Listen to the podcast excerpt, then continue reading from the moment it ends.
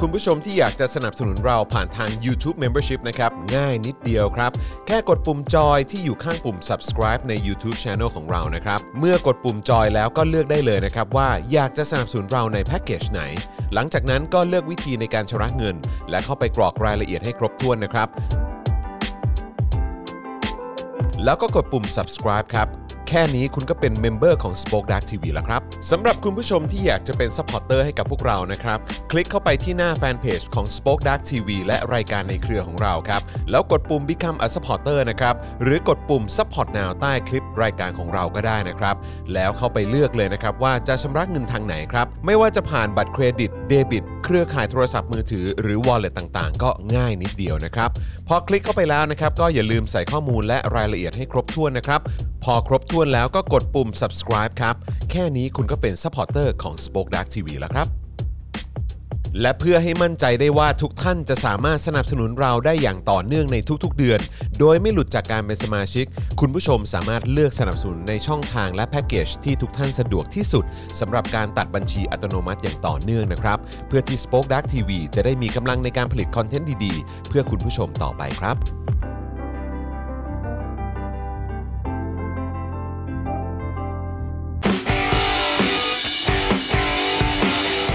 Daily Topics ประจำวันที่ 27 ตุลาคม 2564 ปากพร่ำพลิกโฉมประเทศ มือกอบเศษความล้าหลัง พังประชาธิปไตย ก้มรับใช้ศักดินา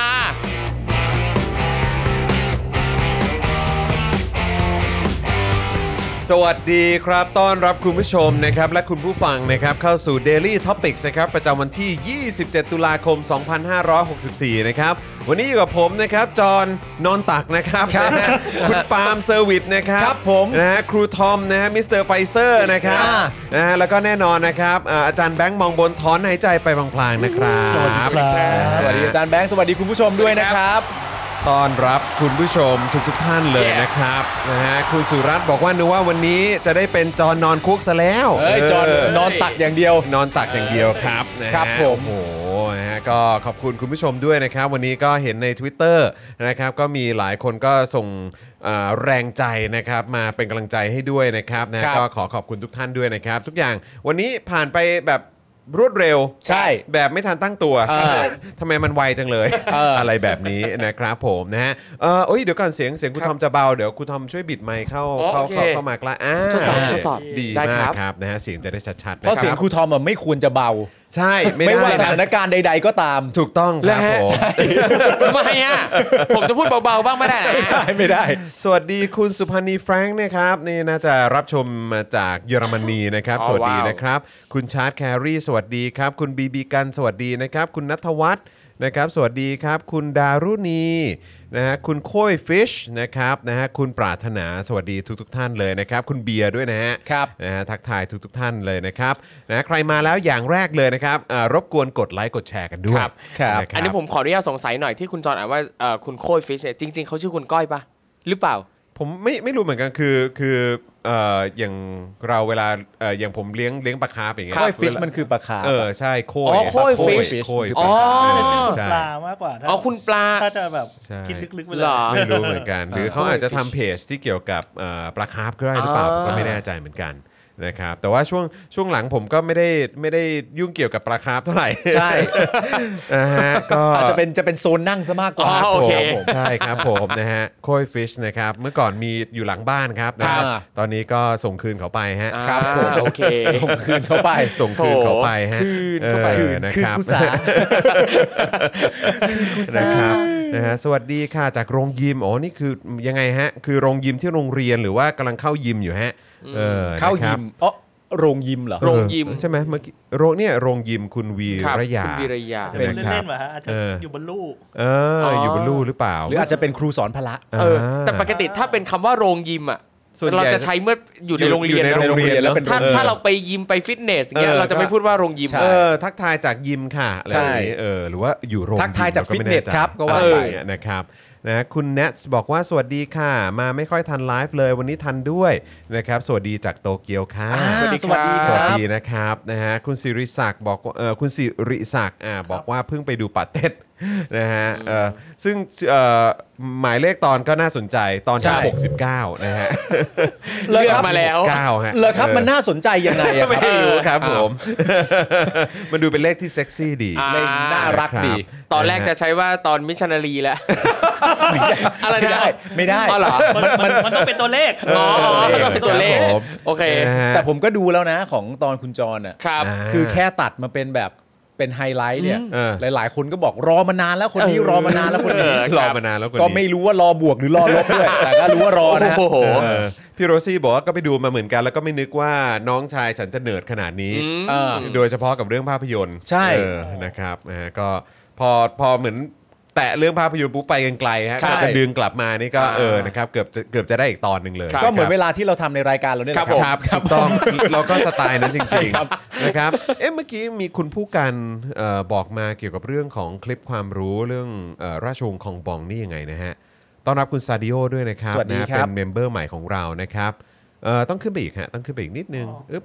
เอ่ออ่าเนี่ย คุณผู้การ Journey บอกว่า เพิ่งได้ดูคลิปความรู้ราชวงศ์คองบองค่ะ เห็นมีโกแก่เป็นสปอนเซอร์ด้วยใช่ไหมคะ จะได้ไปเหมาโกแก่มากินระหว่างดู Daily Topics ไปด้วยเลยโอ้โห เอาเลยครับ ข โอ้ อณมากเลย จัด นะ เลยครับ เอาเลยครับผม ของดีมีคุณภาพอร่อยทุกรสบอกเลยขอบคุณเออ ขอบคุณครับเก่งนะฮะก็โกแก่จริงๆ แล้วก็ให้การสนับสนุนหลากหลายกิจกรรมนะครับ ครับผม แล้วก็จริง ๆ แล้วโกแก่นี่ก็ถือว่าเป็นผู้สนับสนุนต่อเนื่องอย่างยาวนานให้กับ ใช่ สปอคดักทีวีด้วย ครับ นะครับ ครับ นะขอบคุณมากนะครับ เอ๊ะพูดพูดถึงโขแก่แล้วเราจะมีโอกาสได้ดูไอันนั้นอีกไหมฮะ อะไรฮะ เต็มดอยปะ เต็มดอยเต็มดอ เต็ ย มดอยไม่แน่ใจนะครับ แต่ว่าเอ่อ วันนี้ก็ด้วยความที่อ่ะเดี๋ยวเดี๋ยวเล่าให้คุณผู้ชมฟัง ค เล รั ย บ ละกันนะครับนะเอ่อที่ที่ไปมาเมื่อเช้านี้เนี่ยนะครับเมื่อเช้านี้ก็ไปเอ่อที่ศาลนะครับเอ่อของทางเขตดุสิตนะครับนะเพื่อเอ่อไปเหมือนแบบเอ่อไปไปแจ้งกับศาลน่ะว่าว่าเราก็ปฏิเสธข้อกล่าวหานะแล้วก็ก็จะเอ่อสู้คดีการนะครับ อ่า แล้วก็เอ่อถ้าทางศาลก็โดยปกติแล้ว ก็จะมีการถามว่าอ่ะจะให้จัดทนายให้ไหมหรืออะไร อ่า แบบนี้เราก็แค่แจ้งทางศาลไปว่าอ่ะเรามีทนายของเราเอง อ่า แล้ว ครับ เราก็จะเหมือนแบบสู้คดีกันตามกระบวนการอะไรแบบเนี้ย ครับ ซึ่งก็ทุกอย่างเนี่ยผ่านพ้นไปในระยะเวลาที่คุยกับผู้พิพากษาเนี่ย ครับ คือผมให้เอาเต็มที่เลยนะสาสี่สิบวินาทีแล้วกัน สี่สิบวินาที 40 วินาที สี่สิบนาทีหรือเปล่า ไม่ครับ 40วินาทีเลยเหรอ คือแค่ โอ้โห เฉพาะที่อยู่แบบต่อหน้า ครับ อ่ะ เออ ผมให้นาทีหนึ่งอะ เออ ก็คือคือ นี่ตัวอย่างรายการสโป๊กไลฟ์ยาวขนาดเลย ไม่แต่ว่าคือวันนี้มันเหมือนเป็นแบบเหมือนเป็นขั้นตอนหนึ่งเท่านั้นเองนะ อืมครับ เออนะเป็นเพียงขั้นตอนหนึ่งเท่านั้น แต่ว่า อืม ในรายละเอียดที่เดี๋ยวจะต้องมีการเหมือนแบบอ่ะเอ่อสืบพยานเอ่อฟังข้อมูลจากทั้งสอง อ่า ฝ่ายห ครั รือบอะไรแบบเนี้ยเอ่อเอ่อภายในศาลเนี่ยก็จะเกิดขึ้นปีหน้า ปีหน้าเลย ออ ครับ นะครับนะแต่ว่าวันนี้เหมือนแบบเป็นเป็นเรื่องของขั้นตอนการแบบเอ่อแจ้งกับศาลว่าอ่ะอ่ะจะยังไงอะไรยังไงต่ออะไร ค แบ รับบ เนี้ยนะครับแค่นั้นเองครับนะแต่ว่า ครับ โอเค อาจจะมีเวลาก่อนหน้านั้นนิดหน่อยที่จะต้องมากรอกเอกสารเอ่อเซ็นกำกับมีเอ่อ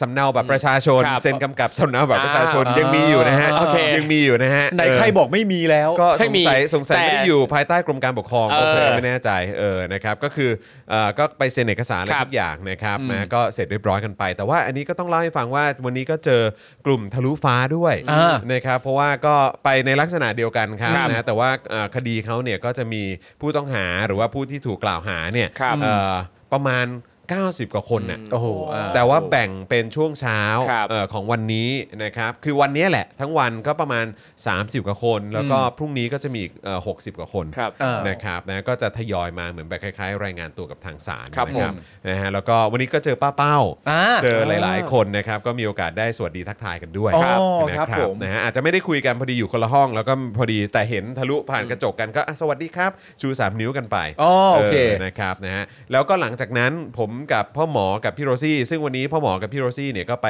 เอ่อไปอยู่ไปไปด้วยอ่ะ ครับ เออนะครับนะฮะก็ก็ไปพร้อม ๆ กันพอเสร็จปุ๊บก็เลยไปแวะทานข้าวกันพอทานข้าวกันก็เลยปิ๊งไอเดีย เออ ขึ้นมา อ่า เออ เกี่ยวกับโปรเจกต์ ครับ ซึ่งอันนี้เป็นโปรเจกต์เอ่อพิเศษเลยนะครับสำหรับเอ่อผู้ที่เป็นเมมเบอร์ ครับ เออ ในเอ่อทาง YouTube เออ แล้วก็เป็นซัพพอร์เตอร์ทาง Facebook เออ นะครับก็คือต้องเป็นเมมเบอร์ และต้องเป็นซัพพอร์เตอร์ อ่า ถึงจะได้ดูคอนเทนต์นี้ เอ เอ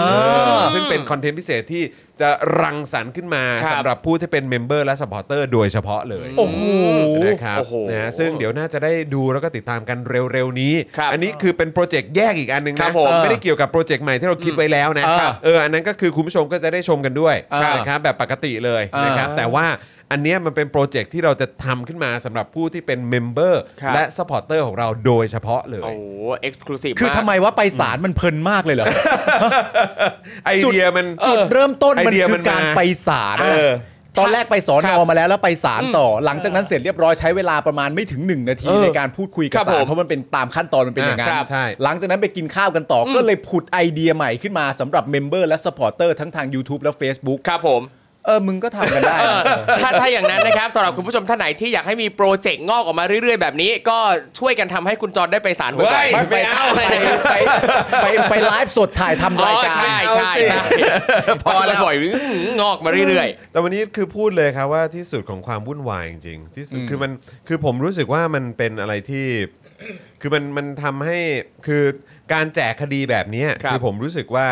คือคือคือเท่าที่ดูแล้วปลายทางผมก็คิดว่ามันคงมันคงไม่ได้อะไรมากอะ อืม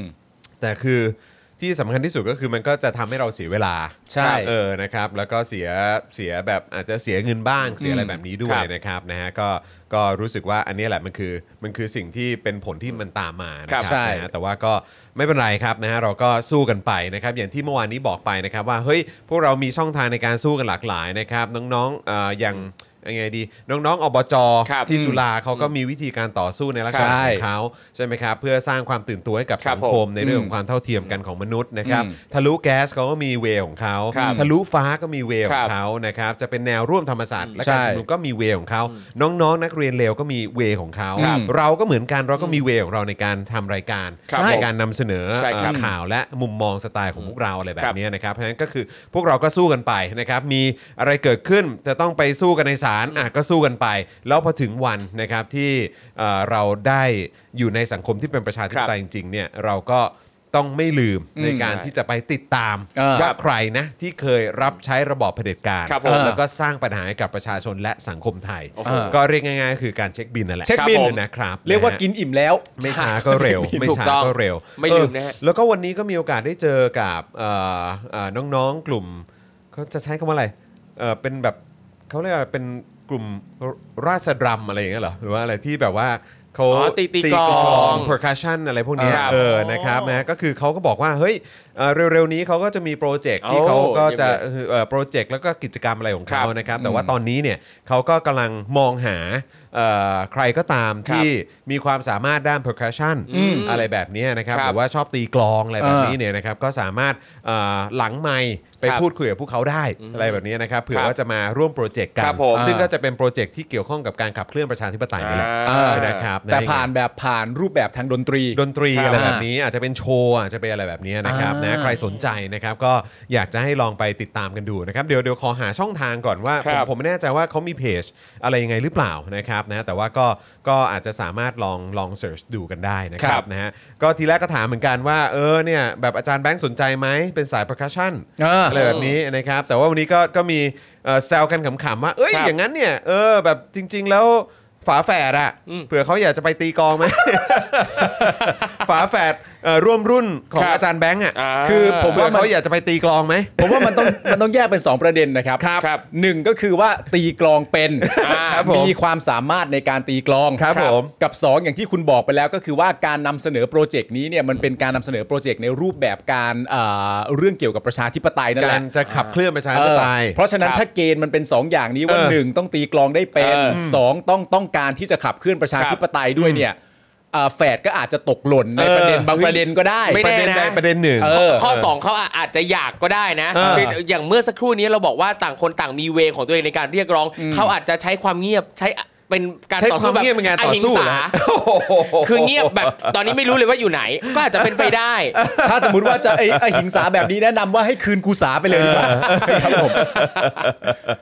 นะครับคุณเปลี่ยนยุคสมัยบอกว่าแล้วคดีคุณจรคือไม่ได้ผ่านทางอายการก่อนแล้วอ๋อผ่านเรียบร้อยแล้วครับนะฮะก็ตอนนี้ก็ไปถึงในกระบวนการทางศาลแล้วนะครั ครับ บ นะ ค ฮะ รับ ก็เอ่อเดี๋ยวเรามาลุยกันครับนะฮะ อาจารย์แบ เรา ง มา ค์ สู้กัน นี่มี ะรับ คนเชียร์อาจารย์แบงค์ให้ไปเยอะมากเลยนะ เอ้ยโโห อาจารย์แบงค์นี่ต้องได้ใช้ความสามารถด้านนี้แล้ว เออ จริงครับ รัสดรัม เออ Yeah ราษฎรัมใช่ไหมฮะ ปลง ใช่ ป ไหม ลงปลงปงฉึ่งกัน ใช่ไหมราษฎรัมเนอะเออ น่าจะรัส นคบ ดรัมหรือเปล่า นะฮะก็ก็ลองลองไปดูกันได้นะ เหมือนเขาจะมีโปรเจกต์แบบผุดขึ้นมาเยอะเลยแหละ เออ นะครับนะฮะแล้วก็เขาก็แบบเฮ้ยใครที่มีความสามารถเรื่อง percussion ใช่ไหม เอ เขา อ ใช้ว่า percussion ครั ใช่ บ ไหม ผม เรื่องของการตีกลอง เออ นะครับนะแล้วก็อยากจะสนับสนุนการขับเคลื่อนประชาธิปไตย เอออ ไรแบบนี้เนี่ยก็สามารถไปคุยหลังไมค์กันได้ เออ นะครับนะฮะเผื่อติดต่อกันว่าจะไปทำโปรเจกต์อะไรกันต่อ ครับ นะครับ นี่แล้วถ้าเวิร์กขึ้นมาจริงๆนะซึ่งก็ควรจะเวิร์กนั่นแหละครับ อะไรที่สนับสนุนประชาธิปไตยมันควรจะเวิร์กอยู่แล้วนะครับ ใช่ ผมหลังจากนั้นก็อาจจะมีเครื่องดนตรีอื่น ๆ ตามมาก็ได้ เออครับ เช่นแบบว่าโซโล่กีตาร์เพื่อประชาธิปไตย เออน ำโดยพี่รัฐแททูคัลเลอร์ นี่โอ้โหรอดูเลยพี่รัสซี่ ต้องรอดูเลยนะครับ น่าดูนะ ผม น่าดู และอาจจะมี นะครับ โปรเจกต์ต่อไปเป็นนักร้องร้องเพลงเพื่อประชาธิปไตยอ่านำโดยเอ่อ ใครดีฮะ อ่ะ ของแม่ ะ เอ่อเอ่อ หาของ จ แม่ อห์นวินยู ไม่เอาไม่เอาของแม่แล้ว ตัวท็อปของวงการ โอเค เออ เอ๊ะอย่างนี้ก็ได้ด้วยเหรอวะ ได้ได้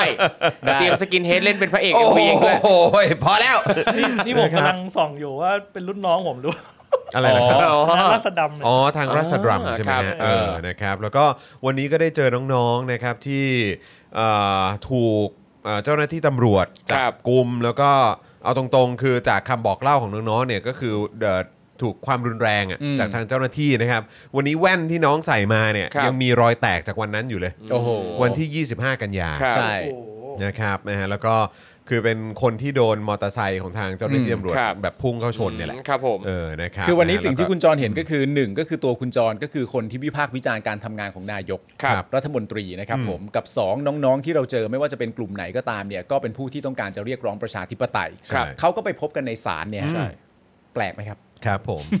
นะฮะก็ไปไปรวมกันอยู่ที่นั่นนะฮะ ใช่ฮะ แล้วอันนี้คือเป็นเพียงส่วนหนึ่งเท่านั้นนะครับ ใช่ คุณผู้ ครั ช บ มนะครับนะฮะอ่ะโอเค คุณผู้ชมครับวันนี้ก็มีข่าวแน่น ๆ มาฝากคุณผู้ชมนะครับนะฮะแต่ว่าอย่างที่บอกไปครับนะฮะอยากจะประชาสัมพันธ์เอ่อล่วงหน้าไว้เลยนะครับนะก็คือว่าสำหรับใครนะครับที่อยากจะดูคอนเทนต์แบบสุดพิเศษเลยนะครั ครับ บ ที่เรากำลังจะครีเอทขึ้นมาให้คุณผู้ชมได้ดูกันเนี่ยนะครับนะฮะโดยเฉพาะนะครับ อันนี้คือเฉพาะเลยนะ ผู้ที่เป็นผู้สนับสนุนรายเดือนของเรา อ่า นะครับนะก็คือทาง YouTube Membership แล้วก็ Facebook Supporter จะได้ดูคอนเทนต์นี้เป็นคอนเทนต์พิเศษเลยนะครับ ครับ นะฮะยังไงใครที่ไม่อยากพลาดเนี่ยก็อยากจะฝากไว้ด้วยนะครับ ให้มาสมัครเป็นผู้สนับสนุนเราแบบรายเดือนกัน ทั้งทาง YouTube Membership แล้วก็ Facebook Supporter ด้วยนะครับ ครับ นะ ซึ่งก็เราบอกวิธีการสมัครไปแล้วเอ่อเบื้องต้นตอนเปิดรายการมานะครับ เดี๋ยวช่วงกลางรายการเดี๋ยวจะมาอัปเดตกันอีกนะครับนะฮะแต่ว่าอันนี้อีกหนึ่งช่องทางครับนะฮะสองช่องทางเลยละกันนะครับ ตอนนี้เนี่ยที่ดูกันอยู่เนี่ยเอ่อข้างล่างนี้นะครับ ใครอยากจะสนับสนุนเราแบบรายวันก็ได้ด้วยเหมือนกันนะครับ ครับ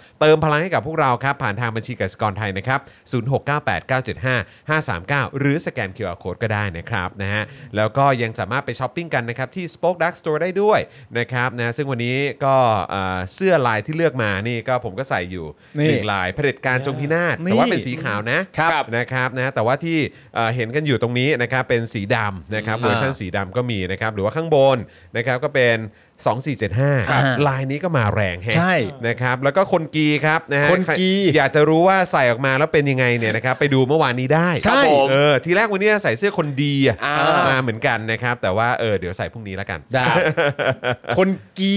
คนกี คนกีสีแดง ครับผม คนดีสีเหลือง อ่า ครับผมนะฮะสีทองเลยแหละ สีทองอร่าม คนดีอะสี คัน ทองอร่าม คัน เลย กี คันกี คนปะคน ค คนนคนเธอคน เออนะครับ เติมเองเติมบรรยากาศเอง อ่าวันนี้ข่าวที่เราจะมาคุยกันนะครับ ก็แน่นอน ยังไง เดี๋ยวมา เอ่ย รีแคปกันหน่อย ครับ กับที่โทนี่วูดซัม เออ นะเขามาพูดเมื่อวานนี้ ยังไง ซึ่งก็ สิ ได้ขะเอ่อได้ข่าวว่าคลับเฮาส์เมื่อวานนี้ก็มีปัญหา อืมใช่ วันนี้ก็เหมือนว่ามีปัญหาค ใช่ รับเมื่อกี้ผมตั้งตั้งเป็นห้องไปแล้วนะค ค รั รับ บ แล้วก็เปิดขึ้นมาตอนนี้ดับไปแล้ว อ่า ผมหลุดออกจากห้องเอง โอ้ ผมก็ไม่เข้าใจเหมือนกันว่าคลับเฮาส์มีปัญหาอะไร ครับ นะครับ ครับ นะฮะแล้วก็เอิ่มเดี๋ยวรีแคปของโทนี่วูดซัมไปแล้วนะครับ เดี๋ยวมาต่อกันที่ประเด็นอบจนะครับ นะฮะหรือว่าของทางจุฬาเนี่ยแหละนะครับแล้วก็เครือข่ายแนวร่วมนิสิตนักศึกษาหลายสถาบันนะครับร่วมกันจุดประเด็น ชวนรณรงค์ผ่านเว็บ change.org นะครับเสนอ UN ครับตั้งวันที่ 6 ตุลาเนี่ยเป็นวันปกป้องเสรีภาพในการแสดงออกของนักเรียนนักศึกษาสากลครับ โอ้โหนี่ไปไกลระดับ อันนี้ โล แซ ก บอันนี้แซบ ดี ครับ คือผมรู้สึกว่าตอนนี้เนี่ยเอิ่มจะใช้คำว่าอะไรอ่ะไอเหมือนภาษาไทยเขาเขาจะใช้คำว่าอะไรดีฮะเอ่อครูทอมเหมือนมันมันซึมแล้วมันกระจายแบบว่าแบบ โอ้โห ทุกหัวระแหงอ่ะเออคือแบบว่ามันมันซึมไปหมด อืม แบบว่า ครับ เหมือนเอ่อนึกภาพแบบเส้นเลือดฝอยเนื้อะมัน ครับ แบบว่ามันกระจายไป อ่านึ ทุ ก ก ออก ที่ทุกจุดเนี่ย ครับ คือมันอาจจะไม่ใช่เอ่อเส้นเลือดใหญ่ที่มันแบบว่า ครับ โอ้โหจะเห็น อ่า ชัดเจน แต่ ครับ ว่าเส้นเลือดเอ่อเส้นเลือดฝอยของการเอ่อปูความเป็น ครับ ประชาธิปไตย อ่า ความรู้สึกจิตสำนึกนะฮะการขับเคลื่อนความ ครับ เป็นประชาธิปไตย การเรียกร้องประชาธิปไตย ความอยากที่จะให้สังคมนี้เป็นสังคมประชาธิปไตยมันแผ่แบบว่า ใช่ ไปทุกแบบ มัน เอ่อ ซึมอยู่ในทุกพื้นที่ ทุกหัวระแหง ใช่ ใช่ไม ทุกหัวระแหง ทุกหัวระแหงจริง ๆ เลยนะครับ แล้วก็ไม่ว่าจะเป็นในในในพาร์ทของนิสิตนักศึกษา ครับ ก็มีตามชุมชน อ่า นะครับนะฮะเอ่อในกรุงเทพในต่าง ครับ จังหวัด ระดับมัธยมศึกษาในพาร์ทของเอ่อในวงการต่าง คๆรับ ก็มีด้วยเหมือนกันนะครับ อืม เพราะฉะนั้นก็น่าสนใจมากๆที่ตอนนี้เนี่ยมันเหมือนเป็นเทรนด์ไปแล้ว ใช่ นะครับ ครับนะมันมันมันคุมยากฮะ ครับ มันกดยากจริง ๆ ครับ ฮะ นะฮะคือกดกดกดซะส่วนใหญ่คือกด อืม กดไว้ซะนานอ่ะ ครับ ใช่ แต่ตอนนี้เนี่ยคือมันกลับกลายเป็นว่ามันกระจายไปทุกที่จริง ใช่ฮะ ๆนะครับคุมยากฮะคุ ครั ม บ ยากนะครับ แล้วก็มีคณะรณรงค์เพื่อรัฐธรรมนูญฉบับประชาชนนะครับ และกลุ่มทะลุฟ้า นัดทำกิจกรรมราษฎรไปสภาครับ เดินหน้ายกเลิก 112 นะครับ ที่รัฐสภาเกียรติกายด้วยนะค ค รั รั บบ นะฮะแล้วก็เอ่อมีประเด็น นายกไทยครับ ครับ นะฮะ ก็คือ ประยุทธ์เนี่ยนะฮะไป ครับ พูดในเวทีประชุมผู้นำอาเซียนด้วย อ้าว อ่า นะฮะออกตัวเสนอให้อาเซียนมีบทบาทในการช่วยคลี่คลายสถานการณ์ในเมียนมาครับ โอ้ เป็นห่วงนะ อืม เดี๋ยวเราไปฟังวิสัยทัศน์ประยุทธ์หน่อยละกัน วิสัยทัศน์ ซึ่งมีซึ่งมีหรือเปล่า ครับ ครับ ก็ นะครับ ดีดีใจที่ยังได้ไปนะ ยังได้ไปอยู่เนาะ เออ นะครับอ่าแล้วเดี๋ยวเราจะมาสรุปประเด็นคำแถลงของพรรคก้าวไกลนะครับ ครับ นะฮะแล้วก็เตรียมเข้าชื่อยื่นยติเปิดอภิปรายทั่วไปด้วยนะครับ ครับ นะฮะก็เดี๋ยวติดตามกันได้ แล้วก็ยังมีประเด็นที่น่าเป็นห่วงในพาร์ทของเชียงใหม่นะครับนะฮะเพราะว่าตอนนี้สั่งปิดพื้นที่เสี่ยงการระบาดโควิดนะครับแล้วก็พบคลัสเตอร์เพิ่มหลายแห่งด้วยนะครับ อีกไม่กี่วันแล้วนะครับคุณผู้ชมครับ ที่เรา ครับ จะเปิดประเทศกันอย่างเป็นทางการนะครับ ฮะ นะฮะตอนนี้เชียงใหม่เองนะครับ ก็ได้รับผลกระทบ ครับ นะครับแล้วก็อย่างที่เมื่อวานนี้บอกไปนะครับว่าเดลต้าพลัสมาแล้วนะครับ ครับผม เจออย่างเป็นทางการหนึ่งครับ หนึ่งแล้ว แต่ ครับ คนแต่คนที่ไปเจอเนี่ยว่าเขาติดเนี่ยเขาไม่ อ่า เคยเดินทางไปต่างประเทศนะ อืม ใช่ครับ เพาะฉะนั้นมีความเป็นไปได้สูงมาก เอ๊ะ ว่าดูท่าจะมีอีก ครับ นะนะฮะเพราะว่าเอ่อเหมือนว่าจะติดง่ายกว่าเดลต้าธรรมดา อืมครับ 15% ใช่ครับ นะครับจีนล็อกดาวน์เมืองหลานโจวนะครับห้ามคน 4 ล้านออกจากบ้าน คุมคลัสเตอร์โควิดนะครับขณะที่นครปักกิ่งออกมาตรการสกัดโควิด -19 ชุดใหม่แล้วนะครับ ซึ่งไม่รู้ว่าอันนี้จะไปกระทบกับเรื่องราวของคนจีน อ่าน นะฮะหรือนักท่องเที่ยวจีน ครับ ที่จะมาเมืองไทยด้วยหรือเปล่า อ๋อกระทบแน่นอนครับ นะครับ เมื่อวานนี้ก็คุยกับอาจารย์วัฒนา ครับผม นะเพราะว่าเอ่อเมื่อวานนี้ก็มีข่าวออกมา บอกว่าเอ่อ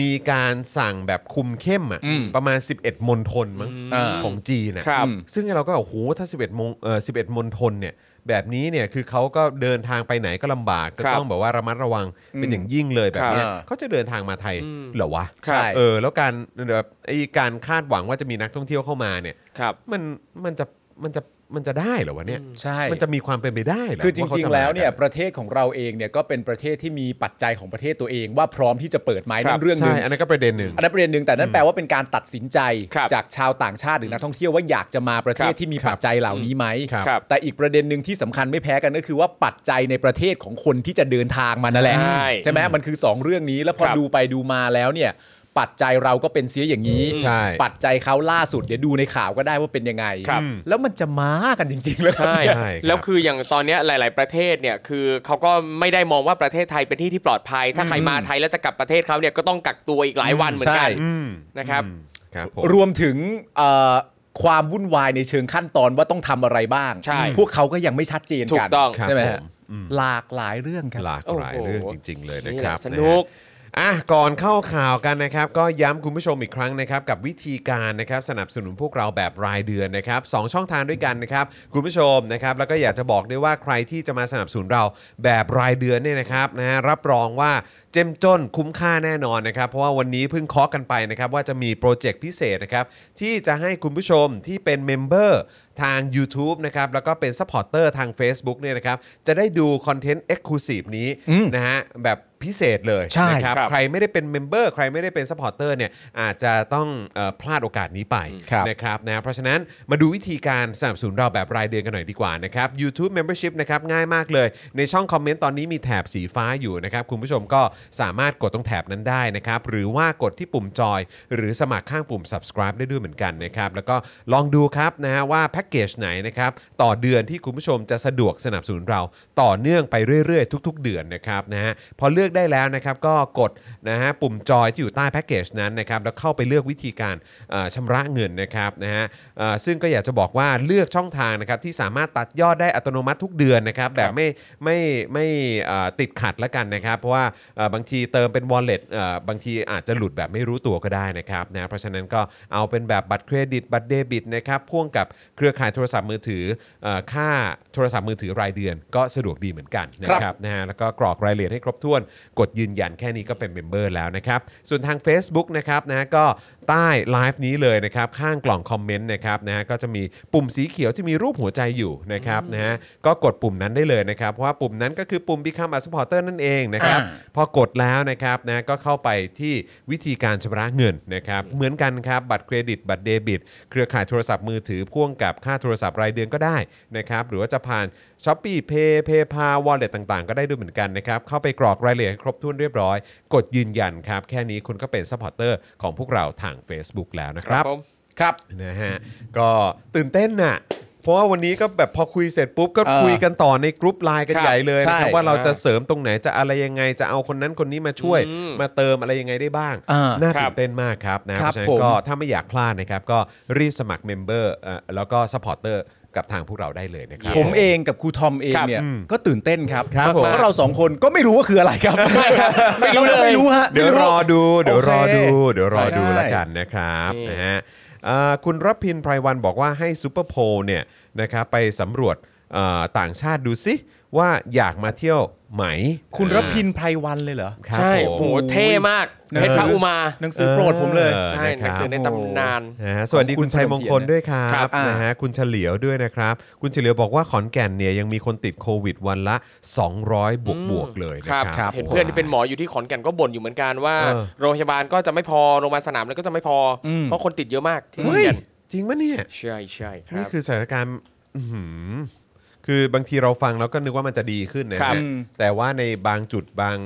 บางพื้นที่เนี่ยก็กลายเป็นว่าหนักขึ้นซะงั้น ใช่ เพราะว่าอย่างวันนี้เนี่ยรายงานผู้ติดเชื้อใหม่อยู่ที่ 8,452 ราย ครับ แล้วก็เช่นเคยครับ เข้าใจว่าอันนี้ไม่น่าจะนับรวมพวก ATK เอ่อหรือว่าพวกแอนติเจนเทสคิด ครับ ต่าง ครับ ๆนะครับของทางโรงพยาบาลหรือว่าเอ่อทาง ที่ตรวจที่บ้านเรือนตัวเอง ที่ตรวจกันที่บ้าน ครับ นะครับนะฮะก็ตอนนี้ที่มีตรวจจากทางโรงพยาบาลเนี่ยเอ่อนะฮะพวก PCR อะไรพวกนี้ก็คงจะอยู่ที่ประมาณ 8,452 รายนะค ครั รับบ ผม นะที่ตรวจเจอ แล้วก็ผู้ป่วยสะสมตั้งแต่ปีที่แล้วเนี่ยนะครับนับมาจนถึงตอนนี้เนี่ยก็1ล้าน8 4 6 4 5 2 รายครับ ครับ แล้วก็วันนี้ก็ยังคงมีผู้เสียชีวิตนะครับเยอะอยู่นะครับ 57 รายครับอันนี้ก็ถือว่าเยอะนะครับ ครับ แค่แค่ชีวิตเดียวก็เยอะแล้วครับ วันนี้ 57 รายเลยนะครับ นี่คุอณงขอ ธีระ แสด ตั้งคำถามน่าสนใจนะฮะ เพราะว่าณตอนนี้เรารู้แล้วใช่ไหมครับว่าเข็มแรกเนี่ยมันอยู่ที่ประมาณ 35% ครับ ครับ นะฮะ แล้วก็เลยมีการเหมือนตั้งคำถามต่อเนื่องไปว่า แล้ว 35%ที่ว่าเนี่ยเป็นซีโนแวคกี่เปอร์เซ็นต์ เออน่า ใช่ ส ไหม นใจ ครับ น่าสนใจ จากจำนวนทั้งหมดเนี่ยนะฮะ จริง ๆ ครับ นะฮะจริง ๆ เลยนะครับอ่ะโอเค งั้นเดี๋ยวเราจะเริ่มกันที่เอ่อ โทนี่วูดซัมก่อนไหมครับ เฮ้ยครับผม นะฮะโทนี่วูดซัมก่อนละกัน ทำไมพี่ปาล์มเป็นไร โทนี่เป็นคนที่ไปอยู่ต่างประเทศ เออ ทำไมเราต้องให้ค่าเขาขนาดนั้นด้วย ใช่ เออนะครับ แต่แต่ช่วงหลังกระแสเขาก็มานะ ครับผม ก็ แล้วก็ เขากระแสเขามาตั้งแต่วันแรกที่เขาทำเลใช่ยเออ ใช่ แล้วอีกอย่างเนี่ยพรุ่งนี้ด้วยป่ะ พรุ่งนี้ใช่ไหมที่เดี๋ยวทางเพื่อไทยเขาจะมีการประชุมกัน อ๋อแหละฮะ อ่า ที่ขอนแก่นด้วยมั้ง ครับผม ถ้าเกิดจะไม่ผิดแล้วเขาก็บอกว่าเออให้จับตาดูในประเด็นของหัวหน้าพัก ครับ ด้วยนะครับนะแล้วก็อาจจะมีเป็นคล้ายๆเป็น ผู้อำนวยการพักหรือประมาณ ค นี้ รับ นะครับ อ่า ซึ่งไม่แน่อาจจะเป็นคุณหมอสุรพงษ์หรือเปล่า ครับผม นะครับก็ต้องรอดูกันนะค ครั รับบ นะฮะอ่ะแต่ว่าเมื่อวานนี้ดรทักษิณว่าไงบ้างครับ โอ้โห คุณทมครับ เมื่อวานนี้เลยครับ ดรทักษิณชินวัตรนะครับ อดีตนายกรัฐมนตรี ร่วมพูดคุยในรายการ Care Talk X Care Clubhouse นะครับ ครับ ในหัวข้อวันนี้ประยุทธ์ พรุ่งนี้ใคร พรุ่งนี้ เออ พวกนี้ก็ประยุทธ์ไงฮะ คือแต่ว่า ก็ ซึ่ง เออ ซึ่งซึ่งก็อยากจะบอกว่าคือถ้าเกิดว่าพรุ่งนี้ใครก็ได้เนี่ย ครับ ก็ก็ยังไม่โอเคนะ ใช่ เพราะว่าถ้าเป็นถ้าถ้าเกิดวันนี้เป็นประยุทธ์แล้วพรุ่งนี้เป็นประวิทย์ เออ ก็ไม่ไหวนะ มันต้องตีความมันมันมันไม่สามารถจะกลายเป็นว่า วันนี้ประยุทธ์พรุ่งนี้ ครับ ใครก็ช่างไม่ได้นะ ไม่ได้ไม่ได้ไม่ได้ไม่ได้ นะ ไม่ได้ นะ จริง ก็ ๆนะครับ หวังเป็นอย่างยิ่งนะครับว่าเราจะได้คนที่เอ่อมีใจฝักใฝ่ประชาธิปไตยจริง อ่า ๆ ครับผม นะ ผม นะฮะ นี่เขาระบุนะครับว่าเราเดินผิดตั้งแต่รัฐประหาร 2549 ที่ทำให้รัฐบาลประชาธิปไตยอยู่ได้ไม่นาน ถ้าอยู่ได้นานบ้านเมืองเราจะไปได้ดีกว่านี้ ครับ ก่อนจะกล่าวว่าที่สำคัญที่สุดก็คือ สมองคนไทยไม่ถูกปลดปล่อยอืมยิ่งเป็นระบบเผด็จการมาคอยถามเด็กอยากเป็นทหารไหม เออ เออวันนั้นน่าอายมากเลยนะ วันนั้นหน้าเขินฮะ จริง ไม่เราคือคงหน้าแตก ครับ แบบเป็นสิ่งเสี่ยงๆเลยแหละ ใช่ เพราะว่าอะไรถามว่าเป็นใครอยากเป็นข้าราชการ เออ ก็บอกเออไม่เป็นไรเดี๋ยวทำให้ เออ เออแล้วบอกมีใครอยากเป็นทหารอ่าไม่เป็นไร ไม่เป็นไรเรามีท มี หาทหารร เพียง เพียง พอ พอ ที่จะดูแลทุกคน แบบ คือแบบ อืม หน้าแตกสองเด้งอ่ะ ใช่ คืออันนี้ละเอียดเป็นผุยผงเลยฮะ ใช่ ต้องใช้คำนี้ครับ เออ ครับผม ครับเขาบอกว่านี่คือเราเนี่ยกำลังครอบหัวเด็กไม่ให้คิด ประเทศต้องปลดปล่อยพลังสมองคนไทยด้วยระบอบประชาธิปไตย ต้องให้คนรุ่นใหม่ จะเป็น Gen X หรือ Gen Y มาทำงานได้แล้ว ดรทักษิณเนี่ยนะครับยังกล่าวถึงพักพลังประชารัฐที่กำลังจะเปลี่ยนเลขาธิการพักด้วยนะครับว่าสิ่งที่เกิดขึ้นเป็นสัญญาณว่าพลเอกประยุทธ์จันทร์โอชาอยากอยู่นาน จึงต้องเปลี่ยนร้อยเอกธรรมนัฐพรหมเผ่าเลขาธิการพลังประชารัฐ ซึ่งพักพลังประชารัฐเนี่ยนะฮะเหมือนเป็นการประกอบกำลังของคนที่มาจากหลายแหล่ง ครับ อ่าโอกาสที่จะเกิดการไม่ลงตัวเรื่องผลประโยชน์จึงมีสูง อืม มีการต่อสู้กันงัดข้อกัน แต่ที่สุดแล้วก็น่าจะเอาไม่อยู่ อ่า ดรทักษิณกล่าวอีกว่า คุณธรรมนัทเนี่ยแกเป็นนักเลง อืม ถ้าพูดกับแกดีๆ อาจจะพูดรู้เรื่อง แต่ถ้าเล่นกับแก คิดว่าแกไม่ยอมเรื่องไม่จบ อืม อ่า คิดว่าคิดว่าถ้าเกิดว่าไม่เคลียร์ดีๆอ่ะ ครับ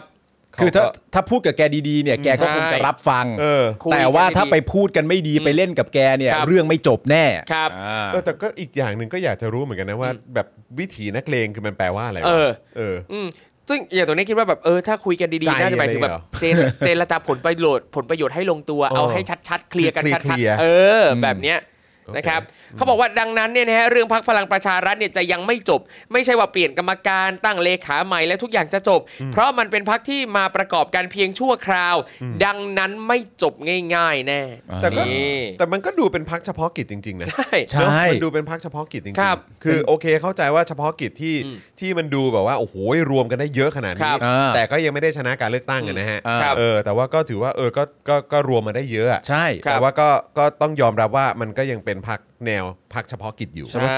เบตเตอร์เลดเหรอ เออเป็นตะเล็ดเป็นตะเล็ดเป็นตะเล็ดพักเบตเตอร์เลด เอออาจจะเฉพาะกิจเหมือนกันมอบมอบมอบรางวัลเมื่อวาน เออครับผม อ่ะดรทักษิณนะครับยังกล่าวชี้แจงถึงกรณีที่ปรากฏคลิปวิดีโอที่แกนนำพักเพื่อไทย เสนอให้คุณหญิงพจมานดามาพงศ์เข้ามาเป็นผู้นำพักเพื่อไทย อืม จนถูกร้องเรียนยุบพัก โดยระบุว่างานเลี้ยงดังกล่าว มีคนโทรมาชวนให้ช่วยพูดอวยพรวันเกิดย้อนหลังนายเกรียงกันตินันโดยนายเกรียงเนี่ยก็เลยถามเรื่องของครอบครัวครับ ว่าใช่คุณหญิงพจมานเนี่ยมานำพักได้หรือเปล่า ซึ่งก็เป็นเรื่องภายในบ้านไม่ได้เป็นการประชุมพักแต่อย่างใด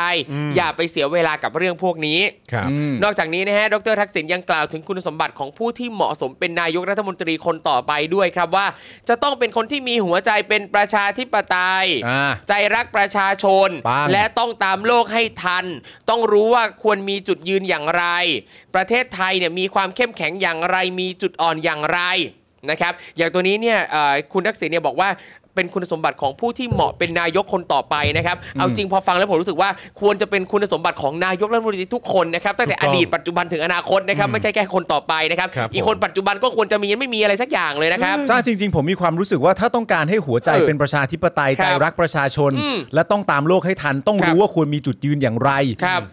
ประเทศไทยมีความเข้มแข็งอย่างไรมีจุดอ่อนอย่างไรเนี่ย เออ ถ้านี่คือสิ่งที่นายกควรจะมีเนี่ย ครับ มันก็มีวิธีการอธิบายที่ง่ายกว่านี้ก็คือเปิดรูปประยุทธ์ขึ้นมา ครับ แล้วก็บอกว่า it's a no no โอเค อันนี้ not อันนี้ like this โอ not เค not like this ก็จะ not ก็จะ like เคลียร์ this not- เออ not like this shit อืมนะครับนะฮะ ไม่มีคุณสมบัติตรงไหนเอาปากกามาวง ครับ เออหยิบขอยืมไฮไลท์เลย เออครับผม เออ ครับ นะเขาบอกว่าเพราะการเป็นผู้นำเนี่ยคือการเป็นเจ้าภาพนำการเปลี่ยนแปลงมาสู่ประเทศในทางที่ดีขึ้น ถ้าผู้นำไม่เป็นเจ้าภาพในการเปลี่ยนแปลง แล้วใครจะเปลี่ยนแปลงอืมนะซึ่งก่อนอื่นเราต้องเปลี่ยนแปลงผู้นำก่อนนะค ครั รับบ ดรทักษิณยังระบุถึงความจำเป็นของผู้นำในการใช้ภาษาอังกฤษเป็นภาษาสากล โดยฝากไปถึงพลเอกประยุทธ์นะครับว่าภริยาของพลเอกประยุทธ์เป็นอาจารย์สอนภาษาอังกฤษ ท่านต้องเรียนกับภริยาบ้าง อันนี้ก็เน็บเน็บเน็บเน็บ ใช่ แต่ก็ก็แปลกใจนะครับ ก็แปลกใจเหมือนกันคือแบบว่าเออก็อ้าวก็เอ่อชื่อชื่ออะไรนะฮะ อ่า ภรรยา อาจารย์น้อง อาจารย์น้อง อืม อะไรเนี่ยเออก็ ครับ ก็เป็นอาจารย์สอนภาษาอังกฤษไม่ใช่เหรออ อืม ใช่ครับ คือก็นึกว่าเออเขาจะมีการแบบคุยกันเป็นภาษาอังกฤษบ้างหรืออะไรแบบนี้หรือเปล่า หรือ วะ เป็นไปได้ไหมว่าอาจารย์น้องเนี่ยแกแบบเอ่อค่อนข้างจะแยกแยะเรื่องงานกับเรื่องครอบครัว เหรอ สอนภาษาอังกฤษคือสอนที่มหาลัยในฐานะที่เป็นมหาวิทยาลัยชั้นสูงการศึกษาชั้นสูง อ๋อชั้นสูงเหรออ๋อครับ แต่ ผม แต่ เออ จริง ๆ ถ้าบอกว่าเป็นเรื่องครอบครัวเนี่ย ครับ อผมมีความรู้สึกว่ามันไม่ถึงต้องขั้นเป็นการเรียนการสอนก็ได้นะ ใช่ เป็นแค่การใช้ภาษาอังกฤษกันภายในบ้านอะไรอย่างเงี้ยฮะผมว่า ใช่ แค่นั้นก็น่าจะพอ แล้วอีกอย่างคือ อืม 8 ปีไง ครับ เออเนี่ยคือ 8 ปีแล้วไง แล้วคือแบบว่าเออแบบเนี่ยอ่ะบอกกับภรรยาว่าพรุ่งนี้ยึดอำนาจแล้วนะครับ เนี่ยเป็นพรุ่งนี้เป็นนายกแล้วนะ เออ เออต่อไปจะมาแบบยึดแบบปกครองประเทศนี้แล้ว ครับ อะไรอย่างเงี้ยคืออย่างน้อยเนี่ยคือภรรยาก็ควรจะบอกไหมอ่ะอย่างงั้นก็ต้องฝึกฝนภาษาอังกฤษนะเพเออราะเดี๋ยวต้องไป ครั ชี้ บ แจงกับต่างชา ใช่ ติว่าเออตัวเองแบบเออแบบ ใช่ แบบมายึดอำนาจทำไม อะไรอย่างเงี้ยเออมาแก้ปั ครับ ญ ผ หาม อะไรในประเทศ ครับ นี้อะไรอย่างเงี้ยจะได้ อืม สื่อสารกับเขารู้เรื่องแม้ ครับ ว่ารู้แหละ ว่าจะมีล่าม แต่ว่า ครับ ก็มันก็เป็นคุณสมบัติอย่างหนึ่ง ใช่ ที่ก็ควรจะมีอย่างน้อยก็ต้องฟังเขา ครับ แบบว่ารู้เรื่องหรือว่าสื่อสารกับเขาเบื้องต้นได้บ้างอะไรแบบเนี้ย ใช่ครับ คือคือผมว่าสมมุติว่าถ้าเรารู้ตัวเองว่าเราโง่ภาษาอังกฤษเราไม่ได้ภาษาอังกฤษเลย อืม แต่เราต้องทำงานอยู่ในจุดที่ต้องใช้ภาษาอังกฤษ อย่างน้อยมันต้องรู้จักขนขวาย ต้องพยายามพัฒนาตัวเอง จริงๆ อย่างน้อยสักนิดสักหน่อยก็ยังดี อันเนี้ยมันไม่ได้เลยอ่ะ ใช่ ใช่ คืออันนี้ไอ้ตรงคำว่าขนขวายนี่ใช่เล ค ย รับ ใช่ ไหมครับ แล้วอันนี้คือคือคือถ้าอยู่ 4 ปีอ่ะ อืม เอออันนี้ก็พอเข้าใจแต่อันนี่ ครับ คืออยู่มา 8 ปีแล้วไง ใช่แต่อันเนี้ยคือการขวนขวายของเขาเนี่ยมันก็มันเป็นการขวนขวายจะเอาอำนาจอย่างเดียวไง อ่าโอเค มันก็เลยไม่มีเวลา แต่จริง ๆ ผมเดาว่าประเด็นในบ้านอาจจะเป็นแบบนี้ก็ได้นะครั ครับ บ ว่าหลังจากผ่านมาสักประมาณ 3 4 หรือประมาณ 5 ปี ครับ ครับ ประยุทธ์เนี่ยก็อาจจะมาถามภรรยาอาจารย์อะไรนะฮะ อาจารย์น้อง อาจารย์น้องถามอาจารย์น้องว่า เธอฉันอยู่มาสี่ห้าปีแล้ว ฉันวิเคราะห์มาเสร็จเรียบร้อยแล้ว เอ นะ อ ว่าฉันเนี่ยขาดตกบกพร่องเรื่องการใช้ภาษาอังกฤษ ครับ และอาจารย์น้องอาจจะคิดในใจก็ได้ว่ากูว่ามึงขาดเรื่องอื่นอีกเยอะ กูว่ากูว่าภาษาอังกฤษอาจจะเป็นประเด็นรองๆก็ได้ จึงไม่ได้นำเสนอการเรียนการสอนเรื่องภาษาอังกฤษมา ครับผม เพราะว่าอาจารย์น้องเล็งเห็นว่า ถ้าจะว่ากันเรื่องขาดตกบกพร่องจริง ๆ เนี่ย อ่า ภาษาอังกฤษอาจจะเป็นอย่างท้ายๆก็ได้ ครับผม อันนี้อาจจะเป็นเรื่องอันนี้ก็ต้องให้เกียรติเขาหน่อย ใครจะไปรู้เนาะ เออ เ ถูกต้อง ครับ นะครับ ผม ก็ นะฮะ ฝากอาจารย์น้องนะครับ อาจารย์นราพร อ่า เออ ครับ นะครับ ผม นะ อ่า ช่วยสอนท่านประยุทธ์สักหน่อยนะครับ อย่างน้อย อ่า A ถึง Z ก็ยังดี โอเค รับผม โอเคนะครับทีนี้อ่ะต่อเรื่องทักษิณนะฮะเขาบอกว่าเมื่อมีคำถามว่ามีอนาคตที่คนในตระกูลชินวัตรเนี่ยจะขึ้นมานำพักเพื่อไทยอีกหรือเปล่า ดรทักษิณเนี่ยก็บอกว่าเป็นคำถามที่ดี แต่ยังไม่มีคำตอบ เฮ้ยอะไรวะ เฮ้ยขอตรวจสอบก่อน เอ้ยอย่าไม่ใช่ เอาไม่ใช่ของเราของเรา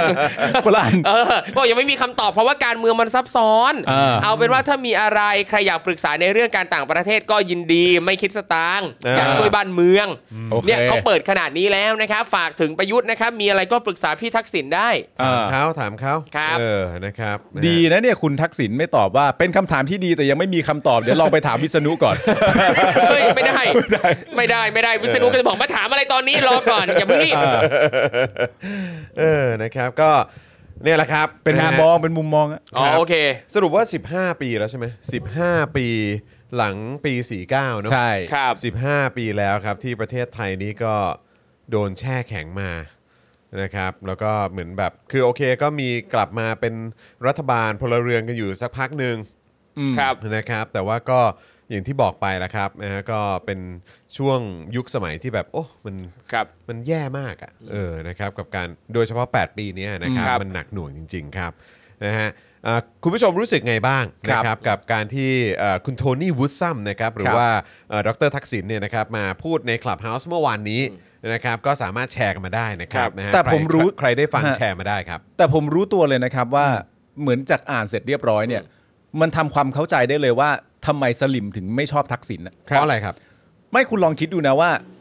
นายกรัฐมนตรีคนต่อไปของไทยอ่ะ อืม ตามความหมายของคุณทักษิณว่าเขาควรจะเป็นคนอย่างไร และควรจะมีความสามารถอะไรบ้าง ครับ เนี่ย ครับ เขาบอกว่าต้องเป็นคนที่มีหัวใจเป็นประชาธิปไตยใจรักประชาชนต้องตามโลกให้ทัน รู้ว่าประเทศไทยมีจุดยืนอย่างไร ประเทศไทยมีจุดอ่อน จุดแข็งอย่างไรบ้าง อืม รู้สึกแม้ว่าถ้าสำหรับสลิมอ่ะทั้งหมดเนี้ยยังไม่ครบ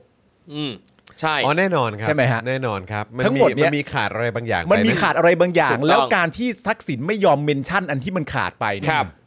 มันก็สลิมก็คงไม่พอใจหรอกครับ ครับ น่าน่าจะพอเดากันได้นะฮะว่าที่ทักษิณพูดเนี่ยมันไม่ครบ ครับ ด้วยด้วยเรื่องอะ ชั ไร ดเจน บ้าง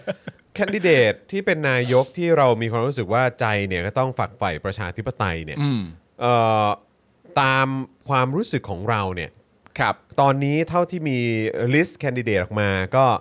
อ่าเอาแบบไวๆใช่ไหม เออ ก็จะมี ครับ เอ่อของทางประชาธิปัตย์ก็เป็นคุณจุรินทร์ อ่า ใช่ครับ โอเค จุรินทร์ใช่ไหมครับเอ่อพักที่แยกออกมาจากประชาธิปัตย์ก็อย่างพักกล้า ครับ กล้า ก็เป็นคุณกรณ์ โโห ก้อน นะฮะ อ่า เอ่อถ้าเป็นมีพักไหนอีกอะก้าวไกล ก้าวไกล ก็คือคุณพิธา ครับ พิธา น่าจะค่อนข้างชัดเจนแล้วเนาะ ใช่ครับ นะครับแล้วมีใครอีกไหม ก็มีเสรีรวมไทยไหม เสรีรวมไทยก็คือเอ่อคุณ ท่านเสรี อ่อท่านเสรี ครับ พิสุทธิ์ใช่ไห ครั ม บ ฮะแล้วก็พลังประชารัฐก็ดูท่าทางก็คงเป็นประยุทธ์แหละ ครับ ก็ต้องเป็นมันนะ ก็ ฮะ คงเป็นประยุทธ์อยู่แล้ว ครับ ครับ นะครับนะฮะก็เลยกำลังพยายามคิดอยู่ว่าลิสต์ของคนที่มีความเป็นประชาธิปไตยอ่ะ อืม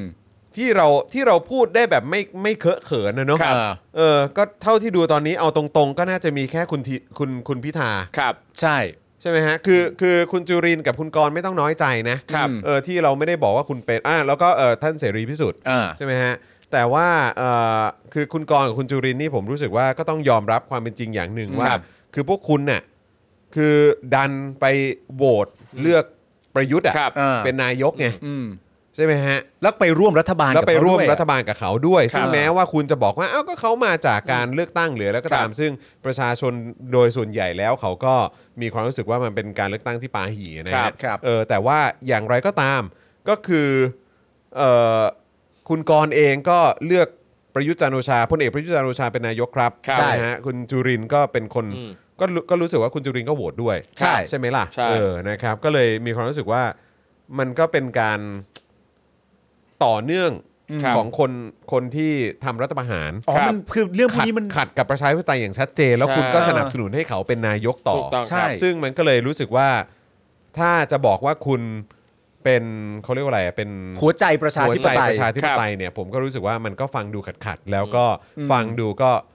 ดูเคอะเขินหน่อยนะครับ เออถ้าก็จะมาบอกว่าผมเนี่ยแหละจิตใจประชาเออหัวใจประชาธิปไตยก็จะรู้สึกว่ามันฟังดูขัดขัดๆแล้วมัน ใช่ ฟังดูไม่น่าเชื่ออ้อแล้วก็อีกคนนึงก็คือคุณหญิงสุดารัตน์ใช่ไหมฮะ ครับผม ไทยสร้างไทยคุณหญิงสุดารัตน์ด้วย ครับ นะครับคุณหญิงหน่อยเนาะเออ ม นะครับ ครับก็ก็เป็นอีกคนหนึ่งที่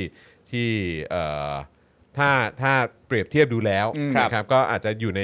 ในแคตตากรีเดียวคล้ายๆกับคุณพิธา ครับ นะครับนะ คือจริง ต่ ๆ ว่า มันแค่พูดยากเฉยๆแหละครับ ถ้าสมมติว่า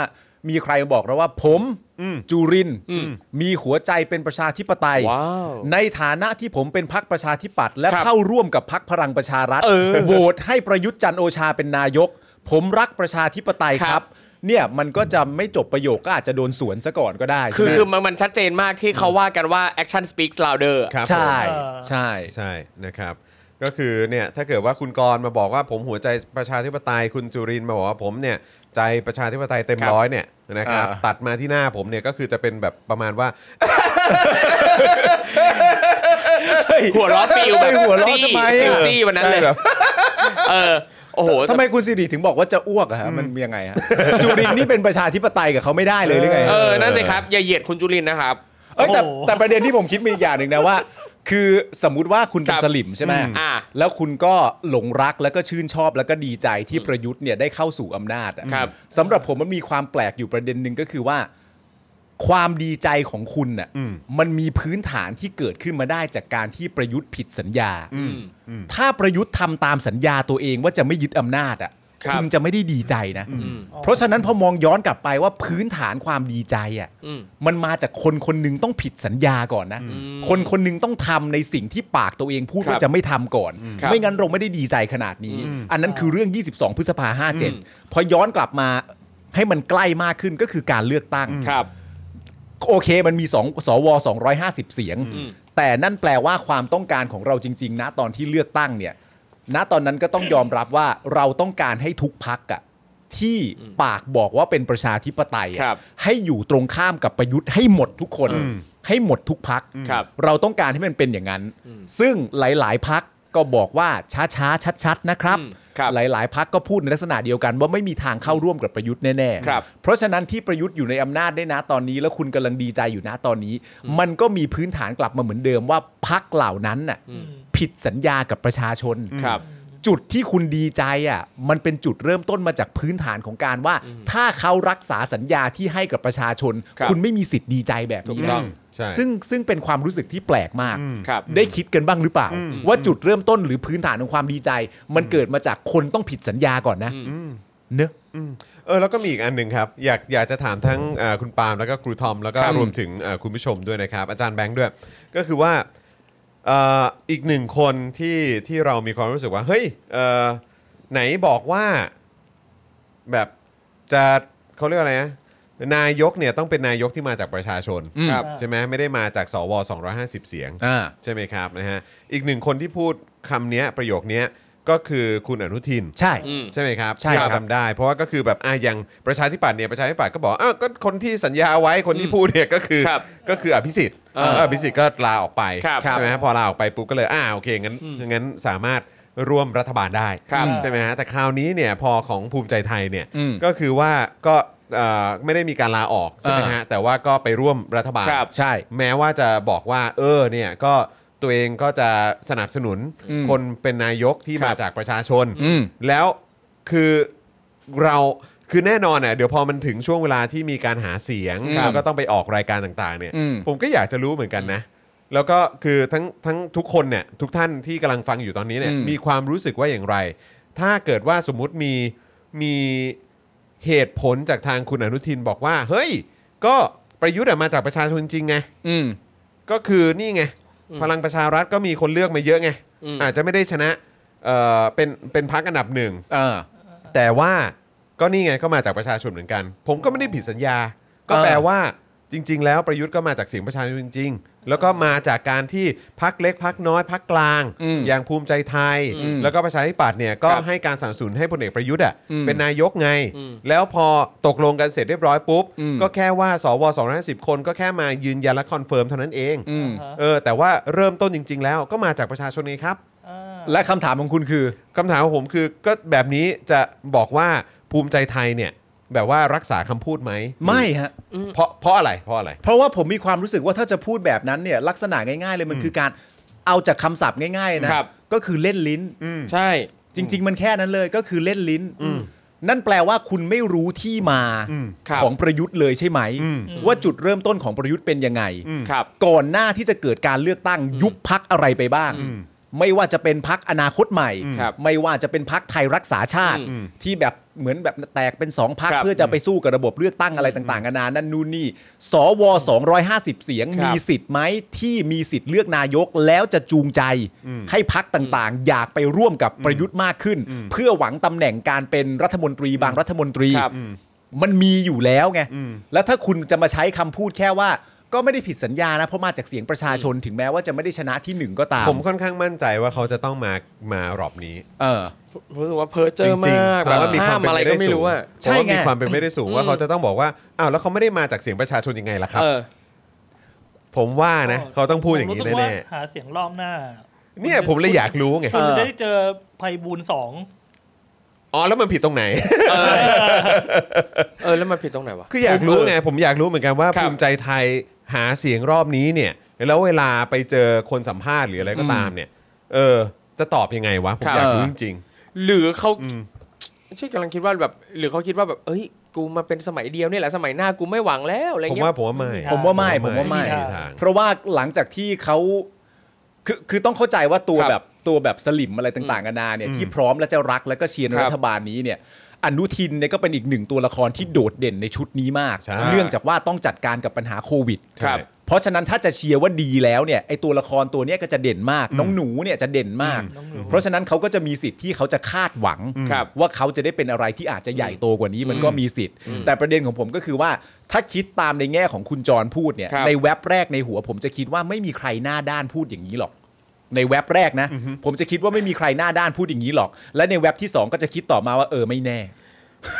แล้วก็คือมันมันไม่ใช่แค่ไม่แน่แบบไม่แน่แต่มันมันไม่แน่ในฝั่งที่ค่อนข้างจะเป็นไปได้สูงด้วยอ่ะดูจากรัฐบาลชุดนี้ดูจากหนูอ่ะคือ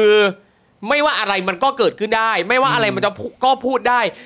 ถึงแม้ว่ามันจะไม่สมเหตุสมผลเลย ถึงแม้ว่ามันจะดูหน้าด้านขนาดไหน ถึงแม้ว่าจะอะไรก็แล้วแต่มันมีโอกาสเกิดขึ้นได้สูงหมดเลย ใช่ แต่เพราะฉะนั้นในความเป็นจริงแล้วถ้าจะพูดถึงในการเลือกตั้งครั้งหน้าเนี่ย ครับ ณผู้ชมหรือคนที่กำลังฟังอยู่กำลังดูอยู่เนี่ยสามารถจะชั่งตวงวัดด้วยตัวเองได้เลยนะครับ ว่าเราควรจะให้โอกาสเขาอีกไหม ครับ ลองเปรียบเทียบกับความเลวร้ายที่เกิดขึ้นในประเทศนี้ก็ได้ ครับ ว่าการให้โอกาสอีกครั้งเนี่ยมันสามารถจะก่อให้เกิดอะไรกับประเทศได้บ้าง อืม ถ้ามีความรู้สึกว่าประเทศยังซัฟเฟอร์หรือสะสมไม่พอเนี่ย ครับ ก็ให้โอกาสอีกทีก็ได้ ครับ แต่ถ้าคิดว่าประเทศมันหนักพอแล้วมันทุเรศพอแล้วมันวิมันมันมันมันวิปริตมากพอ ครับ แล้วเนี่ยให้โอกาสที่ว่าก็ควรจะหยุดได้แล้วไง อืม เออ ใช่ไหม เราก็อยากรู้เหมือนกันนะครับว่าสมมุตินะฮะสมมุติว่า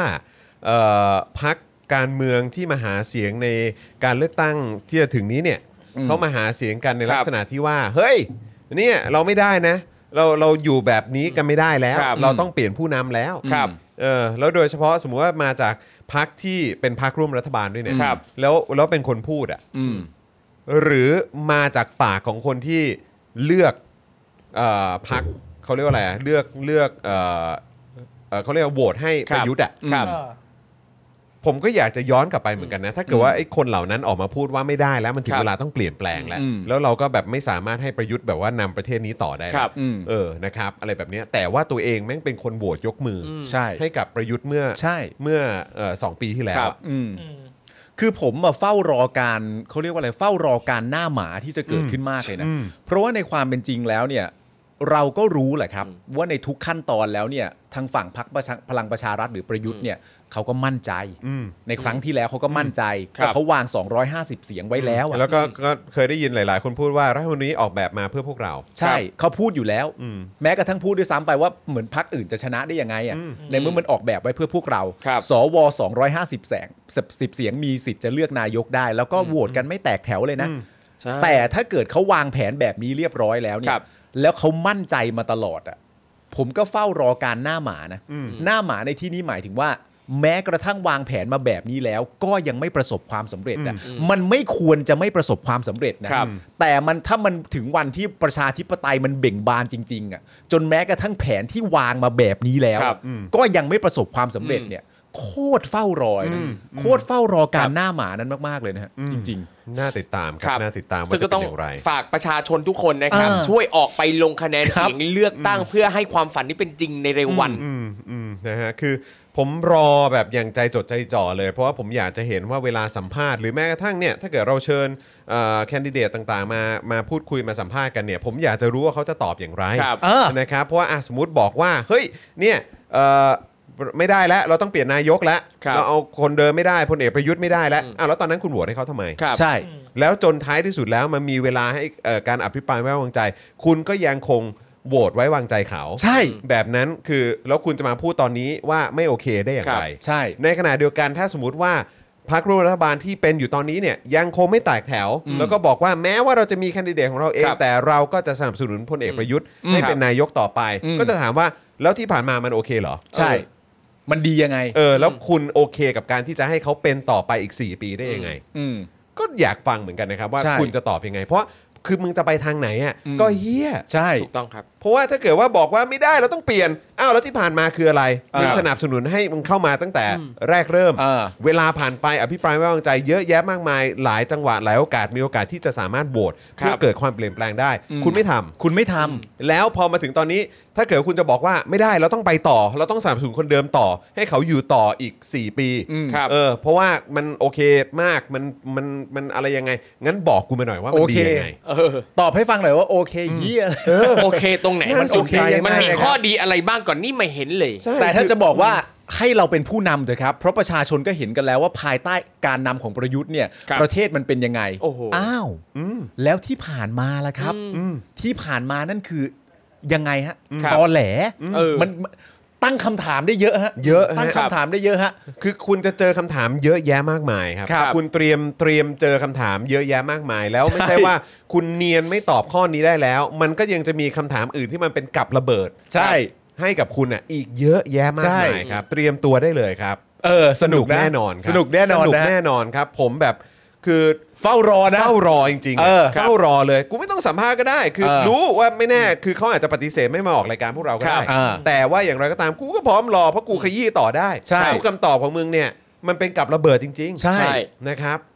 รอเลยครับ ตื่นตาตื่นใจครั ตอบตอบฝั่งซ้ายจะไม่ make sense ทางฝั่งขวา ครับ ตอบ ผม หนึ่งแต่สองที่มึงทำไม่ได้ เออ เยอะฮะ เยอะ เยอะ ฮะ เต็มไปด้วยช่องโหว่แน่นอน เต็มไปหมดครับ พรุน เต็มไปหม พรุ ด น ครับ สนุก พรุนตั้งแต่ ครับ ก่อนมา สนุกแน่ครับ เพราะฉะนั้นอดใจรอกันหน่อยละกัน ครั นะ บผม ครับนะฮะเวลาที่จะเอาคนพวกคนเหล่านี้มาขึงประจานกันเนี่ยนะครับ อ่า เดี๋ยวเราจะได้เห็นกันครับ เออ นะฮะ ผมถามเลยดิ มันเคยมีใครได้ไปถามคุณอภิสิทธิ์ไหมว่ารู้สึกอย่างไรบ้างกับการตัดสินใจของคุณจุรินทร์น่ะมีนักข่าวเคยถามไหม น่าจะเคยมีปะ ไม่แน่ใจฮะ น่จะ ถ้าเคยมีแล้วเขาเคยตอบไหมฮะ เต็มที่ก็อาจจะแบบเออก็คงเคารพการตัดสินใจของ อ่า พรรคหรืออะไรแบบนี้ อ่า มาก เออโอเคไปข่าวต่อไป ซึ่งซึ่ง โอเค อีกอย่างอีกอย่างหนึ่งที่น่าสนใจก็ไม่รู้ว่าอย่างคุณอภิสิทธิ์จะไปตั้งพรรคใหม่หรือเปล่าเนาะ อ่าใช่ใช่ใช่ใช่ใช่ หรอเขายังยังคิดจะตั้งพักใหม่อีกเหรอ ผม แต่ ว่า ณวัน ผ นี้ มว่า เขา ต่ออยู่แล้ว เขายังเป็นสมาชิกพรรคอยู่ไม่ใช่เหรอ ไม่รู้เหมือนกัน แต่ เขา คือ อาแบบจจะ ว่า ตัดสินใจออกก็ได้ เอออ อาจจะไปตั้งพักใหม่ก็ได้ชื่อพักต่ำร้อยอะไร โอ้โหโคตรหยาม พักต่ำร้อย โคตรหยาม นะครับนะฮะอ่ะโอเคนะครับ ก็เดี๋ยวคอยติดตามการเลือกตั้งแล้วกันครับ เออ สนุกฮะสนุกครับ สวัสดีครับผมอภิสิทธิ์เวชชาชีวะหัวหน้าพักช้าช้าชัดชัดๆครับ เออ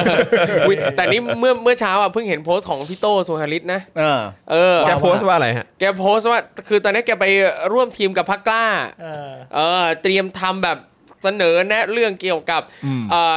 เศรษฐกิจสร้างสรรค์เออ เศรษฐกิจ creative สร้างสรรค์ economy ใช่แต่แต่ซึ่งเราก็เห็นว่าอุ้ยแกทำเป็นชาร์ตนั่นนี่นู่นอะไรเงี้ย ซึ่งแบบ อืม ทำไมอ่ะ แบบอืมใหม่มากเลย สร้างสรรค์มากเลย แบบอืมแต่ละอย่างก็แบบอืม ดีๆทั้งนั้นเลย อ๋ออ๋ออ๋อโอเคอ่ะเออ อ่ะอ่ะ กูไปทำกิจกรรมกับเด็กประถมเด็กประถมก็ คิดได้สร้างสรรค์กว่านี้อีกับพูดเลย ผมไม่รู้เหมือนกันเพราะว่าคือสำหรับผมเองคือผมก็ช็อกกับความคิดของพี่โต้ตั้งแต่ไอ้วันรัฐประหารแล้วล่ะครับ อ๋อเหรอครับ เออนะฮะตั้งแต่วันที่แกออกมาบอกว่าเออแบบเฮ้ยต่างชาติไม่ต้องมายุ่งมันเป็นเรื่องในประเทศ ซึ่งเราแบบรู้สึกว่าเออเดี๋ยวกันนะพี่ ครับ อ๋อหลังจาก จะ นั้น บ บอก อก ว่า ว่าเล กาย รทำรัฐประหารโอเคเหรอ อืม เออซึ่งเราก็แบบว่าโห ครับ ครับผมคือจบอะ ครับ คือสำหรับผมนี่คือแบบโอ้โหจบเลยอะ ครับ เออนะครับอ่ะคราวนี้มาในพาร์ทของคนรุ่นใหม่กันมากดีกว่าครับ มาดูความหวังที่พอเราเห็นปุ๊บเนี่ยผมว่าใจของเรามันจะเบ่งบานนะครับ เพราะว่า ครับ คือกลุ่มคนเหล่านี้แหละครับ คือคนที่จะมากวาดล้างเผด็จการนะครับ ให้มันหมดไปจากสังคม เย่ เราในอนาคตเนี่ยแหละครับ ครับผม นะฮะหลังจากที่เมื่อวันที่ 12 ตุลาคมที่ผ่านมานะครับ ครับ องค์การบริหารสโมสรนิสิตจุฬาลงกรณ์มหาวิทยาลัยหรืออบจนะครับและเครือข่ายแนวร่วมนิสิตนักศึกษาหลายกลุ่มครับ ครับ ได้ร่วมกันจุดประเด็นเชิญชวนประชาชน ร่วมรณรงค์ผ่านเว็บไซต์ change.org นะครับ ภายใต้หัวข้อรณรงค์ว่า เสนอให้วันที่ 6 ตุลาคม เป็นวันปกป้องเสรีภาพในการแสดงออกของนักเรียนนักศึกษาสากลต่อ UN ครับครับนะฮะหรือว่าสหประชาชาตินะครับ โดยล่าสุดนะครับเมื่อเมื่อเวลา2โมง50ครับของวันนี้เนี่ยนะครับมีผู้ร่วมลงชื่อสนับสนุนแคมเปญผ่าน change.org แล้วนะครับจำนวน 5,263 คน นะครับจากเป้าหมาย 7,500 คนครั ครับ บครับ รายละเอียดในการรณรงค์นะครับระบุไว้ในเว็บไซต์ว่า การใช้ความรุนแรงต่อนักเรียนนักศึกษายังคงเกิดขึ้นในหลายประเทศทั่วโลกครับ ครับ เหตุการณ์ 6 ตุลาจึงเป็นตัวอย่างที่เด่นชัด ต่อการปราบปรามนักเรียนนักศึกษาภายในสถาบันการศึกษา ครับ โดยที่บางครั้งรัฐก็เป็นผู้กระทำการ หรือจากตัวมหาวิทยาลัยเองที่เพิกเฉยต่อการละเมิดสิทธิเสรีภาพของนักเรียนนักศึกษาในการแสดงออก ไม่ว่าจะเป็นการทำร้ายร่างกาย ครับ ข่มขู่ทางจิตใจ ครับ และการลงโทษทางวินัย และเงื่อนไขอื่น ๆ ครับ ครับ โดยเฉพาะในประเทศไทยเองนะครับการชุมนุมที่นำโดยนักศึกษาในช่วงปี 2563 เนี่ยนะครับอ่าเป็นต้นมาเนี่ยต้องเจอกับการปราบปรามและความรุนแรงจากตำรวจอย่างต่อเนื่อง จนถึงปัจจุบันครับ รัฐบาลไทยมุ่งจะดำเนินคดีกับนักกิจกรรมจำนวนมาก หลายคนในนั้นเป็นนักเรียนที่อายุต่ำกว่า 18 ปี ครับ ที่เพียงออกมาใช้เสรีภาพในการแสดงออกเท่านั้นครับ ครับ โดยหมหาวิทยาลัยภายในประเทศยังคงขัดขวางการใช้เสรีภาพในการแสดงออกในพื้นที่ของตน ดังเช่นในปี 64 นะครับหมหาวิทยาลัยธรรมศาสตร์ครับที่เป็นสถานที่เกิดเหตุการณ์ 6 ตุลานั้นเนี่ยกลับไม่อนุญาตให้จัดการรำลึกเหตุการณ์ ภายในหมหาวิทยาลัยครับ อืม สถานที่เกิดเหตุอะ ใช่ครับ นะครับนอกจากนี้ครับยังมีอีกหลายกรณีครับที่หมหาวิทยาลัยไม่สนใจ และสนับสนุนการละเมิดเสรีภาพในการแสดงออกของนักเรียนนักศึกษา ผ่านการใช้กำลัง การแทรกแซง ไปจนถึงการลงโทษทางวินัยนะครับ ครับ เหตุการณ์ที่เกิดขึ้นล่าสุดในฮ่องกงก็เป็นอีกหนึ่งตัวอย่างอันน่าเศร้าสลดครับ อืม ที่ทำการของนักศึกษาถูกบุคคล ไปจนถึงขั้นยุบสหภาพนักศึกษา ครับ หรือในเมียนมานะครับที่นักศึกษาจำนวนมากครับถูกจับและถูกแจ้งข้อหานะครับที่ต้องจำคุกเป็นเวลายาวนาน เพียงเพราะการชุมนุมอย่างสันติเพื่อต่อต้านระบอบเผด็จการอำนาจนิยมครับ ครับผม ก่อนจะระบุข้อเรียกร้องจากการรณรงค์ในครั้งนี้นะครับเอาไว้ด้วยนะครับว่า เนื่องในโอกาส 45 ปี 6 ตุลา เพื่อย้อนรำลึกผู้เสียชีวิต และบรรดาเหตุการณ์ความรุนแรงทั้งหลายที่เกิดขึ้น ภายในสถาบันการศึกษาทั่วโลก ผู้บริหารของมหาวิทยาลัยควรจะตระหนักถึงความรุนแรง ซึ่งละเมิดสิทธิมนุษยชน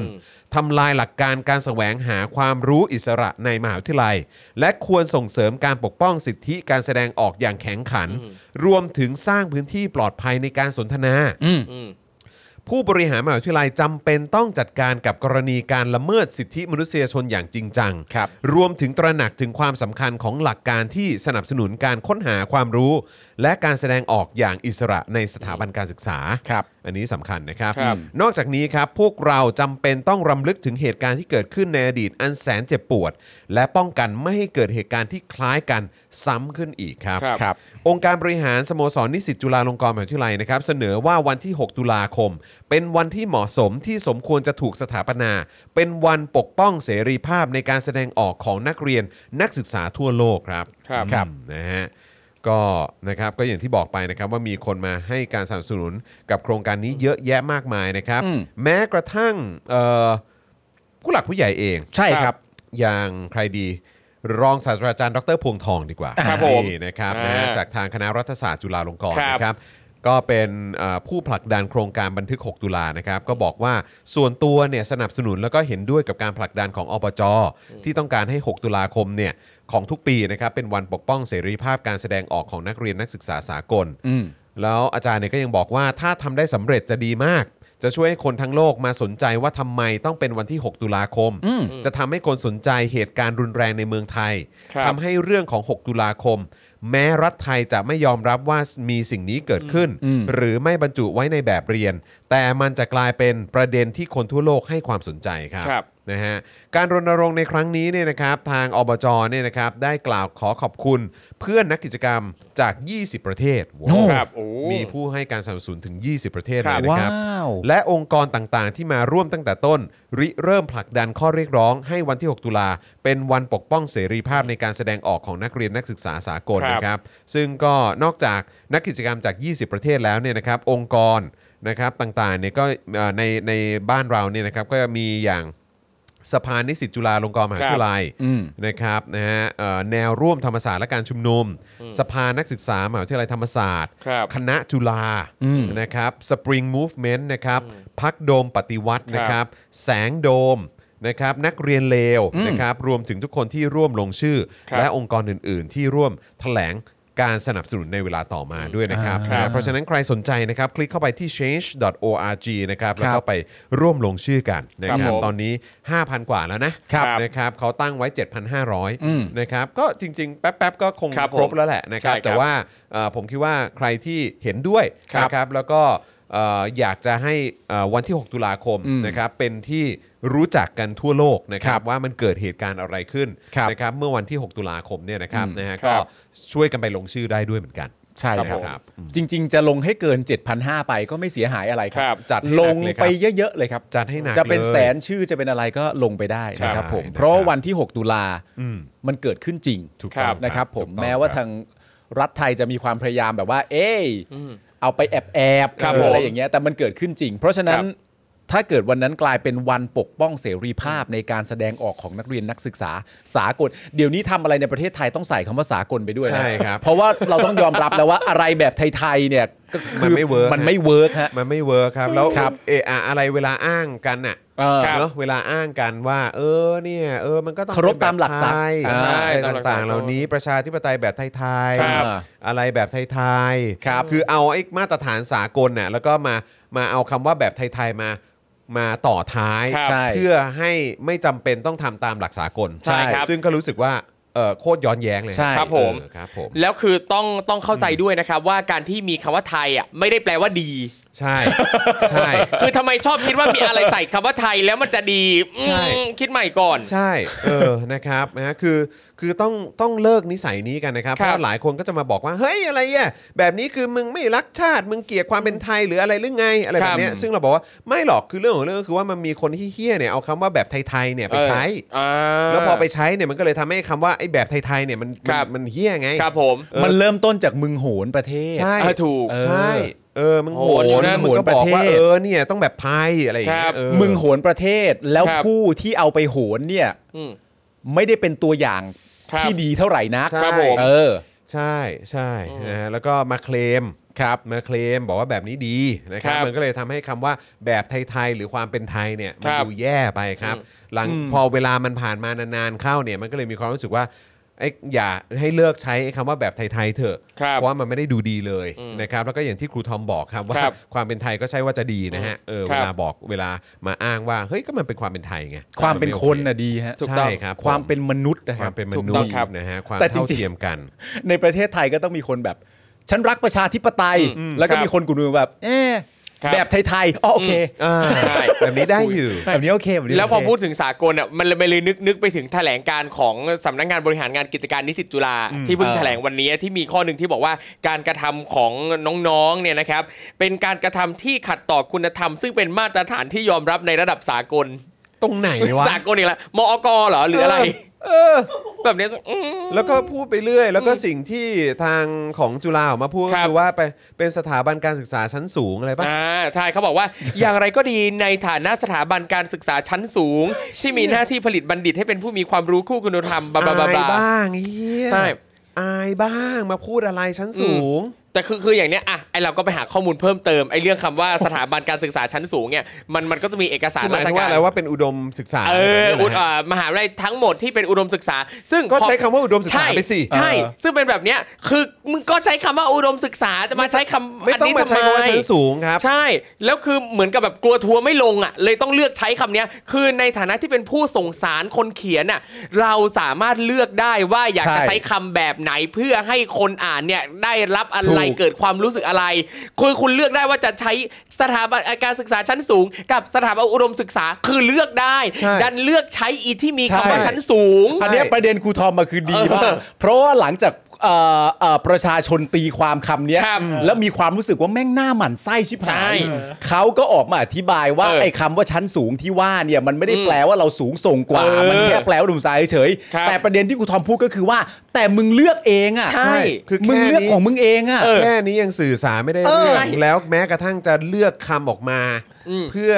อธิบาย เออ หรือว่าเพื่อจะมาแบบนะเออแบบว่าเกี่ยวสะท้อน ครับ วามรู้สึกหรือความ อืม คิดเห็นเกี่ยวกับสถานการณ์หรือเหตุการณ์ที่มันเกิดขึ้น อืม ยังเลือกใช้คำ ใช่ ใช่ ที่ไม่โอเคเลย เอาจริงคือพูดในฐานะที่จบจุฬาอย่างหนึ่งมันก็จะรู้สึกว่าหลายคนอ่ะหมั่นไส้จุฬาอยู่แล้วเออ แล้วพอเลือกมาเลือกใช้คำแบบเนี้ยมันยิ่งหน้าหมั่นไส้กูเองยังหมั่นไส้เลย อีเห็นแล้วแบบอีขยะ น่า แขยง พูดนะ ความแบบชั้น เออ สูงอ่ะ น่าพูด แบบ จริง ช่วงนี้การท่องเที่ยวมันซบเซา อ๋อ เขาเลยต้องเรียกทัวร์ไปลง เรียกทัวร์เรียกอยู่นั่นแหละ แต่ว่าจริง ๆ แล้วการเลือกคำอ่ะ ครับ มันก็สามารถวิเคราะห์นิสัยคนได้ ถู นะ ก ๆใช่ ถูกไหม ใช่ จริง ๆ คุณอาจจะเลือกคำนี้เปล่าไม่ได้แปลว่าอย่างนี้ แปลว่าอย่างนี้ต่างหาก แต่ ใช่ เมื่อคุณเลือกคำนั้นมาใช้แล้วเนี่ย ถูก มันก็วิเคราะห์คำที่คุณเลือกได้ ใช่ นะว่าทำไมจึงเลือกมาใช้ตั้งแต่แรก ใช่คือแบบ ใช่ อืม ใช่ปะ คงรู้สึกแหละว่าอืมก็อยากจะใช้คำว่าฉันสูงอ่ะก็สูงอ่ะ โอ้โห สูงกว่ามหาลัยก็คืออีโก้นี่แหละ ไอ้ จริงจริง ทำไมอ่ะ สูงมาก กระโดดลงมาจาก็กเป๊ะแล้ว อีโก้จุฬาเนี่ย ก็ สิบ เะ ปี แล้ว ไม่ ครับ ถึงพื้น เออเสาหลักนี่คือเสาอีโก้หรือเปล่าฮะ เออ ครับผมเ สูงกว่ามหาลัยก็ ค คืออีโก้นี่แหละ โอ้โห ไอ้เหี้ย แล้วแล้วคืออันเนี้ยอย่างผมบอกเลยไม่ต้องมาบอกว่าโอ้ยกูชังมหาวิทยาลัยเนรคุณต่อมหาวิทยาลัยนะ ผมเป็นหนึ่งในห้าผู้เข้าแข่งขันแฟนพันธ์แท้จุฬาลงกรณ์มหาวิทยาลัยนะครับ รู้ดีกว่าพวกมึงอีกอะกูพูดงี้ เอ นะ อ เออ ใช่ เออให้ รู้ดีกว่าพวกมึงแน่นอนจริงๆ ให้ผมกับคุณจรพูดก็พูดไม่ได้อย่างนี้นะ ใช่ เออ บอกไว้ก่อน ใช่ นี่คือคนที่สามารถพูดได้เต็มปากจ เออ ริงๆ นี่คือคนที่สามารถพูดได้เต็มปาก ตอนจบครูทอมได้เกียรตินิยมหรือเปล่าฮะ ไม่ได้เขาไม่ให้ฮะไม่ถึงอีกนิดนึงอีกนิดนึงอีกเศษเสี้ยวนึงจะถึงแหละ แต่แบบ เออคนที่พูดไม่ใช่อาจานแบงค์นะครับครูทอมนะขครั อ บบ คุณคุณทอมอะ ไม่แล้วคือจะบอกว่าในโพสต์นี้เนี่ยนะครับ เข้าไปดูคอมเมนต์อะสนุกมาก อ๋อเหรอ เพ ฮะ ราะว่าคือเห็นเลยว่าบรรดาบัณฑิตจุฬามากมายหลายคนที่แบบอีกับแถลงการอันนี้อ่ะเข้ามาแบบเข้ามาดับอย่างที่ผมบอกว่า คือคนนอกคนนอกเนี่ยก็สามารถจะด่าได้ไม่ติดอยู่แล้ว ไม่ว่าใครก็สามารถมาด่าจุฬาได้ แต่ถ้าเป็นคนในคนที่จบจากจุฬามาด่าเนี่ยมันจะมีข้อมูลเชิงลึกกว่าที่ เออ แบบสามารถ ใช่ใช่ ด่า ใช่ ได้แบบ ใช่ใช่ ถึง ใช่ แก่นมากกว่า เด็ดเด็ด เด็ด เข้าไปอ่านเลยผมบอกเลยว่าท็อปบรรดาท็อปคอมเมนต์มากมายในโพสต์เนี้ยเด็กจุฬาทั้งนั้นแหละ อ่า ใช่ นะครับ เพราะในความเป็นจริง ลอง ถ้าเกิดว่า ลองไปดู ให้คนนอกมาด่าเนี่ย ครับ มันก็อาจจะไม่มีข้อมูลเพียงพอที่แบบ อ่า แล้วมาเสริมไงมา และ เสริม และเขาชั้นสูงจริง ๆ หรือเปล่าวะอาจจะไม่เพียงพอ เออ แต่คนในจุฬาสามารถจะวิเคราะห์ได้ว่ากูรู้เลยนะ เออ ว่าชั้นสูงที่ว่าเนี่ยเดี๋ยวกูจะวิเคราะห์ให้ฟังว่ามันชั้นสูงไหมเนี่ย เออ ได้อ่ะ อืมอืมใช่ โอ้ ใช่ ย ใช่นะครับ สูงกว่ามหาลัยก็อีโก้เนี่ยแหละ ใช่ จบจบแล้ว ไม่ กูฟินแล้ว แแล้วคืออย่างอันเนี้ยอ่าสำนักงานบริหารกิจการนิสิตอันนี้ก็ต้องให้ข้อมูลเพิ่มเติมว่าอ่าสำนักงานบริหารกิจการนิสิตเนี่ยคือหน่วยงานที่อ่าเหมือนกับดูแลเรื่องการบริหารงานการทำกิจกรรมของสโมสรนิสิตจุฬาอีกทีนึงคือมันคืออย่างสโมสรนิสิตจุฬาเนี่ยมันจะอยู่อันเดอร์ของสำนักงานนี้ ครับผม อ่าพอทางฝั่งอบจออกมาแถลงปั๊บอ่ะหน่วยงานที่ดูแลอันนี้ก็เลยต้องออกมาเทคแอคชั่นหน่อย ครับโอเคโอเคเข้าใจ ออ เข้าใจ ซึ่ง ขั้นตอน ซึ่งเอาจริงนะ ในใจมันก็รู้สึกว่าแบบเฮ้ยหน่วยงานเนี้ยอยู่กับเนติวิทย์มาตั้ง4ี่หปีแล้วอะเนติวิทย์คือปี 5 แล้วอะยังดูไม่ออกว่าถ้าอยู่เงียบๆไปอะคนไม่ด่าหรอก ใช่ ใช่ เออ คือสนุกกับการล่อทีสนะฮะเออครับ เอ ผ อ ม แล้วคือเนี่ยย้อนกลับไปตอนที่ตั้งแต่ครั้งก่อนอะที่มีเรื่องกันเนติวิทย์หักคะแนนความประพฤติ อืม นั่นนี่ อืม นู่นอะขึ้นศาลปกครองศาลปกครองก็ยังให้แบบเพิกถอนอะไอ้ตรงเนี้ยไอ้เรื่องที่บอกว่าเขาทำผิดนั่นนี่นู่นอะ อ่า ครับ ใช่ใช่ใช่ก็คือก็คือท้ายสุดก็คือเอ่อฝั่งน้องๆก็ ครับ ครับ ก็ชนะ ชนะ ว่างั้ คดี กว่า ไป เออนะครับ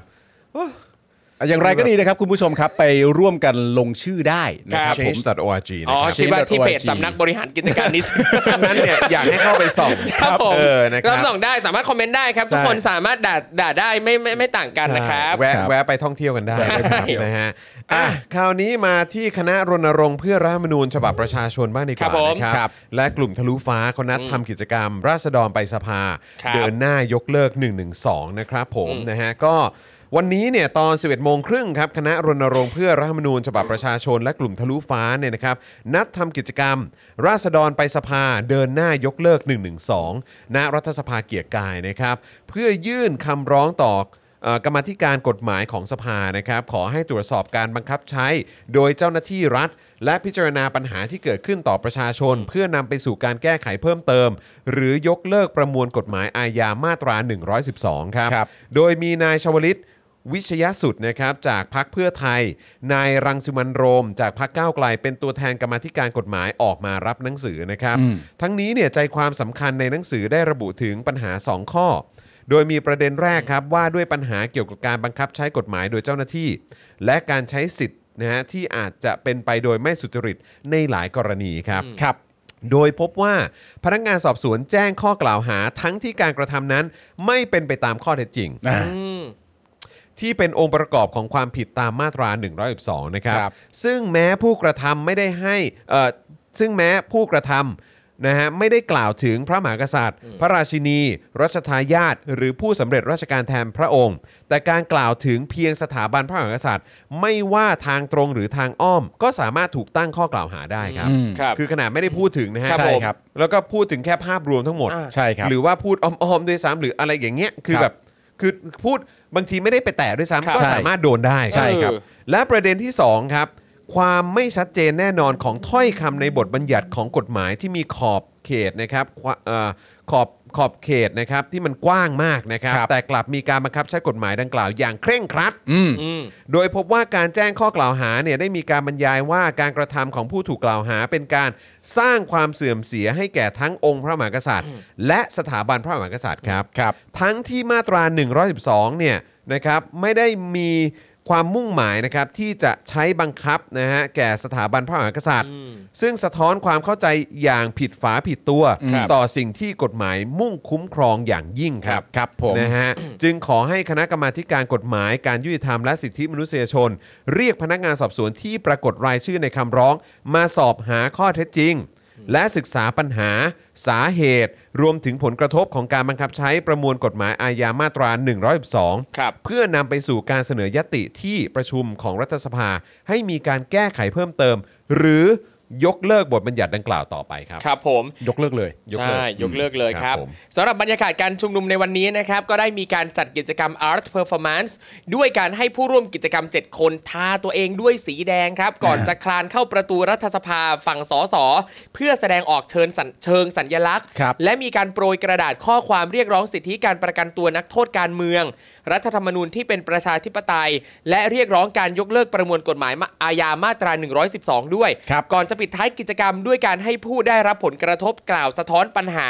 และเชิญชวนประชาชนผู้รักประชาธิปไตย ร่วมชุมนุมยกเลิกมาตรา 112 ที่แยกราชประสงค์ในวันที่ 31 ตุลาคมนี้ครับ อ่า โดยข้อมูลจากศูนย์ทนายความเพื่อสิทธิมนุษยชนรายงานว่า นับตั้งแต่เริ่มมีการเผยแพร่รายชื่อผู้ถูกดำเนินคดีประมวลกฎหมายอาญามาตรา 112 ของสำนักงานตำรวจแห่งชาติเมื่อวันที่ 24 พฤศจิกายน 63 นะครับ จนถึงวันที่ 19 ตุลาคมปีนี้เนี่ยนะครับ พบว่ามีผู้ถูกดำเนินคดีจากการแสดงออก และการชุมนุมทางการเมืองในข้อหามาตรา 112 แล้วทั้งสิ้น อย่างน้อย 151 คนใน 156 คดีครับ โถ่ ซึ่งในจำนวนนี้เป็นเยาวชนอายุไม่เกิน 18 ปีถึง 12 ราย ครับ ทั้งนี้นะครับปริมาณคดีที่เพิ่มขึ้น ส่งผลโดยตรงต่อความต้องการหลักทรัพย์ที่ใช้เป็นหลักประกันในการยื่นคำร้องขอปล่อยตัวชั่วคราว อืม โดยเฉพาะในคดีอ่าโดยเฉพาะในคดีตามประมวลกฎหมายอาญามาตรา 112 ที่มักต้องวางเงินประกันในหลักแสน กองทุนราษฎรประสงค์คือหนึ่งในกองทุนที่คอยให้ความช่วยเหลือผู้ต้องหา และจำเลยในคดีที่มีมูลเหตุจากการแสดงออกทางการเมือง ไม่ว่าจะเป็นการชุมนุมหรือการแสดงออกบนโลกออนไลน์ อย่างไรก็ดีนะครับ ล่าสุดเลยครับ เมื่อวานนี้นะครับ ทางเพจกองทุนราษฎรประสงค์ได้โพสต์ข้อความระบุว่า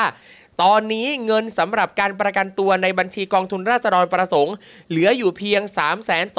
323,342 บาท 64 สตางค์เท่านั้นนะครับ อันนี้เป็นเอ่อของเย็นวันที่ 26 ตุลาคมนะครับ พร้อมระบุพร้อมพร้อมระบุว่าในช่วง 2-3 เดือนมานี้ รัฐได้ดำเนินคดีกับผู้แสดงออกทางการเมืองอย่างต่อเนื่องทุกวัน ครับ และทางกองทุนราษฎรประสงค์เองก็ได้วางประกันตัวผู้ต้องหาเหล่านี้ในเกือบทุกคดี ที่ผ่านเอ่อที่ผ่านมาทุกครั้งเนี่ยนะครับเมื่อเงินกองทุนใกล้หมด ประชาชนก็จะระดมกันบริจาคจนทันเวลาการไปยื่นประกันครั้งต่อไปเสมอมา วันนี้เนี่ยเงินก็ใกล้หมดอีกแล้ว และมีเงินเหลือติดบัญชีน้อยกว่าทุก ๆ ครั้งครับ โดยในช่วงสัปดาห์นี้และสัปดาห์หน้ามีหลายคดีทั้งในกรุงเทพและต่างจังหวัด ที่รอจ่อคิว ต้องยื่นและวางเงินประกันทั้งคดี 112 บางส่วนนี่ก็เป็นประชาชนที่ถูกกลุ่มฝ่ายขวาจัดมินเนี่ยนเนยนะระดมแจ้งความดำเนินคดี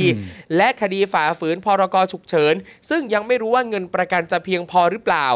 อย่าปล่อยให้เพื่อนเราที่ถูกดำเนินคดีทางการเมืองต้องโดดเดี่ยว พวกเขาต้องได้สิทธิในการประกันตัว พวกเราต้องมีเงินไปประกันตัวพวกเขา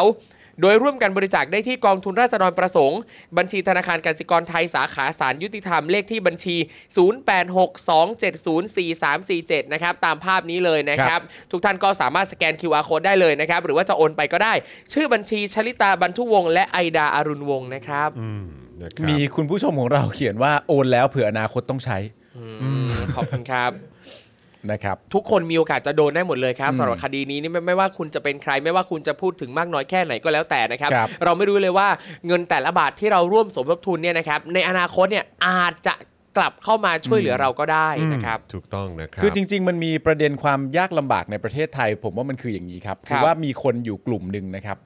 เอ่อหรือประชาชนหลายต่อหลายคนมีความรู้สึกว่ามาตรา1นึเนี่ยควรจะยกเลิก หรือไม่ก็ปฏิรูปมาตราซะ อ่า ครั ห บ รือว่ามีการแก้ไขเพิ่มเติม แก้ ไหม ไขเพิ่มเติมอะไรต่างๆนานาก็โอเคโอเค แก้ไขเพิ่มเติมหนึ่งกับยกเลิกไปเลยอีกหนึ่ง ครับผม ทีนี้การที่จะมาบอกให้แก้ไขเพิ่มเติม หรือว่ายกเลิกเนี่ยมันก็บอกกันเฉยๆไม่ได้ว่ายกเลิกเถอะนะ ครับ เชื่อฉันเถอะ อ่า ก็คงจะไม่ได้ เพราะฉะนั้นเนี่ยมันก็ต้องมีการให้เหตุผลประกอบ อืม ว่าเหตุใดกันหนอจึงควรจะแก้ไขเพิ่ม เพราะ เติม อะไร ครับ เพราะอะไร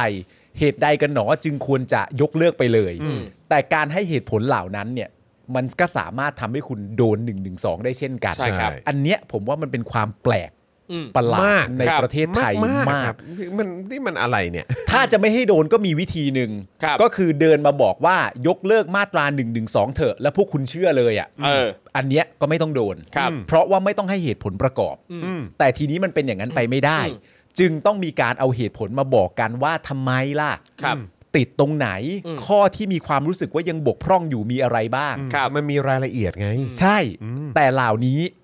ก็จะโดนหนึ่งหนึ่งสองที่ผ่านนี่แห ต้ ละ อง ใช่ครับ คือคือฟังแค่นี้ก็รู้แล้วว่ามัน ใช่ครับ มันแปลกประหลาด ครับ มัน ฮะ ผิดปกติ อืม นะครับ แปลว่ากรณีแบบเนี้ยมันมีปัญหาแล้วแหละ ใช่ไหมล่ะ ใช่ ใช่ไหมล่ะคือวิเคราะห์จากประโยคนี้ มัน อะ ถึงต้องแก้ไง ใช่ เออนี่คืออัน จะ นี้ ปัญหาเยอะไปหมด อันนี้พูดแค่สเต็ปแรกคือการแก้นะฮะ ใช่ การแก้นะครับ ไม่ได้ไปไปไกลถึงว่าต้องยกเลิก เออ แต่คืออันนี้พูดถึงแค่สเต็ปแรกว่าเนี่ยฟังดูแล้วก็รู้แล้วว่ามันมีปัญหา ใช่ แล้วมันถึงต้องมาคุยกันเพื่อแก้ไข เพื่อให้มัน เออ มีความครอบคลุมมีความรัดกุมอะไรต่าง เออ ๆ มากยิ่งกว่านี้ และมันสมเหตุสมผลมากกว่านี้ ครับ ใช่ครับ เออนะแต่ว่าตอนนี้คือบางทีแค่พูดถึงยัง ใช่ ไม่ได้เลยนะฮะ ครับ แล้วที่ที่จะคุยที่ดีแล้วมีการควบคุมที่ดีเนี่ยก็มีอยู่นะครับ อืม เช่นรัฐสภา อืม อ่า แต่ก็ไม่เห็นว่าจะให้คุยกัน ครับ ใช่ ก็แปลกอีก ถูก เห็นไหม ต้องครับ มัน มันแปลกไหมครับ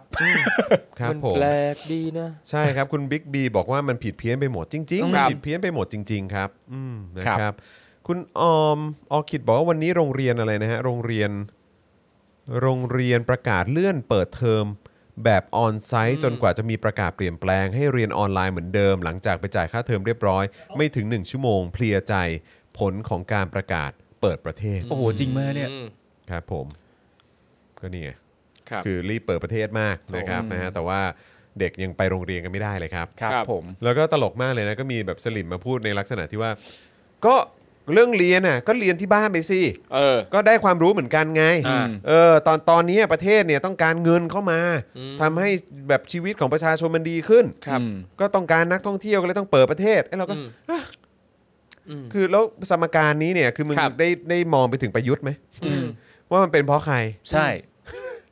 คือ ไม่ มันพูดเหมือนแบบว่า เด็กก็ต้องดูแลตัวเองกันไปเออ ครับ ก็ตั้งใจเรียนอยู่ที่บ้าน ใช่ ก็ตั้งใจเรียนสิเรียน ครั อบ อนไลน์มันก็ได้ความรู้ อืม เออ แต่ตอนนี้ประเทศมันไม่มีเงิน เออ ต้องเปิดประเทศเลยนะท่องเที่ยวมา ครับ เอาเงินเข้ามาก่อน อืม เรื่องอื่นว่ากันทีหลังไอ้เราก็ไอ้ห่า ไม่ ไม่พูดถึงปัญหา ครับ มึงไม่พูดถึง ใช่ ที่มาของปัญหา ใช่ เลยเนอะ ถูก แล้วก็บอกว่าเออแก้ปัญหาตอนนี้เฉพาะหน้าก่อน เออ มึงไม่พูดถึงปัญหาที่ผ่านมาเลยเหรอ เออ แล้วมึงไม่คิดจะเบลมใครเลยเหรอมึง ครั ไม่ บ คิดจะหาคนรับผิดชอบเลยเหรอเนี่ย เฮ้ยมันมันทุเรศมากนะฮะ ครับ จริง ในแง่ของการที่ว่าคุณพูดประโยคเหล่านี้จบ อืม ทั้งหมดเสร็จเรียบร้อยเนี่ย แต่คุณไม่รู้ด้วยซ้ำว่าหลังจากพูดจบแล้วเนี่ย ตัวปัญหาคือใครอ่ะ ครับ คุณยังไม่พูดถึงเขาเลยอ่ะ แล้วคือการที่พยายามจะคือสลิมส่วนใหญ่เนี่ยจะมีจุดร่วมอย่างหนึ่งคือจะมีความเป็นชาวพุทธ ซึ่งถ้าเป็นชาวพุทธเนี่ยนะครับถ้าเป็นชาวพุทธที่แท้จริง ลองไปนึกดูครับ หลักธรรมคำสอนหนึ่งอริยสัจสี่เนี่ยทุกข์สมุทัยนิโรธมรรคเนี่ยเวลาเราพูดถึงปัญหาเนี่ยเราจะมาดูแต่ปลายเหตุไม่ได้ เราต้องดูด้วยว่าสาเหตุของปัญหาคืออะไร เพื่อที่จะได้แก้ปัญหาได้ตรงจุด ถ้าจะแบบโอ้โหเป็นชาวพุทธที่แท้เข้าวัดฟังเทศน์สวดมนต์ พอแชร์บทสวดมนต์ต่างๆ ไปหาศึกษาเรื่องอริยสัจสี่ แล้วแล้วแบบแล้วเห็นเยอะมาก ครับ โดยเฉพาะคนที่เคลมตัวเองว่าเป็นคนแบบธรรมะธรรมโม เออ เป็นคนชอบทำบุญ ครับ เป็นคนแบบว่าเคร่งในเรื่องของศาสนา อืม เป็นคนไม่กิน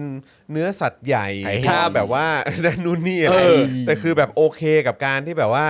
เอ่อคนโดนทำร้ายร่างกาย โดยเจ้าหน้าที่ ด้วยเงินภาษีของคุณเอง อืม นะครับ มีการกดขี่ด้วยการบังคับใช้กฎหมายอะไร อืม ต่างๆ ไปจนถึงถ้าให้ย้อนกลับไปยาวๆ ก็แบบว่าเออ คนนั้นคนนี้สมควร เออ ตายแล้วไอ้พวก อืม นี้ที่โดนยิงตรงนั้นตรงนี้ก็ดีแล้วที่โดน ครับ ยิงเออมันก็เหมาะสมแล้ว อ่า อะไรแบบเนี้ยซึ่งแบบ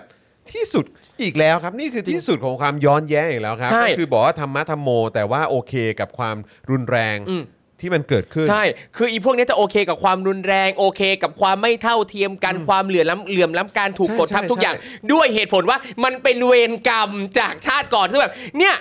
เวรกรรมเฮียอะไรอีกวาย เอออยากบอกอีดอกด้วยฮะครับผม น่ะคือถ้าเราตัดเรื่องความคลั่งศาสนาเรื่องเวรกรรมชาติที่แล้วส่งผลถึงชาตินี้ไปเนี่ย เราทุกคนที่อาศัยอยู่ในประเทศนี้เนี่ยจะสามารถเจริญก้าวหน้าไปได้มากกว่านี้อีก ลองตัดเหตุผลเรื่องเวรกรรมออกไปแล้ววิเคราะห์สาเหตุที่แท้จริงของปัญหา เราถึงจะแก้ปัญหาได้ตรงจุด และทำให้ประเทศเนี่ยเจริญก้าวหน้าต่อไปได้ เลิกเอาคำว่าเวรกรรมเนี่ยมาอ้างถึงปัญหาต่างๆ ในประเทศนี้ซะที สักทีเนาะเออ ครับ นะครับ แต่ประยุทธ์เนี่ยเป็นเวรกรรม ของประเทศใช่ไหม ของประเทศ จริง เราทำเวรทำกรรมอะไร มา คือ เนี่ย คือคือผมยอมรับนะว่า ครับ เออคือ วันนี้วันนี้ตลกมาก ครับ วันนี้วันนี้ตอนตอนถึงช่วงที่จะต้องสาบานอ่ะ ครับ คือสาบานเพื่อที่ว่าจะบอกว่าอ่าโอเคก็ก็จะมาตามที่ที่ตกลงกับศาลไว้ ค นะ รับ อะไรอย่างเงี้ยเออก็ศาลบอกให้มาวันนี้ก็ต้องมานะอะไร อืม แบบเนี้ยเขาก็คือตามตามในในในกฎหมายเนี่ย อ่า ก็คือบอกว่าต้องต้องเปล่งเสียงต้องพูดออกมา ต้อง ครั สา บบ านออกมา เออ ใช่ไหมฮะซึ่งเขาก็จะมีแบบเหมือนเป็นเป็นข้อความแบบระบุไว้ก็ อืม เขียน เขียนให้เรียบร้อยแล้วก็เราก็เซ็นแล้วก็จริง ๆ ก็คือต้องต้องอ่านต้องอ่านเพื่อเป็นการพูดคำสาบานนะครับ แล้วทางเจ้าหน้าที่ก็ถามว่าเออโทษนะคะเออนับถือศาสนาอะไรคะ เออ เออ แล้วก็เออผมไม่ได้นับถือศาสนาเลย ครับ ครับ อืม อะไรแบบเนี้ยเอ เอ อ อ เขาก็แบบอ๋อเหรอแล้วก็ดูดอึ้งอึ้งอึ้งกันไปแป๊บหนึ่ง เออเออ แล้วก็ทางเอ่อทีมทนายผมก็เลยบอกว่าเออก็เอาเป็นแบบนะเออแบบเขาเรียกว่าสาบานต่อความดีหรืออะไรไหมอะไรอย่างเงี้ยคือแบบจะยังไงดีอะไรอย่างเงี้ยเออก็เขาว่าอ๋อโอเคโอเคเดี๋ยวเดี๋ยวจะไปลองดู ก็คือ ไม่แต่ผมแค่ไม่เข้าใจว่า อืม ศาลก็มีมานานมากแล้ว ไม่รู้ ครับ เหมือนกันออ ทำไม แต่ เขาไม่มีระบบเพื่อรองรับ สงสัย เรื่องแค่นี้อะ เจ้าหน้าที่ท่านนี้อาจจะไม่เคยเจอ อา เค จ ส จะ นี้ ไม่ มั้ง ครับ อะไรแบบเนี้ยเออนะครับเขาก็เลยบอกว่าอ่ะก็ข้าพเจ้าขอเอ่อสาบานหรืออสัญญาอะไรผมจำคำพูด ครับ ไม่ได้ตรงๆ แต่ก็ประมาณเนี้ยแล้วก็ถ้าเกิดว่าข้าพเจ้าไม่ทำตาม ก็ขอให้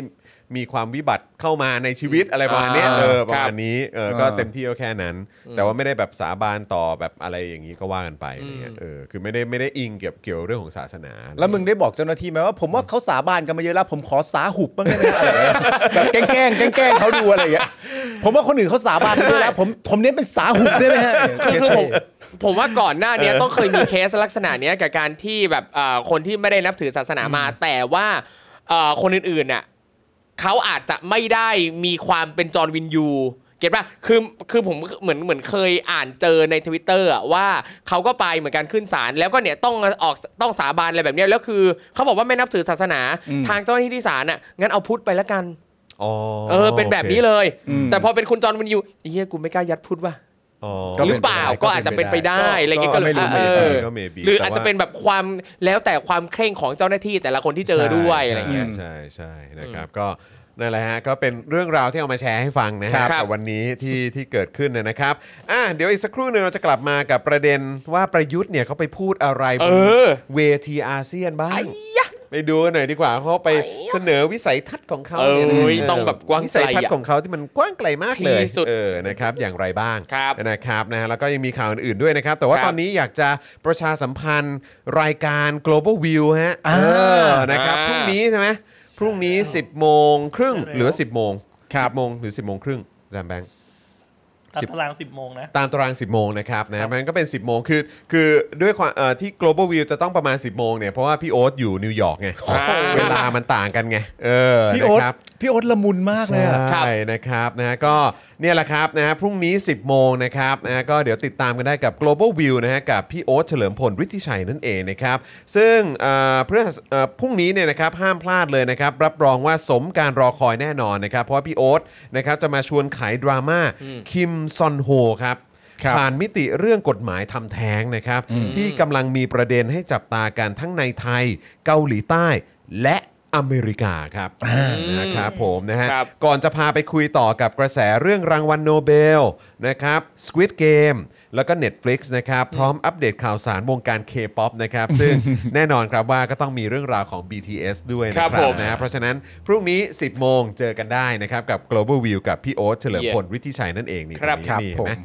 แหมโอ้โหดูเป๊ะมากเลย คือพี่ นะ โอ๊ เนี่ย ตมาก็สนุกทุกทีฮะ ใช่ครับ สนุก ผม ทุกทีแล้วก็ได้ความรู้อะไรต่างๆกันนะครับเยอะแยะมากมาย เห็นไหมมีแต่คนบอกว่าพี่โอ๊ตโอปป้า เนอะ เน่ยดูแบบ เออตอนนี้พี่โอ๊ตอยู่อยู่ที่เกาอยู่ที่เกาหลีหรือหรือที่ที่ ตอนนี้ อเม ตอน ริ นี้ กา อ ตอนเมริกา นี้ยัครับ ง อ อยู่ ยู่ นิวยอร์ก ยังอยู่นิวยอร์กอยู่อยู่นิวยอร์ก โอเคแต่วันก่อนก็ยังส่งเข้ามาอยู่เรื่อยๆบอกว่าเฮ้ยตอนนี้เกาหลีเหมือนจะเปิดแล้วนะอะไร อย่างเงี้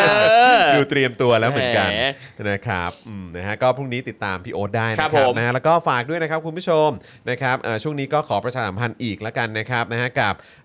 สป็อคดักสโตร์ของเราเนาะ ครับ เออ ผม นะครับนะฮะก็สามารถไปช้อปปิ้งกันได้นะครับนะฮะก็จะมีเอ่อถุงผ้านะฮะที่คุณสามารถช้อปปิ้งกันได้ด้วยอย่าง ครับ ที่ บอกไปเมื่อวานนี้ว่า เฮ้ย ไปเช็คดูกับทีมงานที่ดูแลเรื่องของสป็อคดักสโตร์เนี่ยเขาบอกว่าถุงผ้าตอนนี้เอ่อคนมาช้อปปิ้งกันเยอะเลยนะ เออนะครับนะแล้วก็หลายคนก็อยากจะได้แมกเนตของเจอข่าวตื้นไงแมกเนตของสป็อคดักอะไรแบบเนี้ยไปแปะไว้ที่บ้านด้วยเหมือนกันนะครับ ครับ ซึ่งถ้าเกิดคุณซื้อถุงผ้าของทางสป็อคดักทีวีไปเนี่ยนะครับก็จะได้แมกเนตไปด้วยนะครั ครับ บ นะฮะแล้วก็ไหนๆช้อปปิ้งถุงผ้าแล้วอะไรแบบเนี้ยก็เอาเอ่อแก้วเจอข่าวตื้นไปอีกสักใบไหมเออ นะฮะแก้วสโมกดาร์กอีกสักใบไหมเออสักหน่อยไหมเออจะได้มาเป็นเซตนะครับ อ่าเยี่ยม เวลาซื้อมาอยากจะถ่ายรูปลงจะได้มาแบบแน่นๆ ครับ เออ ผม นะครับ ผม เต็มจอนะ เยี่ ค ย รับ ม ผมนะฮะเอิ่มเฮียจอนไลท์เซเบอร์นี่วันไหน อ๋อ สงสัยเรื่อง อ๋อ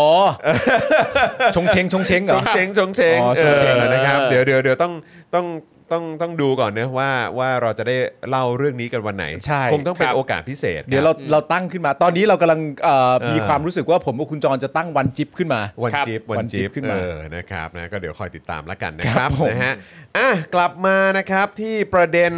ประยุทธ์ไปพูดในเวทีประชุมผู้นำอาเซียน ครับ ครับ ครับผม อืนะฮะก็เมื่อวานนี้นะครับนะเป็นวันแรกที่อาเซียนเนี่ยเขาเปิดฉากประชุมสุดยอดผู้นำครับ ครับ สุดยอดผู้นำนะ สุดยอดดิ สุดยอดผู้นำครับ สุดยอดไปเลย นะฮะซึ่งจะมีกำหนดนะครับจัดขึ้นเป็นเวลา 3 วันนะครับ อ่า ระหว่างวันที่ 26 ถึง 28 ตุลาคมนี้นะครับ ครับ ภายใต้แนวคิดหลักนะครับก็คือ เราห่วงใหญ่ เราเตรียมพร้อม เรารุ่งเรือง really ภาษาอังกฤษคืออะไรฮะ we care we prepare we prosper นี่ เราห่วงใยเราเตรียมพร้อ ม เรารุ่งเรือง เย้เฮ้ย จนบางทีก็แบบมีความรู้สึกว่า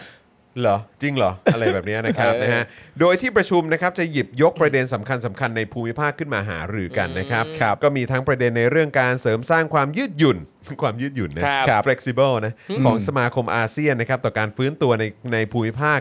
นะฮะแล้วก็การแพร่ระบาดของโควิด -19 นะครับตลอดจนปัญหาความท้าทายต่างๆ โอกาสใหม่ๆ และการรักษาความร่วมมือกันระหว่างสมาชิกนะครับ อ่า โดยสำนักข่าวต่างประเทศนะครับรายงานว่าการประชุมสุดยอดผู้นำสมาคม ประชาชาติแห่งเอเชียตะวันออกเฉียงใต้หรืออาเซียนครั้งที่ 38 และ 39 เนี่ยจัดขึ้นอย่างเป็นทางการนะครับในรูปแบบการประชุมไกลเอ่อทางไกลนะครับผ่านเอ่อระบบอิเล็กทรอนิกส์นะครับ ครับ นะก็คือผ่านเป็นวิดีโอคอนเฟอเรนซ์นี่แหละนะค ค รั รับ บ โดยมีผู้นำจากชาติสมาชิก 9 ประเทศเข้าร่วมนะครับยกเว้นนะฮะเอ่อเมียนมานะครับ โอ้ ซึ่งเมียนมานะครับมีการเพิ่งมีการประกาศบอยคอรดการประชุมครั้งนี้ก่อนการประชุม 1 วันครับ คือเขา เดี๋ยวนะ คือคือพอเขาพอเขา โอ้โห พอเขาแบนไม่ให้มี ครับ นองลายมานะครับเขาก็เลยเออพม่าเมียนมาเนี่ย ครั ก็ บ เลยแบนซะเลย เออ นะครับบอยคอรดซะเลย มันมันไม่ เอ๊ะ มันไม่ใช่อย่างนั้นนะฮะ นั่นน่ะ เอ สิ อมันแบบเอ๊ะ ก็ตามสไตล์ฮะ อ่ะครับ คงต้อง เออ แสดงความแข็งกร้าวนิดนึง วิธีวิธีการบอยคอรดมันไม่ใช่แบบนี้นะ เอ ครับ อ ผมนะฮะก็คือเอ่อทางเมียนมาเนี่ยก็ ครับ ประกาศบอยคอรดการประชุมครั้งนี้ ครั ห บ ลังจากที่พลเอกอาวุโสนะครับมีนองหลายนะครับผู้นำรัฐบาลทหารถูกกีดกันไม่ให้เข้าร่วมการประชุมนะครับจริง ๆ ก็ไม่ได้กีดกันนะเขาก็แค่ ครับ ประกาศเฉยๆว่า ใช่ ไม่ให้มีนองหลายมา ใช่ เท่านั้นเองนะ แต่ ครับ ว่าคนอื่นมาได้ ใช่ก็คือเป็นตัวแทนจาก อืม แบบภาคประชาสังคมอะไร ใช่ ประมาณนี้มั้งมา ครับ ได้นะครับแต่ว่าใครก็ตามที่เกี่ยวข้องกับการทำรัฐประหารเนี่ย ครับ เขาเขาไม่ยอมรับนะครับ แม้ว่าก่อนหน้านี้อาเซียนเนี่ยได้มีมติเชิญเจ้าหน้าที่ระดับสูงของเมียนมาที่ไม่ได้มาจากฝ่ายการเมืองนะครับมาเข้าร่วมประชุมแล้วก็ตามนะครับ แต่ผลก็คือเมียนมาไม่ได้ตอบรับนะครับในการส่งผู้แทนเข้าร่วมนะครับแต่ทำการบอยคอรดการประชุมซะ เอ่อแทนนะครับ ก็คือ นะฮะ ไม่มาหรอกเว้ย เหี้ย ใช่นะครับ เออ โดยนายซอมินตุนครับนะฮะโฆษกรัฐบาลทหารเมียนมานะครับแถลงว่าการตัดผู้นำเมียนมาออกจากการประชุมที่จะมีขึ้นทั้ง 3 วันเนี่ยถือเป็นการละเมิดต่อหลักการอาเซียน เพราะการเชิญแต่ผู้แทนระดับกระทรวงการต่างประเทศของเมียนมาให้เข้าร่วมประชุมเนี่ยอาจส่งผลต่ออธิปไตยและภาพพจน์ของเมียนมาทั้งนี้ก่อนหน้านี้เนี่ยฝ่ายเมียนมาก็แสดงความไม่พอใจต่อการตัดสินใจของอาเซียนมาบ้างแล้วนะครับ โดยระบุนะครับว่าอาเซียนเนี่ยไม่ได้พิจารณาถึงพฤติกรรมยั่วยุ และการก่อความรุนแรงของฝ่ายต่อต้านรัฐบาลทหาร และกล่าวโทษรัฐบาลเงา รวมถึงชนกลุ่มน้อยติดอาวุธในเมียนมาว่าพวกเขากำลังพยายามทำลายกระบวนการสันติภาพ ที่นำโดยอาเซียน พร้อมกับยืนยันว่าเมียนมาต้องการให้ผู้แทนพิเศษของประธานอาเซียน เยือนเมียนมาตามที่ได้ตกลงกันเอาไว้ เนาะ ครับ คุณต้องมาตามที่ตกลงกันไว้นะ นะครับอย่างไรก็ตามครับในการประชุมเนี่ยนะครับครั้งนี้เนี่ยจะมีการหารือกับประเทศเอ่อคู่ค้านอกอาเซียนด้วยนะครับ อ่า อย่างสหรัฐ จีน ญี่ปุ่น อินเดีย เกาหลีใต้ออสเตรเลีย รัสเซีย และนิวซีแลนด์ค ครั รับบ นะฮะโดยมีสมเด็จพระราชาธิบดีแห่งบรูไนนะครับทรงเป็นองค์ประธานในการประชุมครั้งนี้ด้วย ครับผม นะครับโดยพลเอกประยุทธ์ครับ เอ้ยมาคแล้วรับ มาแล้วมาแล้ว นายกนะฮะของไทย ครับ นะ นะครับพร้อมรัฐมนตรีที่เกี่ยวข้องนะครับได้เข้าร่วมและกล่าวถ้อยแถลงนะครับในการประชุมครั้งนี้ด้วยนะครับโดยได้แสดงถ้อยแถลงไว้ในหลายประเด็น ครับ อย่างเช่น เช่นอะไรครับ เรื่องการต่อสู้กับโควิด เฮ้ยเฮ้ยยังไงยังไงต้อง เขา สุด ว่าย อด ไว้ว่าไว้ว่าอย่างไรครั ยั บ ง คุ ไง ณจร สิ ครับ -19 ประยุทธ์เนี่ยสะท้อนให้เห็นถึงความเปราะบางของภูมิภาคต่อภัยคุกคาม อืม นะฮะก็เลยบอกว่าดังนั้นเนี่ยนอกจากเราจะต้องร่วมมือกันแก้ไขเรื่องการแพร่ระบาด แล้วก็ผลกระทบของโควิด -19 แล้วเนี่ยก็ควรถอดบทเรียนจากโควิด -19 มาใช้เพื่อสร้างความเข้มแข็งนะฮะให้กับประชาคมอาเซียนนะฮะพร้อมรับมือกับความท้าทายใหม่ๆ ในอนาคต อ่า นะฮะอืม เออ ก็คือภูมิภาคนี้เนี่ยเขาได้รับผลกระทบจาก ใช่ โควิด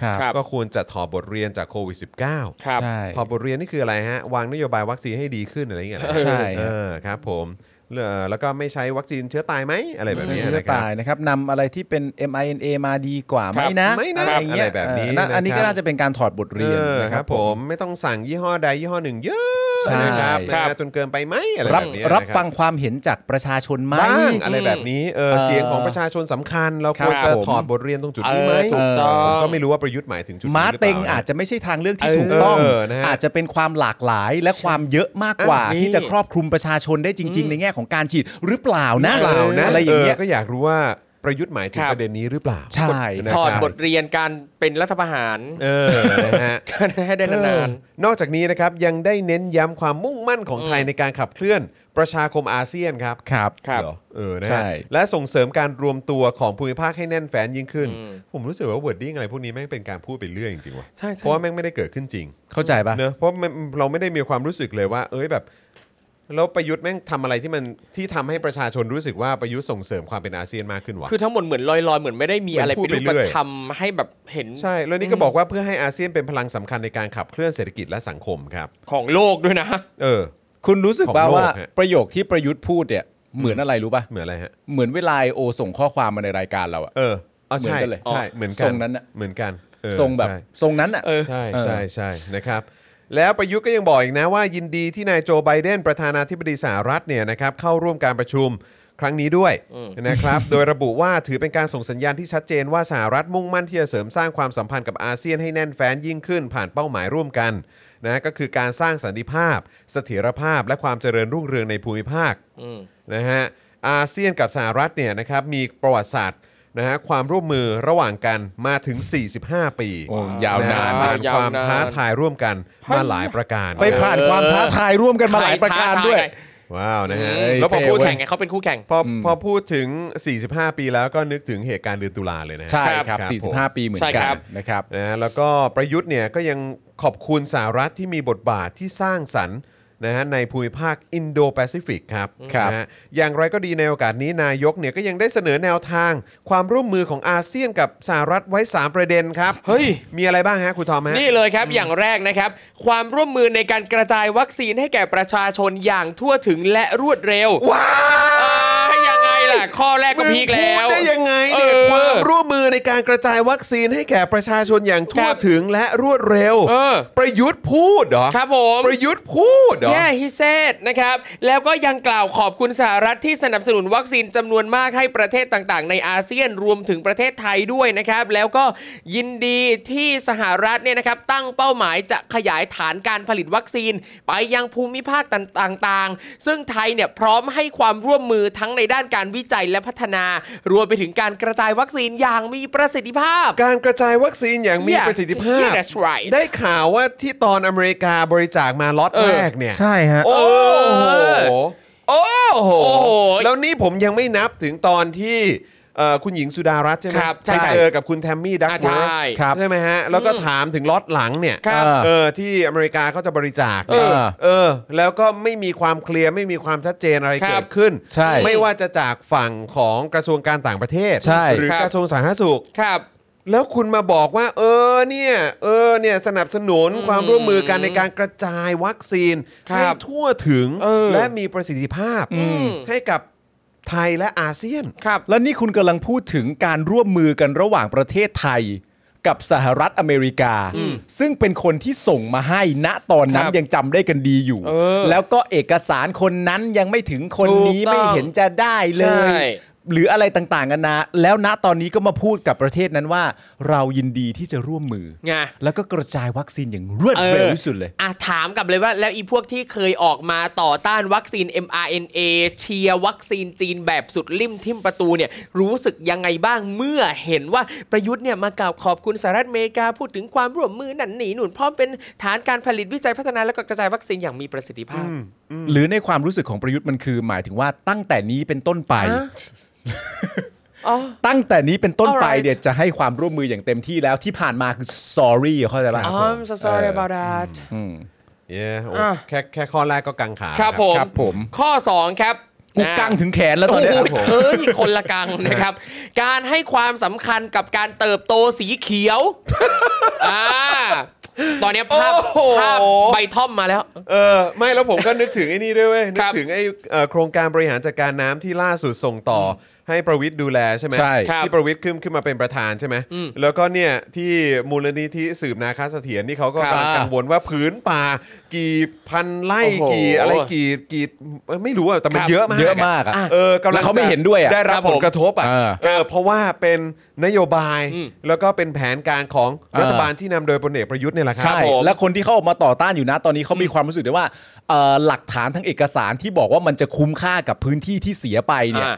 มันไม่เพียงพอ ใช่ ใช่ไหม แล้วนี่คือคุณบอกว่าโอ้การให้ความสำคัญกับเกินกับการเติบโตสีเขียว นี่อ่ะเราลองมาดูเลย สิ่งแวด เพิ่ม ล้อม เติมนิดนึงนะครับ อ่า ว่าไอการเติบโตสีเขียวนี่คือยังไง เขาบอกว่าการให้ความสำคัญกับการเติบโตสีเขียว เพื่อก้าวไปสู่ next normal next normal มันคืออะไรวะ หนู ก็ประดิษฐ์ จะบอกว่าไอ คำพูด สิ่ง อะไร ที่เราทุกคนต้องการจริงๆ คือ normal แบบปกติแบบ normal แบบที่ไม่ต้องมีคำว่า new ด้วย อ่ะ เราอยากได้ชีวิต normal อ่ะละ new normal กูไม่ก็ไม่เอา next normal กูก็ไม่เอา กูขอ normal เฉยๆ ไม่ได้ไง นี่มึงทะลุ new normal ไปเป็น เออ next normal แล้ว เขาบอกว่าเพื่อก้าวไปสู่ next normal อย่างยั่งยืน ครับ หวัง อ่า หวังนะฮะ หวังหวัง ว่าสหรัฐจะขยายความร่วมมือกับอาเซียนในด้านสิ่งแวดล้อม และการเปลี่ยนแปลงสภาพภูมิอากาศ ทั้งนี้ในส่วนของไทย รัฐบาลมุ่งมั่นที่จะพลิกโฉมประเทศ ใช้โมเดลเศรษฐกิจ BCG ที่เน้นความสมดุลระหว่างการพัฒนาเศรษฐกิจกับการรักษาสิ่งแวดล้อม ในการฟื้นฟูจากโควิด -19 อย่างเข้มแข็งและยั่งยืน โอ้โห ประยุทธ์ รัฐบาลมึงเนี่ยทำลายสิ่งแวดล้อมไปตั้งเท่าไหร่ต่อเท่าไหร่ ครับ อันนี้ ครับ อันนี้สองข้อนะ สองข้ออ่ะสาม มันยังเหลืออีกข้อหนึ่งฮะ อีกข้อหนึ่ง คโอ้รับ โห ดูนะครับ ลองนึกภาพหน้าประยุทธ์หน้าประวิทย์นะครับ กับข้อนี้ครับ ครับ การพัฒนาด้านดิจิตอลเอ้ยยังไงเข้ากันสุดนะครับ การพัฒนาด้านดิจิทัลครับเขาบอกระบุว่าไทยกำลังมุ่งผลักดันโครงการดิจิ t a ลพาร์คไทยแลนด์ภายใต้ EEC เพื่อเป็นศูนย์กลางความร่วมมือของเศรษฐกิจที่สร้างสรรค์ และการสร้างดิจิทัลสตาร์ทอัพในภูมิภาค โอ้ยฟังดูแล้วเหมือนกับว่าประเทศไทยเนี่ย พร้อมมากกับการเป็นฮับด้านดิจิทัลเป็นฮับของสตาร์ทอัพ ดูสิสถานการณ์เศรษฐกิจแบบนี้สถานการณ์อ่าการเมืองการปกครองแบบนี้เนี่ยจะมีสตาร์ทอัพจะกี่คนกี่ประเทศกี่สัญชาติที่คิดว่าเข้ามาก่อตั้งเข้ามาเริ่มลงมือทำในประเทศไทย แล้วจะเจริญรุ่งเรือง คือประเทศนี้เนี่ยอะไรที่เกี่ยวกับดิจิทัลเนี่ยนะครับหรือว่า ครับ อะไรที่เป็นออนไลน์อะไรแบบเนี้ยส่วนใหญ่ก็จะไม่เรื่องการบล็อกก่อ ครับ แบนไม่ ครับ แบนก่อจับ เออ ใช่ไหมฮะ ครับ เออหรือว่าก็ก็วนอยู่แค่เนี้ยฮะ อืม คือคิดจะสร้างอะไรอะครับ ครับ แล้ววันก่อนก็เจอเยอะแยะมากมายเต็มไปหมดอะ ครับ คนที่เขาอยากจะเป็นสตาร์ทอัพ ครับ อยากจะทำสตาร์ทอัพในประเทศไทย ครับ แต่ปัญหาต่างๆ เต็มไปหมดเลย เออ ไปหมดแล้ว ครับ คือคือมันตกขบวนไปหมดแล้วคือเขาไปกันหมดแล้ว ครับ เขาไปแล้วครับ เขาไม่ได้ เขาไม่ได้ง้องอน คือ นะเขาไม่ได้อะไรเขาไปแล้วครับ มันไม่มันไม่เขาเรียกว่าอะไรเย้ายวน เออ ให้แบบให้ไม่ว่าจะเป็นต่างชาติ หรือ เออ แม้กระทั้ง ครั ค บ นไทยเองอ่ะอยากจะสตาร์ทอัพหรือทำอะไรก็ตาม เออ เกี่ยวกับในเมืองไทย ครับ ใช่ ถามว่าถ้าเขาเนี่ยนะครับสตาร์ทอัพจากต่างประเทศหรือจากคนไทยเองก็แล้วแต่เหตุผลอะไรที่เขาต้องมาเลือกประเทศไทยด้วยเหรอ ใช่ มีอะไรที่จะซัพพอร์ตเขามีอะไรที่จะทำให้ธุรกิจของเขาเจริญก้าวหน้าไปได้บ้างอะ แล้วนี่คือยังไม่พูดถึงเรื่องแบบคริปตงคริปโตอะไรอย่าง เอ เงี้ อ ยนะที่มันแบบคืบหน้าไปขนาดไหน ครับ บ้าง ในเมื่อความเป็นจริงอ่ะ อืม เขาเลือกได้ไง ครับ ใช่ไหมเขาเลือกได้ว่าเขาอยากจะลงทุน ครับ ใด อืม ๆ ธุรกิจอะไรในประเทศอะไร ธุร ครั กิจ บ ไหนเหมาะสมกับประเทศไหน อืม และช้อยส์ของความเป็นประเทศไทยอ่ะ อืม มันคืออะไร ครับ ที่เขาควรจะต้องมาเนี่ยหรือมาร่วมลงทุนเนี่ยมันคืออะไร และคำถามต่อไปคือ น่าจะมีคนไปสัมภาษณ์นะว่า ครับ เออไม่ทราบว่าหลังจากที่ได้ฟังเอ่อคำพูดของนายกรัฐมนตรีประเทศไทยแล้ว ไม่ทราบว่าคุณโจไบเดนรู้สึกยังไงบ้าง อ๋อ คือแบบมึงไปเคลียร์ I.O. ให้หมดก่อนดีกว่า ครับ เออไปเคลียร์ I.O. ก่อนไปเออ นี่นี่กำลังคิดจริงๆว่าเหตุผลอะไรที่ทำให้นักธุรกิจต่างชาติเนี่ยอยากจะมาเริ่มทำสตาร์ทอัพที่ไทยวะอาหารอร่อยอย่างนี้เหรอ สถานที่ท่องเที่ยว โอ้ มี แล้วอา ทะเล หาร อย่าง แล้ว เงี้ยเหรอ ถามจริงอาหารอาหารประเทศอื่นไม่อร่อยเหรอวะ เออ อาหารมันก็อร่อยหมดแหล้วค ใช่ รับ เออ คนไทยตั้งมากมายที่ชอบอาหารญี่ปุ่นอาหาร เออ จีนสเต็กอะไรต่างๆกันานานั่นนู่นนี่ เออแล้วโทษนะฮะ ครั อันบนี้คือเรายังไม่ได้พูดถึงแบบว่าไม่ว่าจะเป็นข้อมูลของประชาชนที่โดนแฮกไป ครับผม เอออะไรต่าง เออ ๆหายเต็มไปหมดแล้วถามว่าจับได้ไหมโอ้จับยากมากครับ ใช่ เออแบบนี้อ้อแล้วก็อีกอย่างเนื้อเอ่อข้อมูลอะไรบางอย่างเนี่ยมันก็ไม่ใช่ข้อมูลที่มันเซนซิทีฟขนาดนั้น อืม เออโดนเอาไปก็ไม่เป็นไรมึงจับ SMS ให้ได้ก่อนไหม ใช่ ใช่ โอ้ยรัฐมนตรีดีเอสเนี่ยกำลังวุ่นอยู่กับเรื่องแบกแบกเสลียงอยู่ เออ ก็เลยวุ่นวายกัน แล้ว ก็ คุ เล ณ ย จะมาบอกว่าการพัฒนาด้านดิจิทัลแล้วบอกว่าดิจิทัลพาร์คไทยแลนด์ อืม อืม กูว่ามันพาร์คเพราะว่ามันจอดอยู่แค่เนี้ยแห จ ละ อ ค ด รับ ครับ โอ้โห จอดแม่งเลย เฮ้ย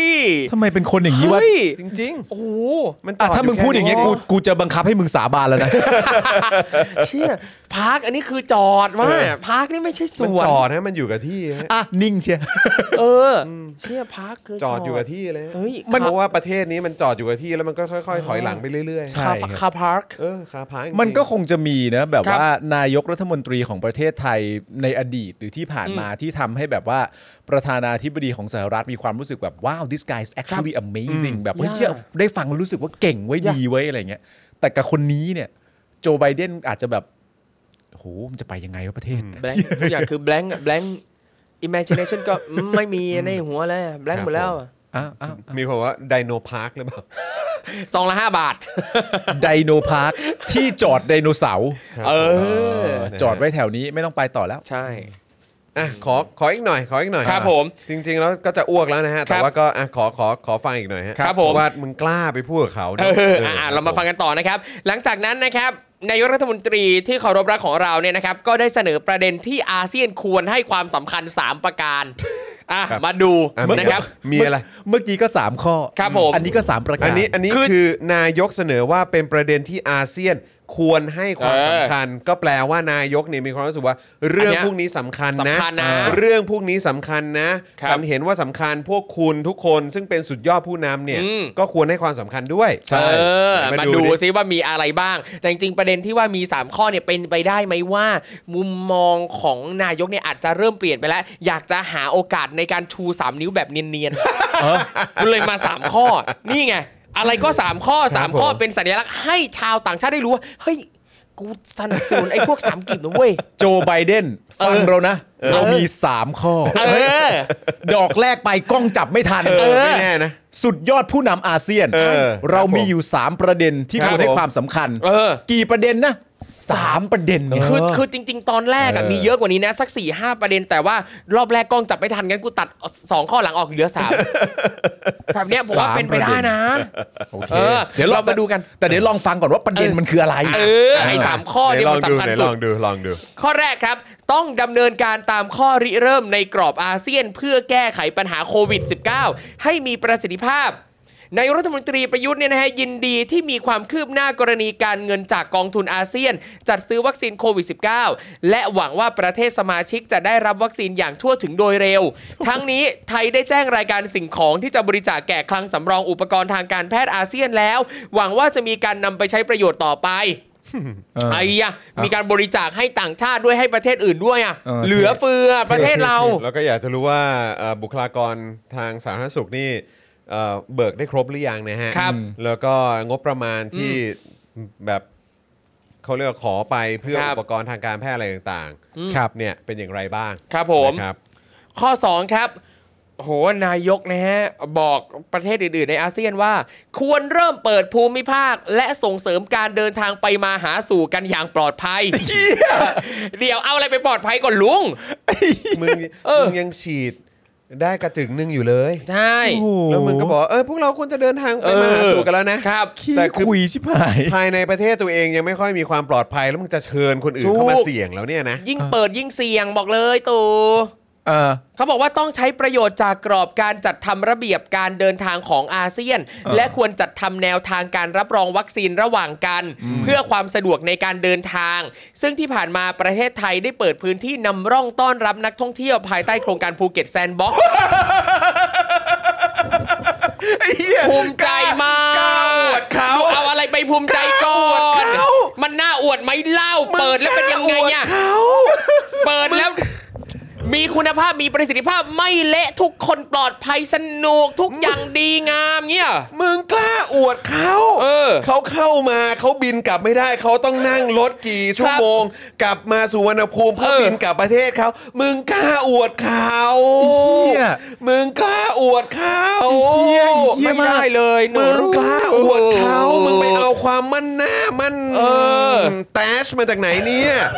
เฮีย ภูก็ต มึงเป็นอะไรของมึงเนี่ย ครับ มันเหมือนมีคนตั้งคำถามมาว่า เราควรจะเปิดการเดินทางไปมาหาสู่กันอย่างปลอดภัยนั่นนู่นนี่อะไรต่างๆ ครั นา บ นาแล้วสุดยอดผู้นำอาเซียนอาจจะตั้งคำถามว่าทำไมถึงกล้าพูดแบบนี้ เออ ประเทศมึงมีอะไร เออ ก็มีภูเก็ตแซนด์บ็อกซ์ไง ใช่ไง มึงไปบอก มึงจะพูดที่ไหนก็ได้นะ ครับ แต่มึงคิดว่าการที่เขาเป็นผู้นำอาเซียนเนี่ย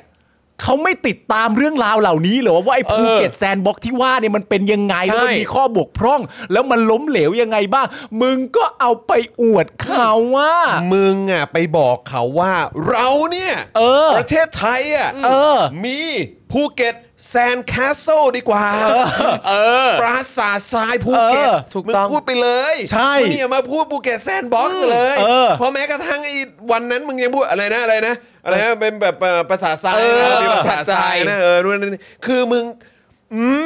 อ่ะๆ มึงมาอายบ้างไหมเนี่ย ไม่แล้วแล้วถ้ามึงถ้าเขาถามมึงว่าแล้วไอ้ประสาททรายที่ว่าคืออะไรเนี่ย มึงก็เล่นเนียนไปเลย มึงก็บอกว่ามันเป็นเพลงส่งเสริมคุณครู ชื่อเพลงว่าคุณครูประสาททรายก็เล่นแม่งไปเล ก ย ระดาษทรายกระดาษทราย อ๋อก็มาจะสัวแม่งไปเล เอย อ คุณคือปราสาททราย เดี๋ยวภูเก็ตแซนด์บ็อกซ์อาจจะทำให้คุณจรกับพี่ปาล์มเนี่ยยังไม่พึงพอใจเขาบอกว่า เออเออ นอกจากภูเก็ตแซนด์บ็อกซ์เนี่ยยังมีสมุยพลัสด้วย สมุย อ๋อสมุยพลัสไปด้วย เออ สมุย plus นอกจากสมุย plus ต้ แล้ว อนรับ นี่ไง Delta plus อีกอย่างหนึ่งเราจะเริ่มเปิดประเทศอย่างเป็นขั้นเป็นตอนตั้งแต่วันที่ 1 พฤศจิกายนเป็นต้นไป เป็นขั้นเป็นตอน เป็นขั้นเป็นตอน เป็นขั้นเป็นตอนได้ข่าวว่าสถานทูตในต่างประเทศ เออ ไม่ไม่มีคำตอบให้นัก ท่องเที่ยว ใช่ ไอ้เหี้ย อุ๊ยแต่ล่าสุดเนี่ยเห็นว่าก็มีออกมาแล้วนะ มาแล้ว ว่าเอ่อวันวันที่หนึ่งคือต้องกรอกต้องโหลดแอป Thailand Plus ไทยแลนด์ เออ โหลดมาแล้วก็จะได้เอกสารนี้ในวันที่ 1 เวลา9โมงเช้า เปิดวันที่หนึ่งนะ เก้าโมงเช้า แต่จะได้ไทยแลนด์พลัสเนี่ยวันที่หนึ่งเก้าโมงถ้าใครจะเข้ามาไทยก่อนเก้าโมงเนี่ยต้องไปอย่างอื่นก่อน ไอ้ยะ ตอนเนี้ย Thailand Plus เนี่ย กูจะ สำหรับ บ้ากู กูเนี่ยน่ากังวลพอๆกับ Delta Plus เลยนะตอนเนี้ย ใช่ไม่ต่างกัน โอ้นะฮะเหมือนมาต้อนรับเดลต้าพลัสครับ ถูกต้อง เดี๋ยวมาต้อนรับ Delta Plus ไทยแลนด์พลัสไอ้เหี้ยคล้องจองกันดีเหา คุณผู้ชมฮะ ครับ มันยังมีข้อ 3 อีกนะฮะ เอ้ย แน่นอน เอาซะหน่อยสิ สามข้อข้อ 3 ครับ เออ โควิด -19 ตลอดจนภัยธรรมชาติอื่น ๆ ไม่ว่าจะเป็นการเปลี่ยนแปลงสภาพภูมิอากาศ อุทกภัย ไฟป่า และหมอกควันข้ามพรมแดน สะท้อนให้เห็นถึงจุดอ่อนของแนวทางการพัฒนา ดังนั้นถึงเวลาที่จะต้องปรับกระบวนทัศน์ในการใช้ชีวิตทุกด้าน เพื่อสร้างความสมดุล พร้อมแสดงความเห็นว่า วาระสีเขียวของอาเซียน ควรเป็นแนวทางของภูมิภาคในอนาคต เพื่อส่งเสริมการเติบโตทางเศรษฐกิจที่ยั่งยืนเป็นมิตรกับโลก โดยใช้เทคโนโลยีและนวัตกรรมสีเขียวเข้ามาช่วยสนับสนุน อ่านี่ นี่ เออเดี๋ยวก่อนนะฮะ เทคโนโลยีนวัตกรรมสีเขียวก็คือตะไคร่ขึ้นนะคุณ ส่งเสริมการเติบโตทางเศรษฐกิจที่ยั่งยืน เออ วาระสีเขียวของอาเซียนใช่ไหมค ครั รับ บ โดยใช้เทคโนโลยีและนวัตกรรมสีเขียวเข้ามา อ่า ช่วยสนับสนุน ครับ ได้ข่าวว่าวันก่อนเนี่ยไม่ว่าจะเป็นเอ่อเรื่องของโรงงานระเบิด ครับ อืม ใช่ไหมฮะ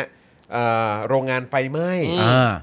นะฮะก็มีแต่คนบอกว่า อืม นะฮะก็มันมาจากกฎหมายที่ออกมาในยุคของคอสชนี่แหละ ครับ ครับ ที่ทำให้การตั้งโรงงาน อืม หรือว่าความรัดกุม ครับ นะในความปลอดภัยกฎ อ่าก ก ติกาต่างๆ ที่เกี่ยวข้องกับ อืม การจัดตั้งโรงงานอะไรนิคมอุตสาหกรรมอะไรต่างๆ เนี่ย อืมมันไม่ได้สนับสนุน อ่า อืม ความเป็นสีเขียวแบบนี้เหมือนเดิมและความปลอดภัยของประชาชนเหมือนเดิมนะครับ เป็ แล้ว น คุณก็ไปพูด อืม และแสดงวิสัยทัศน์แบบนี้ ครับ กับคนอื่น ครับ ในขณะที่กฎหมายในประเทศตัวเอง หลายคนก็วิพากษ์วิจารณ์ว่ามันมีปัญหาเนี่ยนะ ครับ อืม เป็นไปได้ไหมว่าหลังจากที่เกิดเหตุการณ์อ่าอัคคีภัยต่างๆ แล้วเขาถึงค่อยมาเจอโอ้ย เรามีจุดอ่อนแบบนี้ ไงเลยจะแก้ไขทุกคนนี่เห็นไหมฉันเจอปัญหาแล้วจะเรามาแก้ไขเรามาจับมือไป คื พร้อมกัน ไปบอกให้คนอื่นแก้ปัญหานะ ใช่ แต่ถามว่าปัญหาในประเทศตัวเองแก้หรือยัง ร่างไว้ก่อน นั่นนั่นที่ครูทอมพูดนั่นรวมถึงเรื่องน้ำท่วม ทุกเรื่อง ลย ทุกเรื่อง ทุกเรื่องด้วยเลย ทุกเรื่อง ปัญหา ทุกเรื่อง เรื่องน้ำท่วมที่ที่ไปล้มโครงการเขาแล้วก็ตั้ง ใช่ โครงการตัวเองแล้วใช้ ใช่ แสนกว่าล้านอะไรพวก ใช่ นี้ก็อันนี้ก็เจอปัญหา ใช่ใช่ใช่ เกือบ ได้ เกื ครั อบบ เกือบจะเท่ากันแล้วด้วย ใช่เหมือนกับว่าเราเอาปัญหาที่เจอในประเทศอะไปเล่าให้ประเทศอื่นฟัง เพื่อจะได้เป็นอุทาหรณ์ไงเขาจะได้ไม่ไม่เกิดปัญหาแบบเรา ผมว่าประเทศอื่น นี่ เขา คือ แก้ เราใจกว้าง แก้ปัญหาได้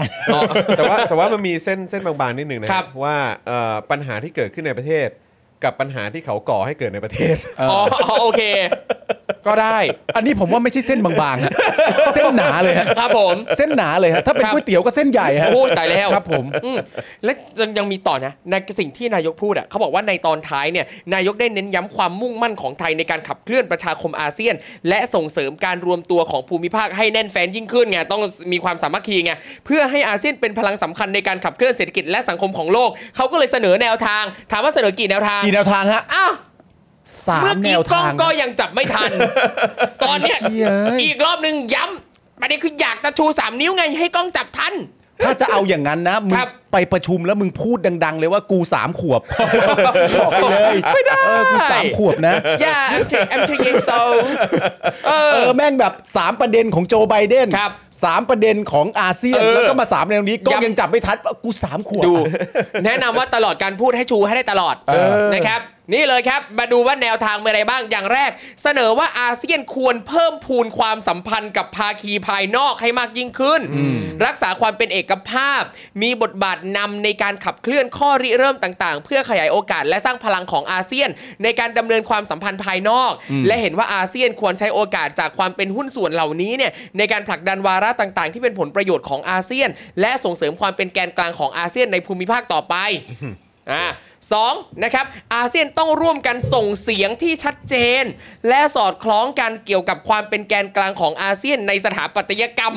ในภูมิภาค เสริมสร้างความแข็งความเข้มแข็งของกลไกต่างๆ ที่อาเซียนมีบทบาทนำ อ่าโอเค อันนี้ อ๋ออั อันนี้พยายามพยายามจะทำความเข้าใจกับไอ้คำว่าสถาปัตยกรรมนะคิดว่า ครับ น่าจะหมายถึงแบบเหมือนอารมณ์โครงสร้างสตรัคเจอร์ อ่า ของอาเซียนนั่นแหละ ครับผม อืมนะครับแต่ก็อยากรู้เหมือนกันว่า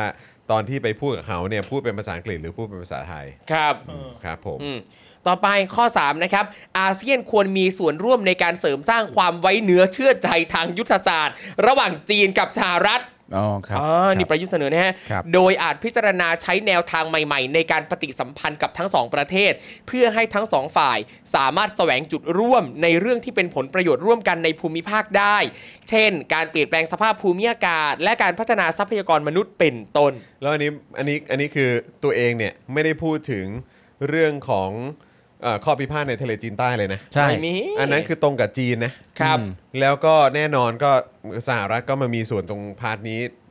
อืม ในระดับหนึ่งด้วย ครับ แต่ตัวเองไม่ได้พูดไง ใช่ แล้วตัวเองก็บอกว่าอาเซียนเนี่ยก็ควรจะแบบว่าช่วยกันคุย เออ เพื่อให้จีนกับอเมริกา ครับ เขาแบบว่าเออช่วยกันแก้ปัญหาแล้วก็ลงรอยกันนะ ครับ ในขณะที่ตัวเอง อืม ซื้อเรือดำน้ำจีน ครับ ใช่ แล้วก็ไม่ว่าเรื่องข้อพิพาทด้วย อืม ฮ่า พูดไปเรื่อย ครับผม พูดไปเรื่อย ไป ฮะ เรื่อยนะ อ่ะมาเดี๋ยวผมช่วยนะครับ ผม หนึ่งในถ้อยแถลงที่เป็นส่วนหนึ่งนะครับ อ่า จากการประชุมครั้งที่ 39 ของพลเอกประยุทธ์ก็คือ กล่าวถึงสถานการณ์ในเมียนมาครับ เออมาแล้วมาแล้วมาแล้ว อยากรู้เหมือนกันนะพูดถึงการรัฐประหารในเมียนมาหรือเปล่า อืม นะครับ เขาพูดว่าอะไรฮะ ก็บอกว่าสถานการณ์ในเมียนมาเป็นบททดสอบความสามารถของอาเซียนในการจัดการและแก้ไขปัญหาที่เกิดขึ้นในภูมิภาค อาเซียนควรมีบทบาทที่สร้างสรรค์ในการช่วยคลี่คลายสถานการณ์ในเมียนมา เพื่อความน่าเชื่อถือของอาเซียนในประชาคม ระหว่างประเทศ โดยไทยต้องการจะเห็นสันติภาพ และเสถียรภาพในเมียนมานะฮะและพร้อมฉันทามติ 5 ข้อครับ เอามาเป็น 5 เลยเว้ย เออ แต่ก็คือตลกนะก็คือมาบอกว่าอาเซียนเนี่ยควรจะมีบทบาทในการช่วยคลี่คลายสถานการณ์ในเมียนมาอย่างสร้างสรรค์ใช่ไหมฮะ แต่ในขณะที่ตอนนั้นเนี่ย ใช่ เอ่อประยุทธ์แอบมาหาใช่ไหม อืม นะฮะใช้คำว่าแอบแล้วกันเพราะไม่ได้อยู่ในอเจนดานะ ครั ไม่ บ ได้แจ้งใครนะครับนะฮะก็คือเอ่อไปไปพบกับรัฐมนตรีต่างประเทศ ใช่ ของเมียนมาใช่ไหมฮะหครับ ลังการรัฐประหาร อืม นะครับรวมถึงมีข่าวในเรื่องของการที่กองทัพไทยให้การสนับสนุนในเรื่องของเสบียงหรือเปล่า ใช่ เออถ้าเกิด ครับ จะไม่ผิดนะฮะ อืม ตอนนั้นนะครับแล้วก็ยังมีประเด็นที่กองทัพเมียนมาเนี่ยนะครับมีมามีการจี้ใช่ไหม จี้จี้ ใช้คำว่าจี้ ครับ จี้ปล้น จี้อะไรเออ เรือสิน เรือสินค้าของ อืม ไทย ครับ อะไรต่างๆ เหล่านี้แล้วก็ทางการไทยก็ก็บอกแค่ว่าเป็นความเข้าใจผิด ครับ ก่อนหน้านั้นก็มีเรื่องการยิง อ่ การยิง อ่า ใส่ด้ ครั วย บอืม อะไรแบบนี้นะครับก็เลยอยากจะรู้ว่าประยุทธ์กล้าไปพูดอะไรแบบนี้ได้อย่างไร ครับ นะฮะแล้วก็แสดงความเห็นนะครับว่าไทยเชื่อในภูมิปัญญาร่วมกันของทุกประประเทศสมาชิกอาเซียนทั้ง 10 ประเทศ ครับ ที่จะหาวิธีการเอาชนะความท้าทายต่างๆ ได้ร่วมกัน อืม โดยคำนึงถึงความเป็นครอบครัวอาเซียนเดียวกันอีกแล้ว ว้าว ไปบอกครอบครัวอีกแล้ว Unity มีความไว้เนื้อเชื่อใจซึ่งกันและกันเพื่อการบรรลุถึงสันติภาพและความสมานฉันท์ อืม รวมทั้งกลับคืนสู่กระบวนการประชาธิปไตย เพื่อผลประโยชน์ของประชาชนเมียนมา ครับ และเพื่อสันติภาพ เสถียรภาพและความเจริญรุ่งเรืองของภูมิภาค อืม ผมเชื่อว่าผู้นำอาเซียนทุกประเทศให้ความสำคัญอย่างยิ่ง กับความเป็นอันหนึ่งอันเดียวกันของอาเซียน ซึ่งเป็นหลักการอันทรงคุณค่าในการทำงานร่วมกันของอาเซียนมาตลอด 54 ปีที่ผ่านมา และจะช่วยทำรงหลักการนี้ไว้ ด้วยการช่วยให้สมาชิกครอบครัวอาเซียนอยู่ร่วมกัน พร้อมหน้าครบถ้วนเหมือนดังที่เคย มิใช่เช่นในวันนี้อ๋ออ ม กำลังจะบอกว่าเพราะเมียนมาไม่อยู่นะฮะ มินมินอ่องไม่อยู่ อ่ะแนะนำว่าประยุทธ์เนี่ยไปอยู่กับเมียนมานะ เอ ครับ อ นะครับ ทั้งนี้เนี่ยผู้แทน ทั้งนี้ผู้แทนพิเศษของประธานอาเซียนจะมีบทบาทช่วยสร้างความไว้เนื้อเชื่อใจ และบรรยากาศสำหรับการหารือที่สร้างสรรค์ระหว่างกลุ่มต่างๆ การยุติความรุนแรง ครับ การแก้ไขปัญหาอย่างสันติวิธี โดยการพูดคุยและหารือระหว่างทุกฝ่ายที่เกี่ยวข้อง ซึ่งอันนี้เนี่ยเอ่อประยุทธ์คงไม่ได้ใช้กับประเทศไทยนะครั ใช่ ไม่เคยเลยก็ทำไม่ คือว่า เคยเลย ในเมียนมาเนี่ย ครับ ควรจะมีการพูดคุยแก้ไขปัญหาอย่างสันติ เออ ใช่ไหมครับ หารือกันทุกฝ่ายนะครับ แต่ว่าอย่างเอาง่ายๆ อย่างแค่ทะลุแก๊สอะครับ อืม ครับ นะฮะเจรจายังไม่มีนะฮะ ใช่ครับ พูดคุยกับเยาวชน หรือว่าคนรุ่นใหม่ที่ออกมาชุมนุมกันเพื่อเรียกร้องประชาธิปไตย ใช่ครับ คุณมีการ ครับ เปิดเวทีการพูดคุยระหว่างคุณน่ะ อืม ซึ่งเป็นผู้นำคนที่ถืออำนาจอะกับคนที่มาเรียกร้องที่เป็นประชาชนทั่วไป ไม่มี ณทำ ครับ ห ไม่มี ไม่มีครัคุบณก็ไม่ท ไม่มีครับ แล้วคุณก็ เน ไปสั่งสอนไปพลาด ใช่ ใส่คนอื่นว่าต้องทำ ใช่ สอน อา เก่ ย ง ปากบ้างไหม ใช่ เออ นะครับ บอกว่าและการให้ความช่วยเหลือด้านมนุษยธรรม อืม พูดถึงเรื่องมนุษยธรรมนะครับ แต่ในขณะที่เด็กอายุต่ำกว่าแบบ 18 ปีเนี่ย ครับ โดนดำเนินคดี โดนจับ อืม ครับ พูดถึงมนุษยธรรมนะครับ ครับ ครับ ครับผมนะฮะควรจะยังคงดำเนินต่อไปและกระจายไปสู่ทุกฝ่ายอย่างทั่วถึงและรวดเร็ว เออ แล้วก็ระบุด้วยว่าต้นหวังว่าในฐานะสมาชิกครอบครัวอาเซียนเมียนมาจะไว้ใจการช่วยเหลือให้เมียนมาบรรลุสันติภาพและความสมานฉันท์รวมทั้งรวมทั้งกลับคืนสู่กระบวนการประชาธิปไตยครับ แต่ประเทศเรา แต่ประเทศเราครับ ครับ นะฮะ ผม เพื่อผลประโยชน์ของประชาชนเมียนมาและเพื่อสันติภาพเสถียรภาพและความเจริญรุ่งเรืองของภูมิภาคครับ คือถ้าคนอื่นพูดอ่ะมันก็น่าเชื่อถือ น่ารับฟังอยู่หรอกแต่พอประยุทธ์พูดอ่ะคือไม่ได้เลย ไม่มีไม่มีเครดิตความน่าเชื่อไม่ถื มี อ เลย คือเอาตัวเองเป็นตัวอย่างไม่ได้ฮะแล้วก็เอาประเทศไทยเป็นตัวอย่างของการกระทำเหล่านี้ที่เตือน เออ เขาก็ไม่ได้ด้วย คือผมคิดว่าผมไม่รู้ว่าเอ่อประเทศอื่น หรือผู้นำประเทศอื่นมองว่าประยุทธ์มีเครดิตอะไรหรือเปล่านะ ใช่ ครับแต่ในฐานะประชาชนที่อยู่ภายใต้การการปกครองและอำนาจเอ่อรัฐาธิปัตย์ของตั้งแต่ ครับ คอสช มาจนถึงแบบม .44 มี อืม ประยุทธ์มีอะไรต่างๆเข้ามาเนี่ย ผมไม่มีความรู้สึกว่าคนนี้มีเครดิตมากพอที่จะไปพูดถึงเรื่องสันติภาพ เรื่องของเอ่อมนุษยเอ่อเขาเรียกว่ามนมนุษยธรรมใช่ไหม ครับ ใช่ มันไม่ได้ทำ เออ นะฮะ ความการแก้ไขปัญหา อืม อย่างสันติวิธีอะไร ครับ ต่างๆนะครับ ไม่มีสิทธิ์เลยฮะ นะฮะ ไม่เลยเอาแล้วคือผม คือระหว่างที่ประยุทธ์พูดแต่เห ครั ล่า บ นี้ควรจะเอาภาพขึ้นมาไม่ว่าจะเป็น อืม ไอการยิงกระสุนยาง อืม ฉีดน้ำแก๊สน้ำตา ครับ ใส่เยาวชน ใส่คนที่ไม่มีอาวุธ คนที่มามือเปล่าเต็มที่ก็มีร่ม มีหนังกระติกอะ ครับ แค่นี้ละกันนะ เออ คือแบบหลังๆนี่คือหนังกระติกนะฮะช่วงแรกๆนี่คือแบบมือโป่งมือเปล่ากัน ครับ ถือร่มตุ๊กเอ่อเขาเรียกอะไรนะเอ่อเป็ดยาง อ่า ใช่ ครับ อะไรต่างๆ เหล่านี้คือเต็มที่มีแค่นี้ อืม แล้วคุณมาพูดถึงโอ้ยต้องแก้ปัญหาด้วยสันติวิธี ครับ คือคือผมว่าตอนที่ มันยัง ผู้นำประเทศยึดอำนาจอื่อยู่ น เลย ได้ยินน่ะ ต้องขำคิกคักอ่ะ เออ ขำทุกคนขำแบบอืมพูดที่อะไรอ่ะไม่ได้เลยอ่ะ คืออายบ้างเหอะ อืม คือแบบว่า คือมึงไม่อายอ่ะ มึงก็อายคนในประเทศหน่อย ครับ อืม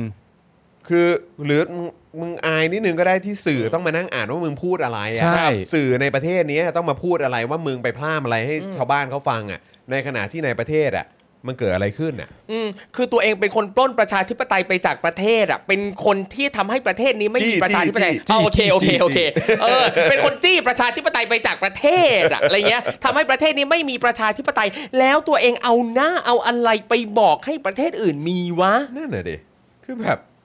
อายบ้างเหอะ ไม่แล้วเนี่ยมันไม่บอกเลยนะมันเพื่อความน่าเชื่อถือของอาเซียนในประชาคมระหว่างประเทศ โดยไทยต้องการที่จะเห็นสันติภาพและเสถียรภาพในเมียนมา ครับ ซึ่งก็อยากจะทราบว่าไอ้สิ่งที่ไทยต้องการเนี่ย ไทยมีความเห็นหรือวิธีจัดการหรือวิธีเข้าไปช่วยเหลืออเรื่องเนี้ยยังไง ก็ไม่ได้พูดเอาไว้เลขประเด็นหนึ่งก็คือว่าอันนี้น่าสนใจมากว่าไทยเชื่อในภูมิปัญญาร่วมกันของทุกประเทศสมาชิกอาเซียนทั้ง 10 ประเทศ เป็นไปได้ไหมครับว่าทั้ง 10 ประเทศจะตะโกนว่าแต่กูไม่เชื่อมึง เออ เป็นไปได้ แล้วแล้ว เป็ อีกนไป อย่าง ได้ หนึงเนี่ยก็คือว่าประยุทธ์ควรจะรู้ตัวนะว่าประเด็นเมียนมาเนี่ย คือมึงไม่ควรพูดอะไรเลย ใช่ คือมึงไม่ต้องไปสะเอะพูด เพราะว่าก็คือมันก็เห็นชัดเจนว่าก็ดูก็โอเคกับการการมีอยู่ของ ครับ ผู้นำรัฐประหารน่ะ อืม อย่างมินอองไลน์อ่ะ ใช่ ครับ คุณยังไปพบกับรัฐมนตรีต่างประเทศเขาอยู่เลยใช่ไหมแล้วก็มีประเด็นในเรื่องของตรงชายแดนอะไรต่างๆ ที่ต้องถูกตั้งคำถามนะครับว่ารัฐบาลไทยมีท่าทียังไงกันแน่ ครับ ใช่ ใช่ไหมฮะ แล้วคือคุณจะมาพูดอะไร แล้วแถมเนี่ยคุณก็มาจากการทำรัฐประหาร ถูก อืม คุณก็ยึดอำนาจมา แล้ว อืม คุณจะมาบอกว่าเฮ้ยเมียนมาจะกลับสู่ประชาธิปไตย จนทุกวันนี้ประเทศไทยยังไม่มีประชาธิปไตยเลย อืม ไม่แล้วมันชี้แจงแล้วมันชัดเจนยังไงคืออ ม เราเนี่ยรายงานข่าวรวมทั้งประชาคมโลกเขาก็รายงานข่าวเรื่อง ครับ ที่เกิดขึ้นในประเทศพม่า อืม หรือว่าเมียนมา ครับ และสิ่งที่ประยุทธ์พูดก็คือว่า อืมอยากเห็นสันติภาพในประเทศนั้นนะ อืมประยุทธ์คือแบบ ยังไงอ่ะ ไม่ต้อง มัน พูด ทำไมเออ ใช่ มันทำไมอ่ะ เออ อยากเห็นเสถียรภาพในประเทศนั้นนะครับ เออมันก็มันก็อาจจะมีอะไรอย่างเงี้ยแหละแต่ก็อยากเห็นสันติภาพนะเอออ ม ทำไมอ่ะยุทธ คือแบบ มันยังไงเหรอวะ ยุทธเฮ้ยยุทธอย่าลืมนะยุทธไปบอกเขาว่าสามขวบ ครับผม 3 ขวบนะสามขวบนะ สามขวบสามขวบ เออนะครับอ่ะคุณผู้ชมครับ เดี๋ยวยังมีข่าวอยู่อีกนะครับ ครับ นะที่อยากให้ติดตามกันนะครับนะก็คือประเด็นเอ่อก้าวไกลเนี่ยนะครับ อ่า เขาเตรียมจะเอ่อเข้าชื่อยื่นยติเปิดอภิปรายทั่วไปนะครับ ครับ นะแล้วก็ยังจะมีประเด็นเชียงใหม่นะครับที่มีคลัสเตอร์เพิ่มอีกหลายแห่งเลยนะครับก่อนที่จะมีการเปิดประเทศนะครับแล้วก็อีกหนึ่งเรื่องก็คือจีนล็อกดาวน์เพิ่มเติมไปอีกนะครับ นะฮะเอ่อเมื่อคืนนี้ที่เราติดตามกันไปมี 11 มณฑลนะครับนะฮะที่ที่ตอนนี้เนี่ยมีการระบาดระลอกใหม่ของโควิด -19 เดี๋ยวเราจะมาติดตามข่าวเหล่านี้ด้วยนะครับ แต่ว่า ครับ ระหว่างนี้นะครับ ขอประชาสัมพันธ์คลิปความรู้หน่อยดีกว่า ครับผม นะครับนะฮะอยากจะถามคุณผู้ชมว่าเอ๊ะได้ดูตอนนี้กันหรือยังนะครับนะกับตอนที่มีชื่อว่าทุนนิยมคืออะไร ครับ อ่านะฮะคลิปความรู้ของเราเนี่ยนะครับทุนนิยมคืออะไรนะครับนะฮะก็เป็นคลิปความรู้นะครับที่อยากจะมานำเสนอนะครับซึ่งเป็นอีกเรื่องหนึ่งที่น่าสนใจมากๆนะครับเพราะว่าคลิปนี้เนี่ยทำให้รู้ว่าคำว่าในทุน หรือทุนนิยมเนี่ยมันเป็นคำที่มีความหมายในเชิงลบ มานานแล้วนะครับ ครับ นะ ผ ฮะ ม แต่ที่อยากรู้จริงๆนะฮะว่าเอ่อนิยามของคำว่าทุนนิยมเนี่ยคืออะไร มีประวัติศาสตร์นะครับ หรือว่าที่มาที่ไปยังไง ครับ มันเลวร้ายชั่วช้าสมคำร่ำลือหรือไม่นะครับ อันนี้เนี่ยก็อยากจะเชิญชวนคุณผู้ชมนะครับไปรับชมกันนะครับในคลิปความรู้ Spoke Dark นะครับที่มีชื่อว่าทุนนิยมคืออะไรครับ เดี๋ยวอาจารย์แบงค์จะแปะลิงก์ไว้ให้นะครับ คุณผู้ชมจะได้ทำความรู้จักนะครับกับประวัติศาสตร์นะครับพัฒนาการของเศรษฐกิจแบบทุนนิยม ความสำคัญของทุนนิยม และข้อดีข้อเสียของระบบทุนนิยมครับเรียกว่าครบถ้วนนะครับ นะครับ ใครอยากชมนะฮะเอ่อก็สามารถไปดูกันได้เลยนะครับ เดี๋ยวอาจารย์แบงค์จะแปะลิงก์ไว้ให้นะครับผมนะฮะแล้วก็ฝากไว้ด้วยอ่าเอ่อสำหรับ อ่าผลิตภัณฑ์จาก Spoke Dark Store ด้วยนะครับนะที่ ครับ คุณผู้ชมก็สามารถไปช้อปปิ้งกันได้นะครับนะอันนี้ก็ย้ำอีกครั้งนะครับไม่ว่าจะเป็นเสื้อนะครับนะลายต่างๆนะครับและแล้วก็ถุงผ้าของเราด้วย ครับผม นะครับนะแล้วก็เอ่อแก้วนะฮะเจอกข่าวตื้น แล้วก็แก้ว Spoke Dark ด้วยนะครับ อย่าลืมไปช้อปปิ้งกันนะครับ แล้วก็อย่างที่ประชาสัมพันธ์ไปตอนต้นรายการนะครับ ว่าเฮ้ยใครนะฮะที่อยากจะติดตามคอนเทนต์พิเศษเลย Yeah อันนี้เป็นคอนเทนต์ที่เราเพิ่งคิด ครับ มา ใหม่แบบสดๆ ร้อนๆ เลยนะครับ เมื่อช่วงบ่ายที่ผ่านมานะครับนะฮะว่าเป็นคอนเทนต์ที่จะได้รับชมกันเฉพาะผู้ที่เป็นซัพพอร์เตอร์ทาง Facebook และเป็นเมมเบอร์นะครับทาง YouTube นั่นเองครับใครไม่อยากพลาดนะครับ ก็ต้องมาสนับสนุนพวกเราแบบรายเดือนกันดีกว่า ครับ นะครับนะทั้งทาง YouTube Membership นะครับ ซึ่งวิธีการก็ง่ายมากๆเลยนะครับ กดปุ่มจอย หรือสมัครข้างปุ่ม subscribe ได้เลยนะครับ แล้วก็ไปเลือกแพ็กเกจนะครับที่คุณผู้ชมสะดวกนะครับนะฮะที่จะสนับสนุนเรา เอ่อทุกๆ เดือนนะครับต่อเนื่องกันไปเรื่อยๆนะครับนะฮะพอเจอแพ็กเกจที่ถูกใจแล้วนะครับก็เข้าไปเลือกวิธีการอ่าชำาระเงินนะครับ ครับ หรือว่าการอ่าสนับสนุนเราแบบรายเดือนเนี่ยนะครับนะเอาแบบที่สเอ่อสะดวกที่สุดนะครับและถ้าเป็นไปได้เอาแบบที่ต่อเนื่องที่สุดอย่างพวกบัตรเครดิต บัตรเดบิตนะครับอ่าแล้วก็อ่าเครือข่ายโทรศัพท์มือถือนะฮะค่าโทรศัพท์รายเดือนอะไรแบบนี้นะครับนะจะชัวร์มากๆนะครับจะได้ไม่หลุดนะครับแล้วก็กรอกรายละเอียดให้ครบถ้วนเรียบร้อย กดปุ่ม ยืนยันแค่นี้ก็เป็นเมมเบอร์แล้วนะครับ ส่วนทาง Facebook ก็ง่ายมากด้วยนะครับ กดที่ปุ่มสีเขียวข้างกล่องคอมเมนต์ที่มีรูปหัวใจนะครับ นั่นคือปุ่ม Become a supporter นะครับ เหมือนกันเลยพอกดเข้าไปแล้วนะครับ ก็ไปเลือกช่องทางนะครับในการชำระเงินนะครับ เลือกช่องทางที่สามารถสนับสนุนเราได้แบบต่อเนื่องนะครับนะฮะทุกๆ เดือนแบบอัตโนมัติด้วยนะครับ กรอกรายละเอียดให้ครบถ้วนเรียบร้อยนะครับนะฮะแล้วก็กดยืนยันแค่นี้ก็เป็น supporter เราทาง Facebook แล้วนะครับ ครับ ครับ นะฮะ ผม ฝากด้วยนะครับนะฮะ เย่ อ่ะคราวนี้เราไปกันที่ก้าวไกลบ้างดีกว่า ครับผม ก้าวไกล ก้าวไกลครับ ก้าวไกล นะฮะก้าวไกลนี่ อะไรยังไงบ้างฮะครูทอม นี่ ครับ เลยครับ เรามาสรุปประเด็นคำแถลงพักก้าวไกลนะครับ ครับผม เตรียมเข้าชื่อยื่นยติเปิดอภิปรายทั่วไปครับ ครับ เมื่อช่วงเช้าที่ผ่านมาครับ มีรายงานว่านายชัยธวัฒน์ตุลาธรเลขาธิการพักก้าวไกลนะครับแถลงว่าพักก้าวไกลเตรียมเสนอยติเปิดอภิปรายทั่วไป โดยไม่ลงมติตามมาตรา 152 เพื่อซักถามและเสนอแนะต่อรัฐบาล เนื่องจากที่ผ่านมาพักก้าวไกลได้ติดตามสถานการณ์ในสังคมอย่างต่อเนื่อง อืม ทั้งด้านเศรษฐกิจ และการแก้ไขสถานการณ์โควิด -19 ดังนั้นเมื่อมีการเปิดสภาจะเสนอที่ประชุมพักร่วมฝ่ายค้าน เพื่อเข้าชื่อเปิดอภิปรายต่อไปครับ ส่วนการเปิดประเทศนั้นพักก้าวไกลเห็นด้วยที่รัฐบาลต้องมีเป้าหมายชัดเจนในการเปิดประเทศ แต่การจะเปิดต้องมีมาตรการชัดเจน รวมถึงปัญหาสถานการณ์ทางเศรษฐกิจที่สำคัญ ทั้งภาคเกษตร เรื่องหนี้สิน และการฟื้นตัวของผู้ประกอบการต่างๆ ที่รัฐบาลจะต้องเร่งแก้ปัญหาครับ ครับ ด้านนายวายโยอัศวะรุ่งเรืองนะครับหมอเก่งนะฮะสสบัญชีรายชื่อนะครับพักก้าวไกล กล่าวถึงการเปิดประเทศในวันที่ 1 พฤศจิกายนว่า ขณะนี้ปริมาณของผู้ที่ได้รับวัคซีนอย่างน้อย 2 เข็ม อยู่ที่ประมาณ 40%ของประชากร โอ้โห อืม40% ซึ่งซึ่งอันนี้ก็อย่างที่มีคุณผู้ชมถามเข้ามานะฮะ ครับ ว่าแล้วเป็นซีโน วัค แวค ซีนอะไรด้วย เออ กี่ปร์ซ็นต์ แต่ทั้งนี้นะครับต้องพิจารณาว่าเป็นยอดจำนวนที่แท้จริงหรือไม่ และต้องพิจารณาว่าใน 40%นี้รวมกับผู้ที่ได้รับวัคซีนชนิดเชื้อตาย อ่า ที่ตนเคยอภิปรายไว้ โดยการนำเอารายงานการวิจัยระดับโลก ที่ระบุว่าอาจจะไม่เพียงพออดังนั้นตนไม่แน่ใจว่ารัฐบาลใช้ตัวบ่งชี้อะไรให้คนไทย นักท่องเที่ยวผู้ประกอบการและนักลงทุนได้มีความมั่นใจ จึงเกิดความสงสัยว่าสิ่งที่รัฐบาลต้องการเปิดประเทศขณะนี้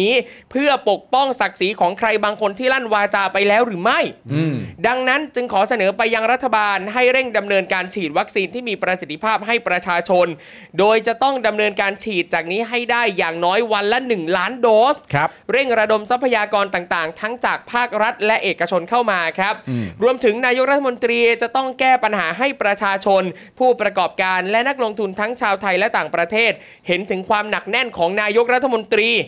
อย่าทำและกระปิดและกระเปิดว่าต้องการเปิดประเทศอย่างจริงจัง เพราะผู้ประกอบการกังวลในประเด็นนี้อยู่ ดังนั้นขอนายกรัฐมนตรีอย่าทำตัวแบบขายผ้าเอาหน้ารอดอืม คำนี้แปลว่าอะไรฮะ ขายผ้าเอาหน้ารอดแปลว่าแบบเอ่อต่อหน้าให้มันดูดีไว้ก่อนนะ อ่าเออ เออ รับหลังว่าไงไม่รู้ทำไมอะไรอย่างงี้นะครับ ฮอ่ะคราวนี้ด้านคุณสิริกัญญาตันสกุลนะครับ ครับ นะฮะสสบัญชีรายชื่อในฐานะรองหัวหน้าพักของก้าวไกลเนี่ย ครับ ก็บอกว่าเอ่อคุณสิริกัญญาเองเนี่ยก็เก็บข้อมูลความเดือดร้อนจากประชาชนนะครับจากการลงพื้นที่ใน 1 เดือนที่ผ่านมานะครับซึ่งก็มีปัญหาของประชาชนจำนวนมากที่จะต้องเร่งแก้ไขนะครับโดยเฉพาะเกษตรกรชาวนา ที่ขณะนี้มีปัญหานะครับนะฮะเรื่องราคาข้าวตกต่ำ ซึ่งต้นทุนการส่งออกเป็นปัญหาสำคัญของการส่งออกนะครับ และทำให้ราคาข้าวในประเทศตกต่ำครับ จึงทำให้รัฐบาลเนี่ยต้องอัดฉีดเงินนะฮะเข้าไปในมาตรการต่างๆ นอกจากนี้เนี่ยรัฐบาลจะต้องเร่งแก้ปัญหาเรื่องค่าครองชีพของประชาชน ที่ปัจจุบันเนี่ยขยับตัวสูงขึ้นนะครับ จากการปรับขึ้นราคาในภาคอุปโภคบริโภค ไม่ว่าจะเป็นราคาน้ำมันครับ ครับ วันนี้อาจารย์แบงก์ก็เพิ่งอัปเดตไปว่าพรุ่งนี้ใช่ไหม ใช่ พรุ่งนี้น้ำมันขึ้นอีกใช่ไหม ขึ้นอีกแล้ว นะครับ โอ้ ค่าทางด่วน เออ อืม ค่าทางด่วนก็ขึ้นใช่ไหม ครับครับ เออ นะฮะ ค่าโดยสารรถไฟฟ้า ก็ขึ้น โอ้โหหนักหน่วงเหลือเกิน หลังจากที่เมื่อสัปดาห์ที่แล้วนะครับ นายธีรัชชัยพันธุมาศเนี่ยนะครับของก้าวไกลเหมือนกันนะครับ ก็ให้สัมภาษณ์ถึงการเตรียมความพร้อม ในการเปิดประชุมสภาผู้แทนราษฎรนะฮะสมัยสามัญนะครับว่าการประชุมครั้งนี้จะมีกฎหมายสำคัญเข้าสู่การพิจารณาหลายเอ่อหลายฉบับนะครับ เช่น ร่างพรบการศึกษาแห่งชาติก็มีด้วยเหมือนกัน ครับ นอกจากนี้นะครับจะพิจารณาการเปิดอภิปรายทั่วไปนะครับโดยไม่ลงมติตามรัฐธรรมนูญมาตรา 152 ด้วย ซึ่งพรรคก้าวไกลเตรียมเอ่อกำลังเตรียมตัวสสที่จะอภิปรายนะครับและอยู่ระหว่างการจัดเตรียมข้อมูล โดยจะให้ข้อเสนอแนะและชี้ให้เห็นถึงจุดบกพร่องนะครับของรัฐบาล ไม่ว่าจะเป็นการฉีดวัคเอ่อการจัดการวัคซีน การจัดการน้ำท่วมนะฮะทั้งนี้เนี่ยจะเป็นการยื่นยติร่วมกับพรรคร่วมฝ่ายค้าน เพื่อรักษาบรรยากาศการทำงานที่ดีไว้ ครับ เพราะครั้งหน้าจะได้เป็นพรรครัฐบาลนะครับ อ๋อ นะฮะ เหรอค แต่ รับผม อาจจะแตกต่างกันเอ่อเรื่องประสิทธิภาพการทำงานของแต่ละพัก เอ้ยเฮ้ย นะฮะซึ่งพักก้าวไกลก็ชัดเจนในอุดมการณ์และสู้อย่างตรงไปตรงมา อ่าน นะครับ ช่วงเปิดประชุมสภา อืม พักร่วมฝ่ายค้านจะประชุมหารือความชัดเจนกันอีกครั้ง ครับ คาดว่าจะยื่นยติในช่วงต้นสมัยประชุมสภาครั้งนี้นะครับ ครับผม อืม คือมันก็ต้องยื่นไปเรื่อยเหรอครับ เพราะว่าปัญหามันเยอะฮะ ใช่ ปัญหาภายใต้รัฐบาลนี้มันเยอะ มันก็ต้อง ครับผม ต้องยื่นไป เอ๊ะ ครับ ไปหม มาก ด มายเสียเหลือเกินจริง ๆ จะยื่นทุกวันก็ได้นะฮะ ครับ ครับผม ทุกวันเลยฮะเยอะขนาดนั้นเลยปัญหา มีปัญหาแบบตลอดเลยนะครับ ใช่ นะครับนะฮะโอ้วุ่นวายจริงๆนะครับ ใช่ อืมนะฮะคราวนี้เนี่ยก็อย่างที่บอกไป ครับยังไง นะครับ ซิ จะเปิดประเทศนี่ ก็ ใช่ไหม ก็พูดไปพูดในอาเซียนว่าเนี่ยนะเราก็ควรจะแบบส่งเสริมการให้พวกเราได้เดินทางมาหากันและกัน ครับ ท่องเที่ยว ใช่ กันสนับสนุนการรับมือปัญหาโควิดกันด้วย ครับ เออ นะครับแต่เมื่อสักครู่นี้คุณหมอเองนะฮะหมอเก่งใช่ไหมฮะก็ยัง ใช่ บอกเลยว่าฉีดยัง 40%เอง อืม นะครับ ฮะแล้วนี่ยังไม่พูดถึงวัคซีนว่าเป็นวัคซีนเชื้อตายสักกี่เปอร์เซ็นต์ ค นะ รับผม อืม นะครับซึ่งก็เราก็รู้ๆกันอยู่นะครับว่า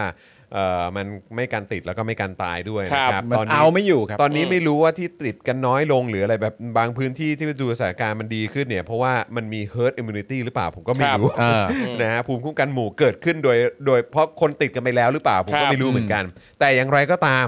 นะครับก็คือคุณหมอก็บอกไปว่าฉีดเอ่อวัคซีน หรือตัวเลขที่เราเห็นกันอยู่ว่าฉีดวัคซีนยังไม่ถึง ครับผ50%มเลยใช่ไหม ใช่ ครับ นะฮะในพาร์ทของ 2 เข็มอะนะครับนะฮะแล้วก็เอ่อคลัสเตอร์ต่างๆ ก็เกิดขึ้นเยอะแยะมากมาย ซึ่งอันที่เรากำลังจะพูดถึงอันต่อไปเนี่ยก็คือคลัสเตอร์ในเชียงใหม่ครับ ครั โอ้ บ โห โหดแค่ไหนครับครูทอมครับ นี่เลยครับเรื่องคลัสเตอร์ที่เชียงใหม่นะครับล่าสุดเชียงใหม่ สั่งปิดพื้นที่เสี่ยงการระบาดโควิดนะครับเพราะว่าเพิ่งเอ่อเจอคลัสเตอร์อีกหลายแห่งเลยนะครับเมื่อคืนที่ผ่านมานะครับมีรายงานว่าที่จังหวัดเชียงใหม่ ขณะนี้มีการสั่งปิดพื้นที่เสี่ยงการระบาดโควิด -19 หลังพบคลัสเตอร์เพิ่มหลายแห่งครับโดยสถานการณ์โควิด -19 ในจังหวัดเชียงใหม่นะครับพบผู้ติดเชื้อเพิ่ม 270 ราย เสียชีวิต 2 ราย ส่วนผู้ป่วยอาการหนักเพิ่มขึ้นอย่างรวดเร็วครับมีผู้ป่วยสีแดงกว่า 75 ราย ขณะที่คลัสเตอร์ตลาดประจูอ่าตลาดประตูเชียงใหม่ มีผู้ติดเชื้อแล้ว 110 ราย และพบคลัสเตอร์ใหม่ตลาดสันป่าคอย พร้อมสั่งปิดสถานที่เสี่ยงในพื้นที่ 3 อำเภอ คือจริงๆ อย่างตลาดประตูเชียงใหม่เนี่ยจะบอกว่าเป็นฮับในเชียงใหม่ก็ได้เพราะว่าเอ่ออย่างที่เชียงใหม่เนี่ยจะมีรถสองแถวที่เป็นรถแดงรถเหลืองเนี่ย ครับ ไปอำเภอต่างๆ แล้วก็ตลาดประตูเชียงใหม่เนี่ยเป็นจุดที่จากต่างอำเภอเนี่ยเขาจะมาลงที่นี่กันด้วย อ๋อ เหมือนเป็นแบบเหมือนเป็นจุดเขาเรียกอะไรอะจุด รวม ใช่ รถต่างๆ ใช่ ก็จะ ครับ คือต้องมา ศูนย์กลางตรงนี้ ใช่ครับใช่ครับ อ่โอเ จากหลาย ๆ ที่ซึ่งนั่นแปลว่าเมื่อเกิดที่นี่แล้วอ่ะคนที่มาก ระ ต จาย ลาดนี่นะ สิคะ กระจายไปทั่วเลยนะครับ โอ้ นี่คือความ แท้ เสี่ยงนะครับ ดรทรงยศคำชัยครับ หัวหน้ากลุ่มงานควบคุมโรคติดต่อสำนักงานสาธารณสุขจังหวัดเชียงใหม่แถลงว่า ผู้ติดเชื้อรายใหม่ลดลงอยู่ที่ 270 คน เป็นผู้ติดเชื้อที่เดินทางมาจากต่างจังหวัดเพียง 9 คน ที่เหลือเป็นผู้ติดเชื้อในจังหวัด โดยมาจากคลัสเตอร์ต่างๆ หลายคลัสเตอร์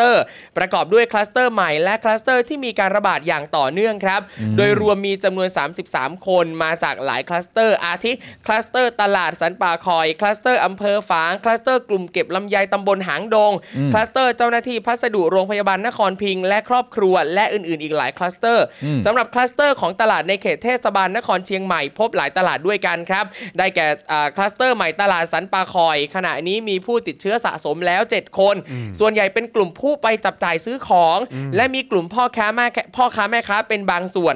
ทั้งนี้หากพบมีผู้ติดเชื้อมากขึ้น จะต้องดำเนินการเช่นเดียวกับตลาดประตูเชียงใหม่ครับ อืม ขณะที่ตลาดว่าโลเอ่อตลาดวโรโรส หรือกาดหลวงเนี่ยนะครับแล้วก็ตลาดต้นลำไย ทางเทศบาลนครเชียงใหม่จะลงตรวจ ATK เชิงรุกให้กลุ่มเสี่ยงแล้วในวันนี้ครับ ส่วนตลาดประตูเชียงใหม่เนี่ยขณะนี้มีผู้ติดเชื้อสะสม 110 คน ทั้งยังเอ่อพบยังคงพบทั้งผู้ใช้บริการพ่อค้าแม่ค้า และผู้สัมผัสร่วมบ้าน โดยขอเน้นย้ำให้กลุ่มเสี่ยงทุกคนหยุดอยู่บ้านอย่างเคร่งครัดเพื่อความปลอดภัยครับ โอ้โหหลายคลัสเตอร์เลยนะเนี่ย อืม คือตอนนี้ก็ยังดีขึ้นมาหน่อยที่เขาก็ลงตรวจกันใช้แบบ ATK เนอะ ครับผม ใช่ เออ ซึ่งอย่างตัวนี้ที่บอกว่าเชิงรุกอะไม่รู้ว่ารุกจริงหรือรุกหลอกนะครับ รุกแค่ไหนนะครับ จะบอกว่าเชิงรุกก็ให้เต็มที่หน่อย แล้วก็ไม่รู้ว่า ATK ที่ใช้นี่ยี่ห้อไหนด้วยนะ ครับผม อืมนะครับนะฮะอ่ะ เมื่อกี้พูดถึงเชียงใหม่ ก็ต้องมาต่อกันอีกข่าวหนึ่ง ครับ ซึ่งก็เกี่ยวกับประเทศจีน ครับ นะครับ ซึ่งก็อยู่ในลิสต์ของเอ่อประเทศที่เอ่อไทยเองเนี่ยก็บอกว่ามาได้ ใช่ เออมาท่องเที่ยวเลยเออนะครับมาได้อยู่ในลิสต์ ครับ ตั้งแต่ลิสต์แรกเลยมั้งที่มี 10 ประเทศ ใช่ แล้วหลังจากนั้นก็ ในในห้าชื่อ ครั ที่ บ เขาพูดเลยอ่ะ อัปเดตแรกเออห้าชื่อแรกที่บอก เออ มาจาก 10 ประเทศก็มีจีนด้วย ว้าว ใช่ไหม ซ่า แล้วก็หลังจากนั้นผมบอกว่าเป็น 46 ประเทศเนี่ยก็แน่นอนก็ยังมีจีนอยู่ แน่นอน ะครับนะครับ คราวนี้ก็ต้องมาดูครับว่าแล้วจีนล่ะเป็นยังไงบ้าง เพราะ เออ ตอนนี้ก็ดูเหมือนว่ามันกลับมาอีกแล้วครับ โอ้ยตาย ครับ ครับ นะฮะ ผม สำนักข่าว Channel News Asia นะครับรายงานว่าเมื่อวันอังคารที่ 26 ตุลาคมนะครับหน่วยงานสาธารณสุขของจีนเนี่ยรายงานว่าพบผู้ติดเชื้อโควิด -19 รายใหม่เพิ่มอีก 29 รายนะครับโดย 6 รายในจำนวนนี้เนี่ยอยู่ที่เมืองหลานโจวนะครับเมืองเอกของมณฑลการสู้นะครับทางตะวันตกเฉียงเหนือของประเทศนะครับ กล่าวได้ว่าจีนเนี่ยกำลังเผชิญการระบาดระลอกใหม่นะครับของไวรัสโควิด -19 สายพันธุ์เดลต้าครับ ครับ โดยนับตั้งแต่วันที่ 17 ตุลาคมเนี่ยพวกเขาพบผู้ติดเชื้อแล้ว 198 รายใน 11 มณฑลครับ แต่ 39 รายในจำนวนนี้เนี่ยอยู่ที่เมืองหลานโจวเป็นเหตุให้ทางการตัดสินใจสั่งล็อกดาวน์เมืองเอกแห่งนี้นะครับ เพื่อควบคุมการระบาดแบบเป็นกลุ่มเป็นกล้อนเออเป็นกลุ่มเป็นก้อนนะครับหรือคลัสเตอร์ภายในเมืองนั่นเอง ครับ ผลจากมาตรการล็อกดาวน์เนี่ยทำให้ประชากรของเมืองหลานโจวนะครับราว 4 ล้านคนครับ ต้องอยู่แต่ในบ้านนะครับการเข้าออกเมืองเนี่ยจะถูกควบคุมอย่างเข้มงวดนะครับ และสามารถเดินทางได้เพื่อซื้อเสบียงอาหารและรับการรักษาพยาบาลเท่านั้นนะครับในด้านการขนส่งนะครับบริการรถประจำทางและแท็กซี่เนี่ยถูกระงับไปก่อนหน้านี้แล้วนะครับ ครับ ส่วนบริการรถไฟเนี่ยถูกยกเลิกกว่า 70 เที่ยวนะฮะในวันอังคารครับ ขณะที่เที่ยวบินจากสนามบิน ต้าซิงเนี่ยนะครับในกรุงปักกิ่งนะครับมายังเมืองหลานโจวเนี่ยก็ถูกยกเลิกหมดเลยครับ ครับ ไม่มีกำหนดนะครับว่าจะกลับมาบริการอีกเมื่อไหร่ อืม อีกด้านหนึ่งนะครับสำนักข่าวซินหัวนะครับรายงานว่าสวีเหอเจียนนะครับโฆษกรัฐบาลเทศบาลนครปักกิ่งเนี่ยนะครับก็มีแถลงในวันเดียวกันนะครับว่าทางการปักกิ่งได้ออกมาตรการใหม่ เพื่อควบคุมการแพร่ระบาดของโควิด -19 โดยให้ประชาชนหลีกเลี่ยงการเดินทางออกจากเมือง ยกเว้นกรณีจำเป็นเท่านั้น ครับ และห้ามผู้ที่อาศัยอยู่ในภูมิภาคที่มีการระบาดระลอกใหม่ เดินทางเข้าปักกิ่งครับ ครับ ภายใต้มาตรเอ่อภายใต้มาตรการใหม่นี้นะครับผู้ที่เดินทางมาเยือนปักกิ่งทุกคนต้องได้รับการตรวจสอบรหัสสุขภาพที่อาคารผู้ผู้โดยสารขาเข้า ของท่าอากาศยาน สถานีรถไฟ สถานีขนส่ง ครับ ซึ่งหากไม่มีรหัสสุขภาพสีเขียวจะถูกห้ามขึ้น โดยสารไม่ว่าจะเป็นเครื่องบินรถไฟและรถโดยสารนะครับ ครับ นอกจากนี้นะครับยังสั่งระงับการเดินทางท่องเที่ยวแบบหมู่คณะ ข้ามมณฑล โอ้โห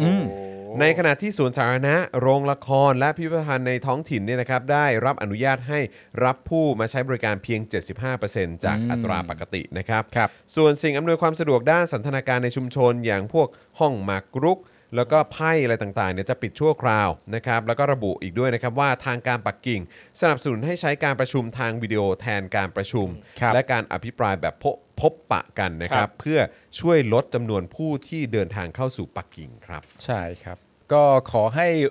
เอ่อเรื่องราวทั้งหมดที่คุณจรนำเสนอไปเนี่ยขอให้ทางประเทศจีนสามารถแก้ไขให้ได้ภายในวันทีหนึ่1 พฤศจิกายนก็แล้วกัน จะได้มาเมือง นะครับ ไทย ผม ได้ จะได้มา นะครับ ประเทศไทยได้ ครับผม นะครับ ซึ่ง ผม ก็อีก 4 วัน ทันฮะทันทัน อ๋อ ทัน โอเ ทันครับ ได้ครับ คุณ คือ ธนาโนนถาม ฮะ ว่าสนใจเอาซินแวคคืนไปฉีดบ้างไหมเออนะครับเผื่อตอนนี้ต้องเร่งใช้ โอ้ยแต่ อ๋อ ตอนนี้ของไทยใกล้ๆหมดแล้วนี่เขาบอกหมดยัง ใช่เออ เอาวันก่อนะคบรับ อกใกล้หมดนี่ อืม คือจริง ๆ 2 ข่าวที่เราบอกเนี่ยจ ครั ริ บ ง ๆ แล้วมันก็เป็นเรื่องประเด็นเกี่ยวกับการท่องท่องเที่ยวในที่จะเปิดประเทศเนี่ยแหละครับเพราะว่าจริง ๆ แล้วเชียงใหม่ก็เป็นประเทศท่องเอ่อเป็นจังหวัดท่องเที่ยว ครับ ถูกต้อง เป็นเมืองท่องเที่ยว แต่ว่าณตอนนี้สถานการณ์เชียงใหม่ก็เป็นแบบนี้อยู่ ครับ รวมทั้งจีน ซึ่ง อ่า ติดอยู่ในโผห้าประเทศแรกที่ประยุทธ์พูดออกมาจากปาก ครับ ทั้งทั้งที่พูดว่า 10 ประเทศอะนะ อืม ครับ แต่นำเสนอแค่ 5 เท่านั้นแล้วก็ ครับ จีนและสถานการณ์ที่จีนก็ยังเป็นอย่างที่คุณจรเล่าไปเมื่อสักครู่นี้อยู่ ดีดี ก็เลยยังไม่ทราบว่า 1 พยหรือพฤศจิกายนเนี่ย ครับ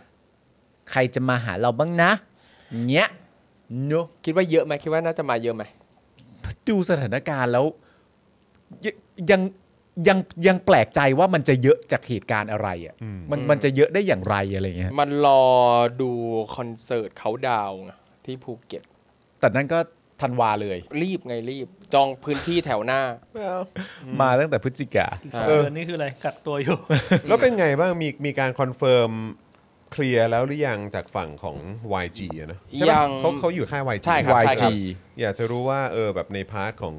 ของฝั่งน้องลิซ่าเองเนี่ยเขา เออ ครับ เขาแบบคอนเฟิร์มอย่างหนักแน่นแล้วหรือเปล่า อืม หรือว่าแบบมีแบบวิดีโอออกมาสวัสดีค่ะแบบเดี๋ยวเราเจอการเขาดาวน์อะไรอย่างเงี้ยหรือเปล่า ที่ประเทศไทยนะคะ เอออะไอย่างเงี้ย ครับ คือมันมีอีกสิ่งหนึ่ง ก็ยังไม่ ที่ เห็น ที่ ใช่ไหม ผมตั้งคำถามขึ้นมาว่าเอ่อการที่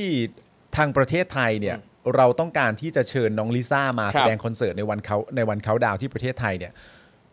มันเป็นการเชิญน้องลิซ่าคนเดียวใช่ไหมฮะ อืม ใช่ ไม่ได้เป็นการเชิญแบล็คพิงทั้งวงใช่ไหม น่าจะลิซ่า น่าจะลิซ่า ค คน น เดี เดี ย ยว ว ป็ ลิซ่าคนเดียว ออ ใช่ครับ ไหมลิซ่าคนเดียวนะ แล้ว ครับ ตามที่เขาคาดคิดกันไว้เขาต้องการให้น้องลิซ่ามาแสดงคอนเสิร์ตระยะความยาวเท่าไหร่ฮะ ไม่ทราบครับ แต่พอดี ถ้าถ้าพูดพูดในแง่ว่าลิซ่าโชว์อะไรเนี่ยแต่ก็ลิซ่าก็เพิ่งออกงานเดี่ยวมา ใช่ใช่เข้าใจ อ๋อ แต่หมา ซิ ย งเกิลเดี่ยวใช่ไหม ใช่ ความยาวแค่ไหนโชว์น้องลิซ่า อันนี้อู้ไม่ทราบ เออไม่รู้เหมือนกัน ไทราบเหมือนกัน อันเนี้ยสิ่งที่สงสัยก็คือว่า คือณตอนเนี้ยเรายังยังเท่าที่ผม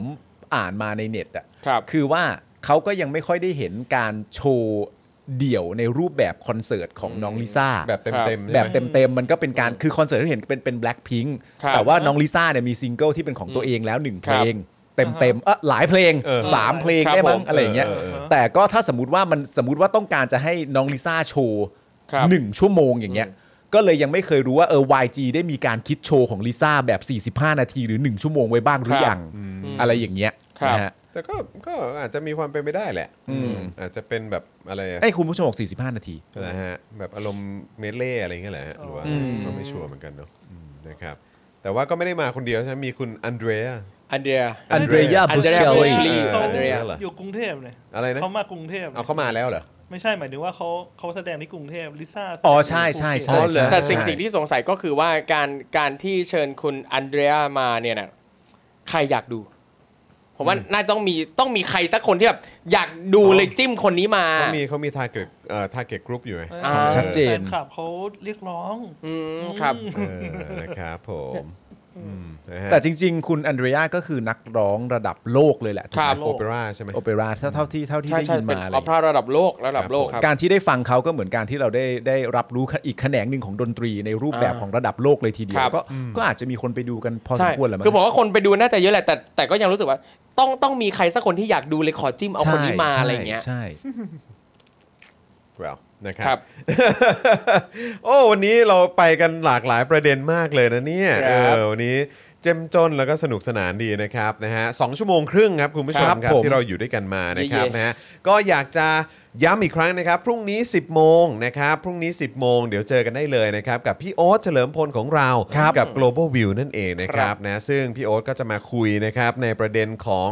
ดราม่านะครับคิมซอนโฮนะครับนะผ่านมิติเรื่องกฎหมายทำแท้งครับ ครับ ที่ ผม กำลังมีประเด็นให้จับตามองกัน อ่ะ ทั้งไทยเองเกาหลีใต้ แล้วก็แน่นอนครับสหรัฐอเมริกาด้วยนะค ครั รั บบ ผม แล้วก็เอ่อเราก็จะยังคงพูดคุยนะครับกันต่อในประเด็นกระแสเกี่ยวเรื่องของรางวัลโนเบล Squid Game นะครับแล้วก็ Netflix ด้วยนะครับ ครับ แล้วก็แน่นอนขาดไม่ได้ก็ต้องอัปเดตกันในประเด็นของ K-POP ด้วย ครับ นี่เอ้ยนี่วัน มี นี้ น้องมาด้วย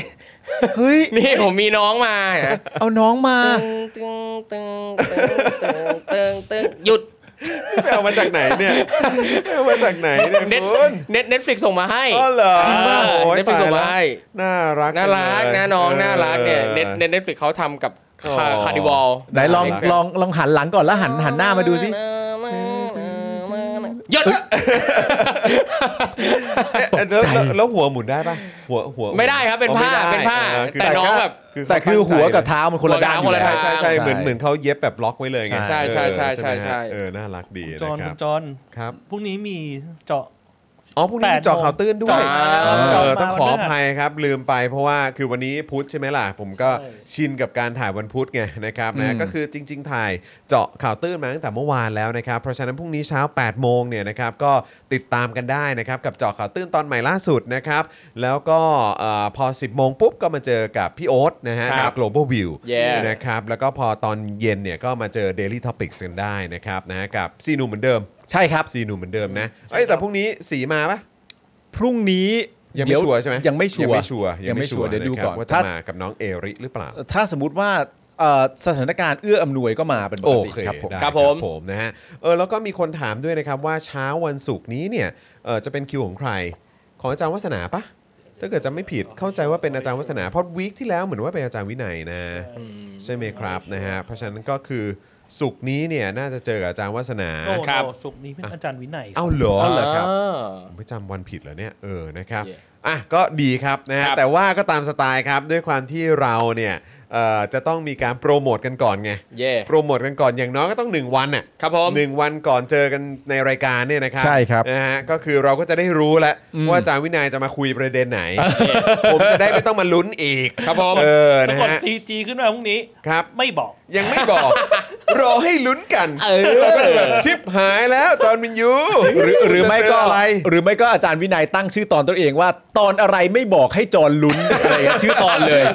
ชื่อตอนเลย ดูจนจบก็ยังไม่รู้ โอ้ยตายแล้วเออนะครับกดดันมากกดดัน ครับ มากเอออ๋อใช่สุขที่เราเพิ่งคุยเรื่องโอลิมปิกฤดูหนาวที่ปักกิ่ง ใช่ อ่าครับขออภัยคุณผู้ชมครับ จัดรายการทุกวันครับมัน ครับ มี ผม อาจจะมีเบอร์บ้างนะฮะต้อง ค ข รั อบ อภัย จัดรายการทุกวันแล้ว ครับ อยู่ดี ผม ก็ต้องไปศาลบ้างอะไรอย่างเงี้ยมันก็จะงงงๆกันอยู่ดี นะค มา รับ โดนสาบานสาหุบอะไรอีก โอ้ เยอะ ค แยะ รับผมนะฮะก็ ครับ ถ้าเกิดว่าเอิ่มเอ่อเขาเรียกว่าอะไรเห็นอกเห็นใจกันนะครับ ครับ ก็อย่าลื ค ม รับ สนับสนุนพวกเราแบบรายเดือนก็ได้นะครับ ใช่ ครับ ครับ ผ่านทาง YouTube Membership นะครับแล้วก็ Facebook Supporter นะครับรับรองว่าจะได้เจอกันทุกวันจันทร์ถึงศุกร์นะครับแล้วก็มีรายการให้คุณติดตามกันทุกสัปดาห์ด้วยนะค ค รั รั บบ นะฮะโอเคคุณผู้ช โอ ม เค นะครับวันนี้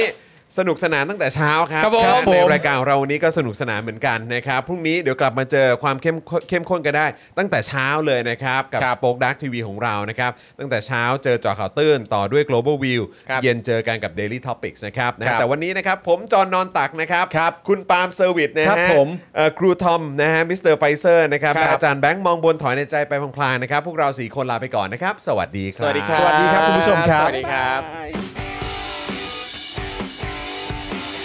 Daily Topics กับจอห์นวินยู